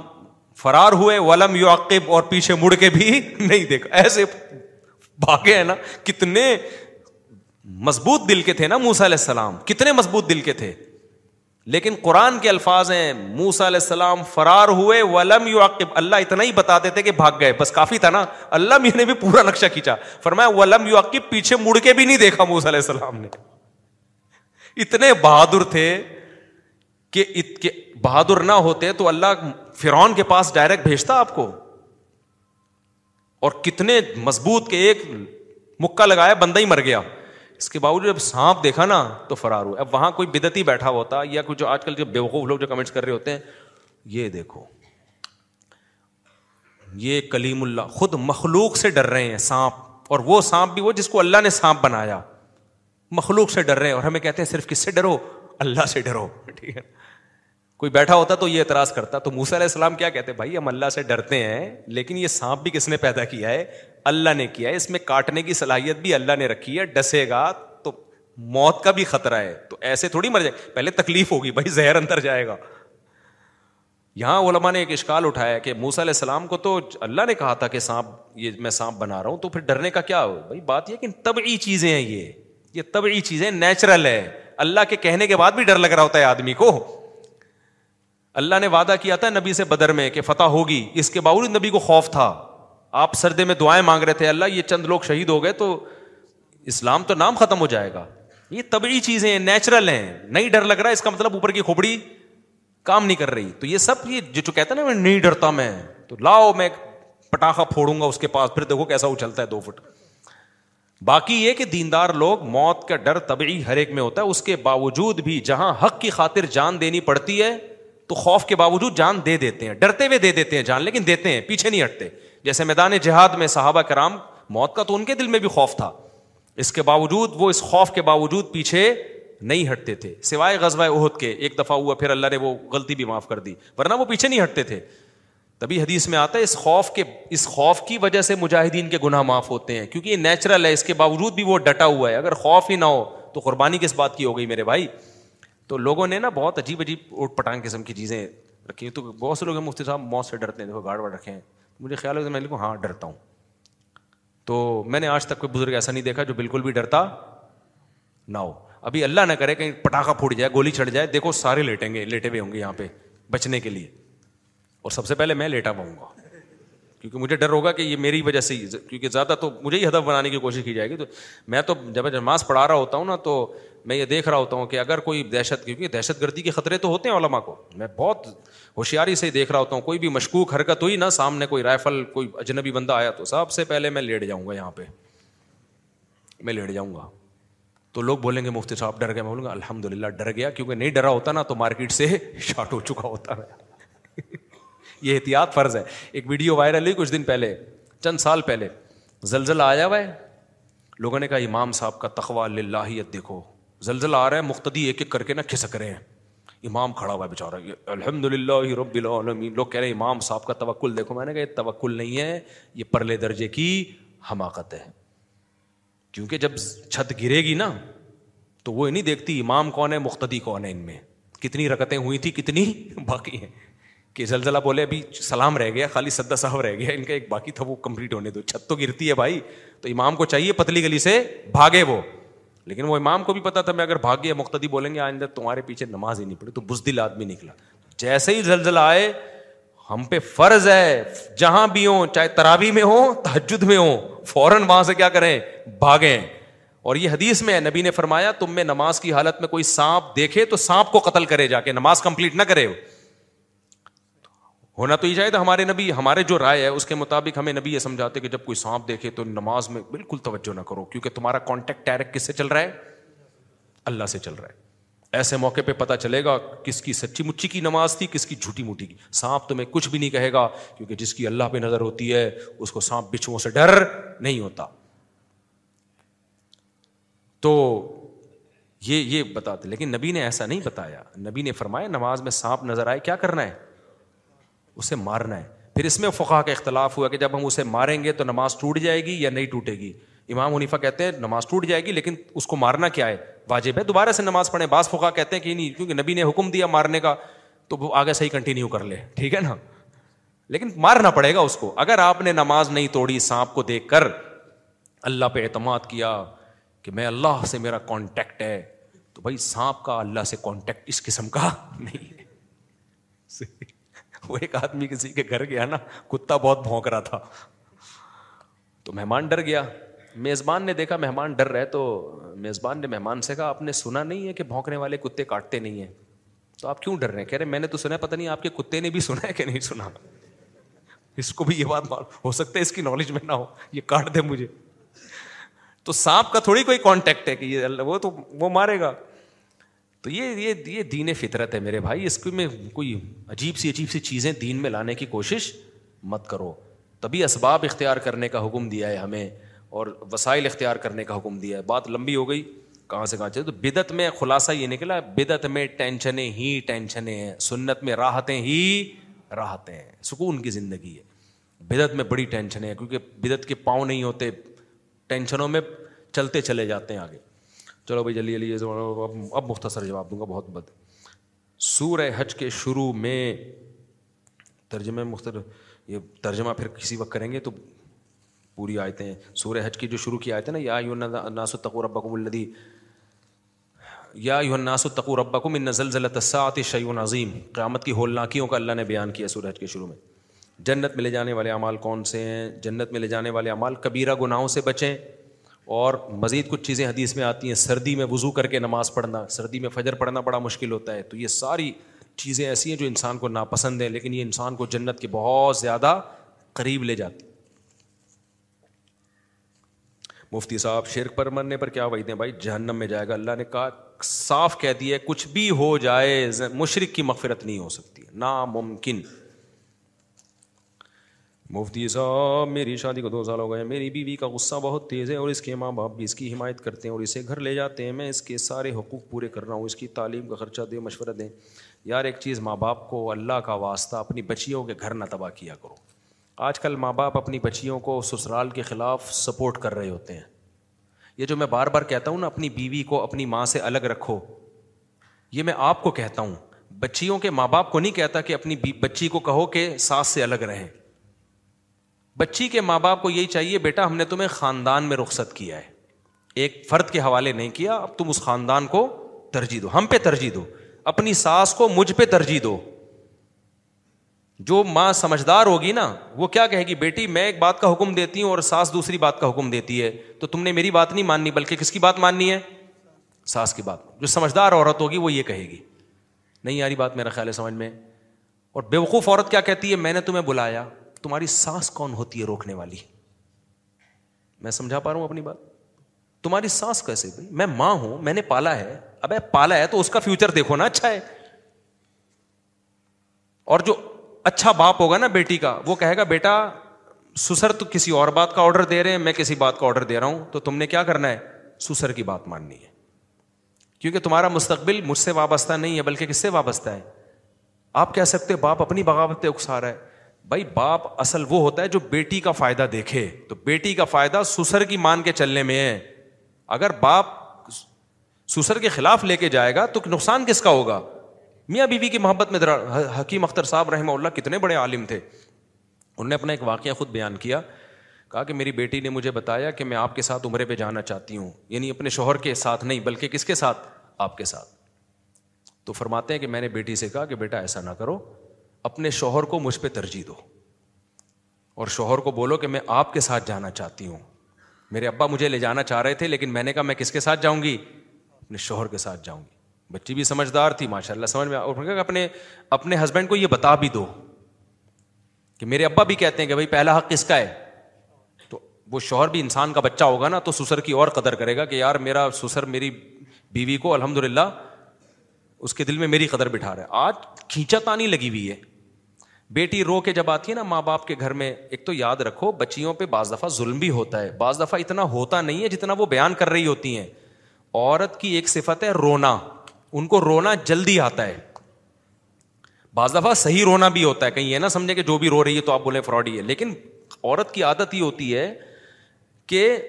بعض دفعہ اتنا بڑا مسئلہ نہیں ہوتا جتنا وہ رو رو کے بیان کر رہی ہوتی ہیں اب ماں باپ کا دل نرم ہوتا ہے اور ہوتا ہے ظاہر ہے ان کو تو بیٹی سے محبت ہے تجربہ ہوتا نہیں ان کو وہ ایک دم جذبات میں آ رہا تھا بچی روتی بھی آئی آ آ یہ ہو ابا ایک دم توپے نکال کے نا میزائل کا رخ کر دیا سسرال کی طرف بچی کے صحیح ہے نا میری بچی بھائی یہ ہوتا ہے یہ نیچرل ہے یار جب چھوٹی موٹی باتوں پہ بعض دفعہ بہت بڑا چڑھا کے بچیاں بیان کر رہی ہوتی ہیں ان کو پتا ہے کہ اگر ہم ویسا ہی آ گئے تو یہاں بھی پٹیں گے ہم بولیں گے کچھ ہوا ہی نہیں تھا ایک آنسو تو آ گئی تو اٹھ کے ہم پاگل ہیں کیا تو وہ پھر بیچاری وہ لڑکیاں بیان کر رہی ہوتی ہیں اس کو جذباتی تاکہ ماں باپ یہ سمجھیں کہ میرا آنا بالکل درست ہے تو میں یہ نہیں کہہ رہا کہ ماں باپ اس کو ایک دم ڈانٹنا شروع کر دیں کیوں آئی ہے نا نا اس کو آرام سے ریلیکس ریلیکس اچھا ظلم ہوا ہو ابھی اس کے ہاں میں ہاں ملائیں کیونکہ یہ بھی تو ہو سکتا ہے واقعی ہوا ہو ایسا نا بغاوت پہ آ جائے بٹھائیں بیٹا او ہو ہو آ یہ بہت ہو گیا بیٹا وہ کہے فون کریں میرے شوہر کو فوراً کبھی بھی فون نہ کریں نہ سسر کو نہ ساس کو نہ اس کے شوہر کو آپ بٹھائیں او ہو بہت غلط ہو گیا اف میں تو پہلے ہی اس کا تھا کہ یہ صحیح نہیں ہے اس جگہ بھی بیٹھو بیٹا آرام سے دو چار دن گزاریں ٹھیک ہو جائے گی اس کے بعد پھر پتا چلے گا کہ اتنا ہوا ہے یا یا نہیں ہوا اور پھر پہلی دفعہ میں ایک دم سے تصویر کی کوشش بھی نہ کریں ہر گھر میں ہوتا ہے شروع شروع میں اس کو بھی دو تین دن میں خود ہی سمجھ میں آ جائے گا کہ میری غلطی تھی یا کس کی غلطی ہے ماں باپ کے گھر رہنا بھی شادی کے بعد بچی کے لیے آسان نہیں ہوتا تو خود ہی کہے گی مجھے چھوڑ کر آئے تو آپ چھوڑ کے چلے جائیں پھر دوبارہ ایسا ہو گیا تین چار چھ دفعہ ہوا ہے تو پھر جا کے پوچھے یار وہ کیا مسئلہ ہے بھائی کیا ہو رہا ہے ایک دم سے چنگیز خان نہ بنے بٹھا کے داماد کو بلائیں بیٹا آرام سے بتاؤ کیا ہوا ہے ہو سکتا ہے آپ کی بیٹی کی غلطی ہو وہ وہ ٹھیک ہو آپ کے ساتھ بھی تو یہی کچھ ہوا تھا کہ نہیں ہوا تھا شروع میں ہو سکتا ہے وہ ٹھیک ہو پوری بات سنیں میں نے پی سیوں کیسز دیکھے ہیں اس طرح سے کہ معاملہ کچھ اور ہی نکل رہا ہوتا ہے جب تمیز سے بات سنی جاتی پوری بات سنیں پھر دیکھیں انالائز کریں تجزیہ کریں بھائی کس کی غلطی ہے جتنی ہو اتنی آرام سے تمبی کریں وہ داماد بھی نیا نیا اس کی چوتھی شادی تھوڑی ہے پہلی دفعہ شادی کی اس کو بھی نہیں تجربہ کی بیویوں کو کیسے لے کے چلا جاتا ہے تو اس لیے اس کو آرام سے سمجھائیں یار یہ بات اس طرح نہیں اس طرح کہ دیکھو یہ ہم نے بچی کو بڑے ناز و حالانکہ ناز واز سے پالا نہیں ہوتا لیکن اس وقت یہی کہا جاتا ہے ہم نے بڑے ناز سے پالا ہے اور جو ہے بہت لاڈ سے یہ بچی پلی ہے اس کو ذرا تمیز سے دیکھو اس طرح کر کے تین سال کا آپ سمجھ لیں کہ شادی کے بعد تین سال پھڈوں میں گزریں گے اور اس میں برداشت کے علاوہ آپ کے پاس کوئی آپشن نہیں ہے کیونکہ ایک دوسرے کو آج کل شادیاں اجنبیوں میں ہو رہی ہیں ایک دوسرے کے خاندان میچ نہیں کر رہے ہوتے ترجیحات میچ نہیں کر رہی ہوتی بہت سارے مسائل ہوتے ہیں سمجھ نہیں پا رہے ہوتے تین سال کے بعد وہ خود ایک دوسرے کو ایڈجسٹ کر لیتے ہیں عورت کو پتہ چل جاتا ہے میرے شوہر کی یہ کمزوری ہے یہ اس کی خوبی ہے مرد کو پتہ چل جاتا ہے یہ کمزوری ہے یہ اس کی وہ خود بھی تو ان دونوں کے مفاد ہے نا آہستہ آہستہ ایڈجسٹ ہو جاتے ہیں وہ پھر دو چار بچے ہو جائیں تو ویسے ہی وہ پھر بچوں کے لیے سیٹ ہو جاتے ہیں لیکن ہوتا یہ ہے کہ ایک دم نہ چنگیز خان بن کے لڑکی کا باپ اور اس کے بھائی اور بہنوں ہی کو دھمکیاں دینا شروع کر دیں گے وہ اپنی غیرت کا مسئلہ بنا لیتا ہے اس کو وہ کہتا ہے یار یہ تو میرے سے بات ہی نہیں کر رہے پھر وہ دیر طلاقیں ہوتی ہیں پھر چار دن بچی کو گھر میں بٹھا کے نا پھر کہتے ہیں یار یہ طلاق ہوئی ہے کہ نہیں ہوئی اہل سے فتویٰ لے لو اسی کو پہنانے کی کوشش میں لگے ہوتے ہیں کیونکہ آسان نہیں ہوتا طلاق کے بعد بچیوں کو گھر میں بٹھاؤ گے آج کل کماریوں کی شادیاں نہیں ہو رہی طلاق یافتہوں کی کہاں سے ہو رہی ہیں تو تھوڑا کمپرومائز کرو اچھا شوہر کو تو چاہیے کہ وہ اپنی بیوی کو الگ رکھے اپنی ماں سے میں یہ شوہروں کو کہتا ہوں عورتوں کو نہیں کہتا کہ آپ اپنے شوہر سے بولو کہ مجھے الگ اس سے گھر کا ماحول خراب ہوتا ہے مرد کو چاہیے خود ہی یہ کام کر لے خود یہ کام کرے کہ بھائی الگ رکھے اس کو اگر اللہ نے وسائل دیے لیکن ماں کو نہیں چاہیے کہ اپنی بچی کے کان بھرے میرا بیان سنا سنا کے مفتی صاحب بھی یہی کہتے ہیں کہ الگ رہنا چاہیے تم اس سے ماحول خراب ہونے کے علاوہ کچھ بھی حاصل وہ انسان کا بچہ ہوگا نا وہ خود ہی الگ رکھے گا آپ کے مطالبے پہ نہیں کرے گا وہ یا اس کی کوئی مجبوری بھی ہوتی ہے بعض دفعہ ہر آدمی افورڈ نہیں کر سکتا الگ رہنے کو بعض دفعہ بہت گھریلو مسائل کھڑے ہو جاتے ہیں ہر آدمی میں یہ طاقت نہیں ہوتی تو ماں باپ جو ہے نا بچیوں کا گھر بسانے کی کوشش کریں ان کو بتائیں کہ تمہارے ساس سسر کا حق تم پر ہم سے زیادہ ہے اور یہ جو میں باتیں کہہ رہا ہوں نا یہ ہوائی باتیں نہیں ہیں ہمارا ایٹیٹیوڈ بھی یہی ہے سمجھ میں آ رہی ہے بات کی نہیں ایسا نہیں ہے کہ آپ کے لیے اصول کچھ اور اپنے لیے اصول کچھ اور ہوں تو یہ کام کرنا پڑتا ہے ان کو سسرال کی اہمیت بچیوں کے دل میں ڈالنی پڑتی ہے ان کو سمجھانا پڑتا ہے کہ یہ یہ ترجیح تم نے ان کو دینی ہے تو اب تمہارے اصل ماں باپ یہ ہیں وہ تو مانے گی کہ میرے اصل ماں باپ یہی ہیں قیامت تک لیکن ان کو اس کی ویلو دل میں ڈالنے کے لیے سمجھ میں آ رہی ہے تو ٹھیک ہے نہیں تو جیسے لڑ لڑ جان گدے گھوڑوں کی طرح چل رہے ہو چلتے رہو وہ آئے گی دو آنسو بھائی ایک دم ابے تو میری بیٹی میں نے اس لیے بھیجی تھی اس کے آنسو فلموں میں ڈائلگ دیکھے ہوئے ہوتے ہیں میں اس کے آنسو برداشت نہیں کر سکتا تو نے بھی تو اس کی ماں کو رلایا ہے کتنا اس کے آنسو کیسے برداشت ہو گئے تھے میں اس کے آنسو برداشت نہیں کر سکتا اور یہ ہو رہا ہے پھر وہ ہو رہا ہے کچھ بھی نہیں ہو رہا شور شرابہ ہو رہا ہے بس کچھ بھی نہیں ہو رہا حقیقت کیا ہے یہ اتنی جلدی نہیں پتہ چلتی اور یہ فیصلہ کرنا تو بہت ہی مشکل ہے ان میں صحیح کون ہے غلط کون ہے کمپرومائز ہی کرنا پڑتا ہے تو ان یا تو گوروں والا سیٹ اپ لے آؤ نا سب اخپل اخپل زندگی گزارے ہیں جب خاندانی لوگ خاندانی طریقے سے رہتے ہیں تو برداشت کرنا پڑتا ہے ان کو ہاں چرسی ہیروئن کی ٹائپ کا دماد ہے سالہ گٹ کے کھاتا ہے بیوی کو لٹکا کے چھوڑا ہوا ہے اس نے خرچہ پانی جو بیسک حقوق ہی ادا نہیں کر رہا تو پھر زیادہ طول نہ دو اس کو پھر تین سال کی مہلت دینے کی ضرورت نہیں ہے مثال کے طور پر بچی کی رخصتی ہو گئی اب پتہ چلا داماد کچھ کر ہی نہیں رہا سارا بیٹی کا خرچہ ہی آپ بھیج رہے ہو تو یہ نہیں کہ ہم آپ کو ایکچولی تین سال مہلت دیں گے نہ نہ نہ بھائی تین سال مہلت تین سال میں بیڑا کر بچے بچے بھی ہو جائیں گے بعد میں طلاق لینا بڑا مسئلہ بن جائے گا یہ تو بھائی تو نے ہم سے جھوٹ بولا ہے تو تو کماتا ہی نہیں ہے اور جو اب تک نہیں کمایا آئندہ کیا کمائے گا ہمیں غیب کا علم تھوڑی ہے ایک آدمی نے بیس سال اپنی بچی کی زندگی تباہ کی ہے اس چکر میں داماد کماتا نہیں تھا کھلاتے رہے وہ نشوں میں لگا ہوا تھا اور مجھے آ کے بتا رہے ہیں اب تو پرانا واقعہ ہوگا پتہ نہیں چلے گا کون ہے مجھے کہہ رہے ہیں ہم نے کہا کہ نہیں ہم خاندانی لوگ ہیں طلاق لے کے بچیوں کو ہم گھر نہیں بٹھاتے تو وہ پھر لڑکیوں میں انوالو تھا وہ داماد کہہ رہے وہ کماتا نہیں تھا میں نے کہا میں اپنی بچی کو بھیجوں گا ایک دن ان شاء اللہ اللہ اس کو سیدھے راستے پہ چلا دے گا میں تحجد میں بڑی دعائیں مانگ رہا ہوں اس کے لیے بیس سال کے بعد یہ ہوا کہ بچی دماغی توازن خراب ہو گیا اس کا سسرال کے ظلم سہ سہ کے تو تو بھی میرے پاس آئے تھے مشورہ لینے کے لیے کہ طلاق لینا مناسب ہے یا نہیں ہے میں نے کہا اب اس کو نا مرنے دو ڈپریشن سے پھر آنا مشورہ لے کے تو یہ تو سنگین نوعیت کے مزالے میں نا اس میں فوراً ایکشن لینا پڑتا ہے کہتے ہیں اللہ بہت بڑا ہے میں نے کہا اللہ نے کب کہا ہے کہ میں آپ کے دماد کو ٹھیک کر دوں گا اللہ نے کوئی وہی کی ہو تو پھر مانو نا اللہ نے تو کسی کا اللہ نے کہا ہدایت میرے پاس ہے آپ کے پاس نہیں آپ دعا کر سکتے کر لیا آپ نے دعا تجربہ کر لیا ایک سال بس بہت ہے نہیں ٹھیک ہوا انسان کا بچہ نہیں بنا بس چل بھائی ہٹا آپ یہاں سے ختم اب بیس سال کے بعد وہ کیا طلاق لے کے اس کو کیا کریں گے بےچاری کا پھر بھی میں نے کہا طلاق لے کے گھر بٹھا دو اس سے بہتر ہے یہ تو ایسے سنگین نوعیت کے جب مسائل ہوتے ہیں تو اس میں نہیں تین سال کی مہلت اور چار سال کی مہلت اور دس سال تجربہ کریں گے وہ تجربوں کی بھیڑ چڑھ جائے گی میرے بھائی میں ان مسائل کی بات کر رہا ہوں جو ہر گھر میں ہوتے ہیں ساسوں کے تانے ہر گھر میں ہوتے ہیں بہوؤں کی بدتمیزیاں کیونکہ اسکولوں میں باقاعدہ بدتمیز بنایا جا رہا ہے آرڈر پہ ڈرامو فلموں میں بدتمیز بنایا جا رہا ہے ڈراموں فلموں میں نا دکھایا جا رہا ہے بیوی نے چماٹ لگا دیا رکھ کے اس دن کیا ہوا میرے موبائل پہ ایک کلپ آیا کسی نے کوئی ڈرامے کا کلپ بھیج دیا مجھے نہیں پتا تھا کوئی جاننے والے تو میں نے دیکھا تو بیوی نے تھوڑا کے تھپ میری بیگم بھی بیٹھی ہوئی تھی نا شوہر نے کچھ بولا بیوی نے رکھ کے تھپڑ لگایا شوہر کے میں نے کہا لے بھیا تو اس کو موٹیویشن مل گئی اس سے تو میں نے پھر گھر والوں کو سمجھا میں نے کہا میں بھی بڑا سیاست سے کام لیتا ہوں نا میں نے کہا یہ بدتمیزی سکھائی جا رہی ہے ڈراموں میں کتنا غلط ہے میں یہ تھوڑی کہتا کہ بیگم تم ایسا نہیں کرنا میں نے کہا یہ سکھایا جا رہا ہے بچیوں کو لڑکیوں کو تاکہ وہ شوہروں کے خلاف تھپڑ ماریں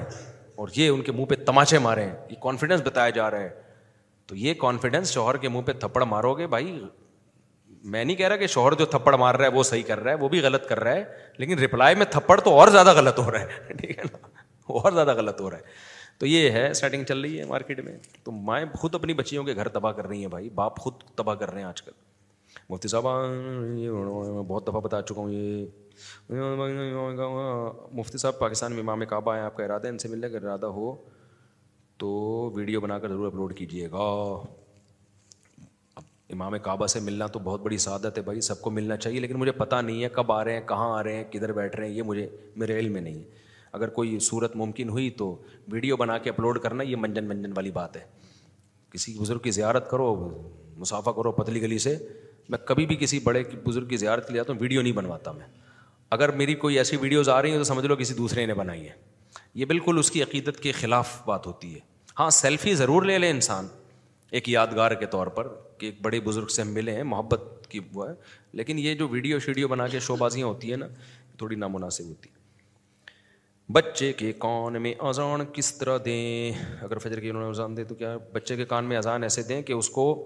پہلے جو ہے نا رائٹ کان اس میں اذان دیں سوری یہ والا رائٹ کان میں اذان دیں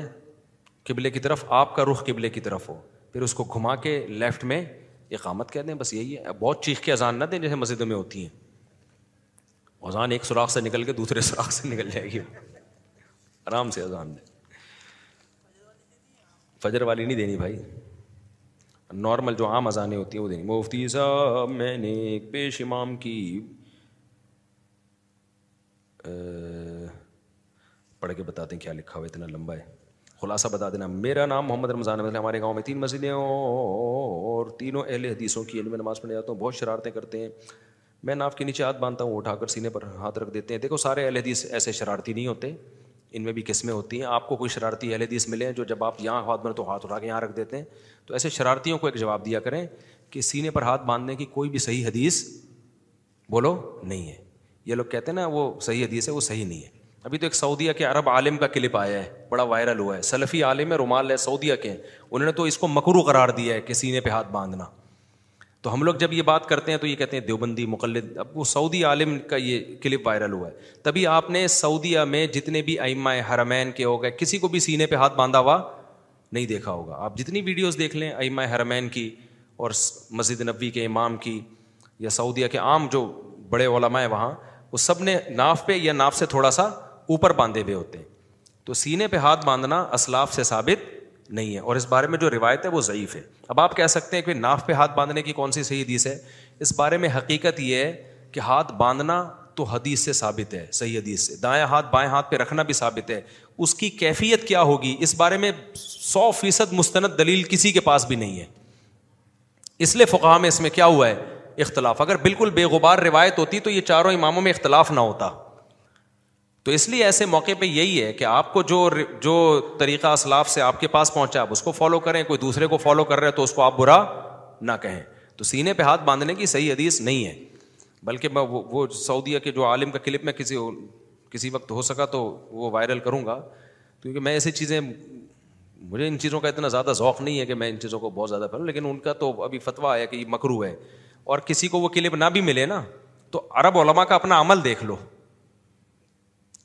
تو لوگ فوراً کہتے ہیں وہ تو رف الدین بھی کرتے ہیں وہ تو یہ بھی کرتے ہیں بات یہ ہے کہ ہم کوئی عرب علما کے فالوورز میں سے نہیں ہیں ہم تو صرف ایک حجت تمام کرنے کے لیے کہ آپ اگر ہمیں بدتی کہتے ہو اس مسئلے میں تو حرمین کے امام کو بھی تو بدتی کہو نا ان کو آپ کچھ نہیں کہتے حالانکہ ان کی تو ویڈیوز اب نیٹ پہ جا کے دیکھ لیں کسی بھی حرم کے امام نے یہاں ہاتھ نہیں باندھے ہوئے ہوتے تو اس لیے یہ شدت اب اگر آپ یہاں کر رہے ہو تو سعودی عرب میں بھی جا کے کرو وہاں نہیں کرتے یہاں آ کے کرتے ہو تو یہ خیانت کی بات ہے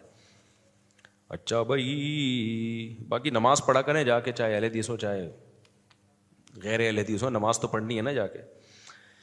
مفتی صاحب میری شادی کو دو سال ہو گئے میری بیوی کا غصہ بہت تیز ہو تو چکا ہے میرے بھائی ہاں اور اس کے ماں باپ میری بیوی کا غصہ بہت تیز ہے اور اس کے ماں باپ بھی اس کی حمایت کرتے ہیں اور اسے گھر لے جاتے ہیں میں اس کے سارے حقوق پورے کر رہا ہوں اس کی تعلیم کا خرچہ بھی دے رہا ہوں مشورہ دیں مشورہ اس کے ماں باپ کو دوں گا میں دے دیا میں نے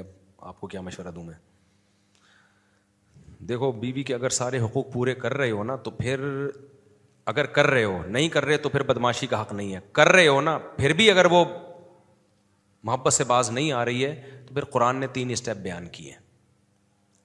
پھر بھی اطاعت نہیں کر رہی تو پہلا اسٹیپ قرآن نے بیان کیا میں بیان کروں گا تو وہ لوگ مجھے بولیں گے الٹی سیدھی باتیں کر رہے ہیں حالانکہ وہ سیدھی سیدھی باتیں ہیں تو آپ پانچویں پارے کا نا چوتھے پارے کا آخری رکو چوتھے پارے کا آخری رکو پڑھ لیں یہ آخری رکو ہے کون سا ہے وہ نمر وہ کیا ہے وہ لتی نہ رسوز ہن فعد و ہن وحجرو ہن فل مواجی ودربو ہن فعین عطا فعین عطا نقم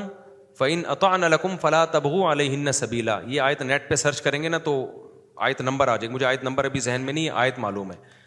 ولاتی تخافون نشوز ہن فعغو ہن وہ جرو ہن فل مزاج وزربو ہن فعین عطا اطان کم فلاں تبغو علی ہن سبیلا یہ آئے ہے تو یہ سرچ کریں گے اس کا ترجمہ پڑھیں گے آپ کو سسٹم سمجھ میں آ جائے گا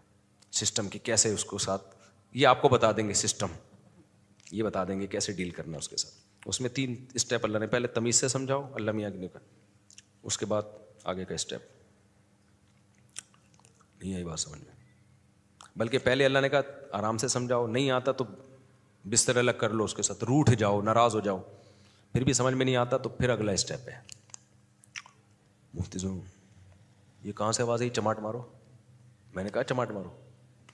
قرآن میں دیکھیں کیا لکھا ہوا ہے چماٹ کا تذکرہ نہیں ہے قرآن میں آپ تو ویسے بھی نہیں مارے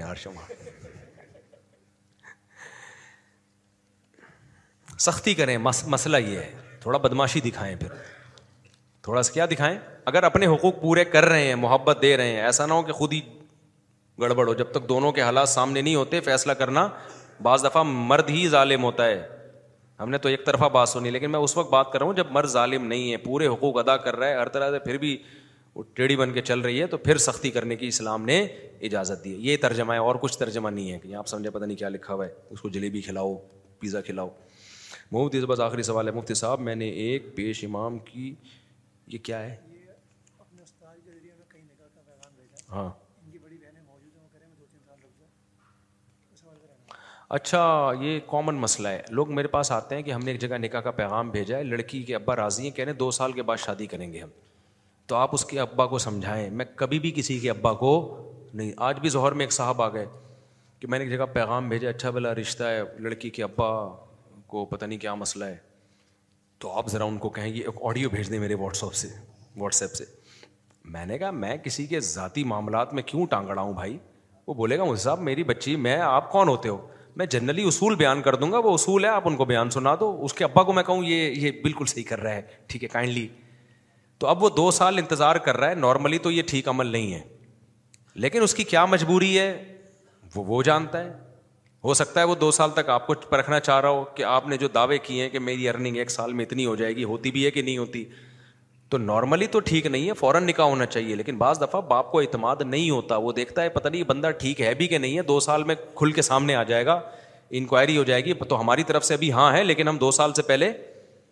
نہیں کر سکتے اس طرح کی بہت ساری مجبوریاں ہوتی تو کسی کے ذاتی حالات میں میں کبھی بھی ٹانگ نہیں اڑاتا کہ آپ آئیں کہ میں ابا کو ہاں بعض دفعہ یہ ضرور ہوتا ہے کہ ابا بھی ابا جو ہے نا ثابت ہو جاتا ہے ابھی ایک ڈرامہ آیا ہے بڑا زبردست یعنی سچی مچی والا ڈرامہ وہ ابھی نہیں سناؤں گا ابھی سنا دیا نا تو وہ ان کو پتہ چل جائے گا ایسے ایسے ڈرامے ہو رہے ہیں نا مارکیٹ میں شادیوں پہ ڈرامے ہو رہے ہیں بہت ٹائم اور کیا بتاؤں وہ سمجھ جائیں گے میری بات ہو رہی ہے ایسے ویسے مزہ بہت آئے گا سن کے یار پھر میں اس کی پوری ایکٹنگ کر کے دکھاؤں گا آپ کو تھوڑا کردار چینج کر دیتا ہوں ایک لڑکے کو بولا کہ فلاں جگہ شادی کر لو وہ چاہ نہیں رہا شادی کرنا ابا آئے میرے پاس کہ اس کو سمجھاؤ کہ فلاں جگہ شادی کرو وہ نہیں کر رہا تو لڑکی اچھی ہے رشتہ بھی اچھا ہے بس وہ کہہ رہے ہیں میں نے نہیں کرنی تو میں تو ایسے موقع پہ ابا کو ہی سمجھاتا ہوں ابا نے اصرار کیا تو میں نے کہا چلو بیٹے سے بات کر کے دیکھ لیتا ہوں بھائی ہو سکتا ہے اس کے دل میں ہو کہ کہیں اور کرنی ہے ہمارے سامنے بتانا رہا ہوں بیٹا ایسا بن گیا نا جیسے ہاتھ پاؤں ٹیڑھے نہیں ہو جاتے یوں اس موضوع پر جب بات کرو نا تو ایسے ہو رہا ہے یوں یوں کر کے جیسے جن آ گیا اس کے اوپر میں نے کہا فل ایکٹر ہے یہ یعنی ایسا بن گیا ابا کے سامنے جیسے میرے پر اس ٹاپک پہ بات ہی نہیں کرو مجھ پہ جن آ جاتا ہے یوں یوں کر کے نا ایسے کر رہا ہے مجھے تو پتا تھا کہ ڈرامہ کر رہا ہے ابا ایک دم ڈپریشن میں نا یار یہ ہو کیا گیا میرے بچے کو میں نے کہا اس کا اصل علاج ہے دو تھپیڑے لگیں گے نا ایک دم کیا ہو جائے گا میں نے کہا چھوڑو تو اس طرح کے ڈرامے بھی ہوتے ہیں یہ عشق معاشقوں میں میں نے پورا نہیں بتایا آپ کو اصل میں میں نے کردار بہت سارے دائیں بائیں کر کے چینج کیے تاکہ اصل وہ نہ سمجھے لیکن اس طرح کے ڈرامے عشق معاشقوں میں بہت ہوتے ہیں بعض دفعہ ابا کی طرف سے ڈرامہ ہوتا ہے ماں کی طرف سے آپ ماں سے بات کرتے ہو اماں میں وہاں شادی اماں نہیں چاہتی ایک دم اماں نا شوگر میں چلی جائے گی ایسا لگے گا اماں کو کوما ہو گیا وہ کچھ بھی نہیں ہوا ہوتا اما ڈرامہ کر رہی ہو اما بھی بڑی ہوتی ہیں ماشاء اللہ بھائی کر رہا ہوتی ہے ڈرامے عشق معاشقے میں نائنٹی نائن پرسینٹ نا بیماری کے ڈرامے چل رہے ہوتے ہیں تو ان ڈراموں سے ہوشیار رہا کرو یہ جن بن نہیں ہوتے ہمارے استاذ نے ایک ڈرامے باز کو پکڑا اس پہ جن آتا تھا وہ کلا بازیاں کھاتا تھا ہمارے استاذ نے اس کو طبیعت سے دھویا نا کمرہ بند کر کے بہت مارا اس کو اس کو اندازہ ہو گیا بیٹا یار یہ تو بڑا مسئلہ ہو گیا نا اچھا استاذ نے کو پتا تھا ڈرامے باز ہے تو اس کو بہت مارا اچھا اس کے ابا کو پہلے بول دیا تھا میں اس کا جن اتاروں گا آپ بیچ میں نہیں آنا اور آپ ابا کو ظاہر ایک شفقت ہوتی ہے ابا کو باہر نکالا کمرے میں لے جا کے تب یہ دھویا اس کو جب بہت زیادہ مارا ہے نا وہ کہہ رہا ہے بھائی یہ مجھے لگ رہی ہے جن کو نہیں لگ رہی ہے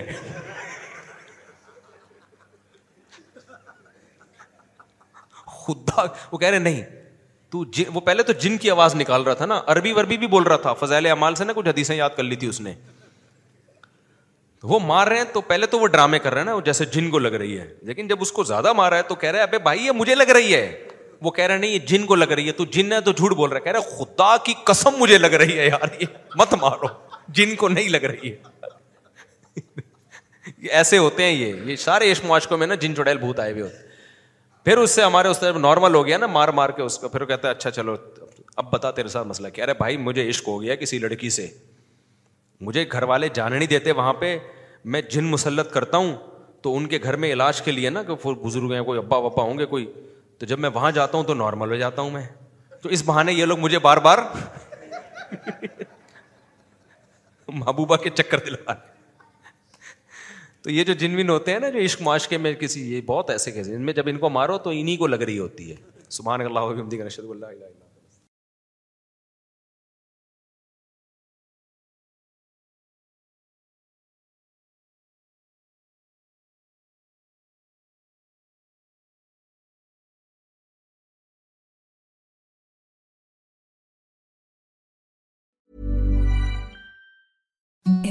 softest sheet you ever felt near amazing even softer over time That's what you'll feel with Bowl and Branch's organic cotton sheets. In a recent customer survey, 96% replied that Bowl and Branch sheets get softer with every wash. Start getting your best night's sleep in these sheets that get softer and softer for years to come. Try their sheets with a 30 night guarantee. Plus, get 15% off your first order at bowlandbranch.com. Code BUTTERY. Exclusions apply. See site for details. Mom deserves the best, and there's no better place to shop for Mother's Day than Whole Foods Market. They're your destination for unbeatable savings, from premium gifts to show-stopping flowers and irresistible desserts. Start by saving 33% with Prime on all body care and candles. Then get a 15-stem bunch of tulips for just $9.99 each with Prime. Round out Mom's menu with festive rosé, irresistible berry chantilly cake, and more special treats. Come celebrate Mother's Day at Whole Foods Market. market. Hi, I'm Daniel, founder of Pretty Litter. Did you know cats tend to hide symptoms of sickness and pain? I learned this the hard way after losing my cat, Gingy. So I created Pretty Litter, a health monitoring litter that helps detect early signs of illness by changing colors, saving you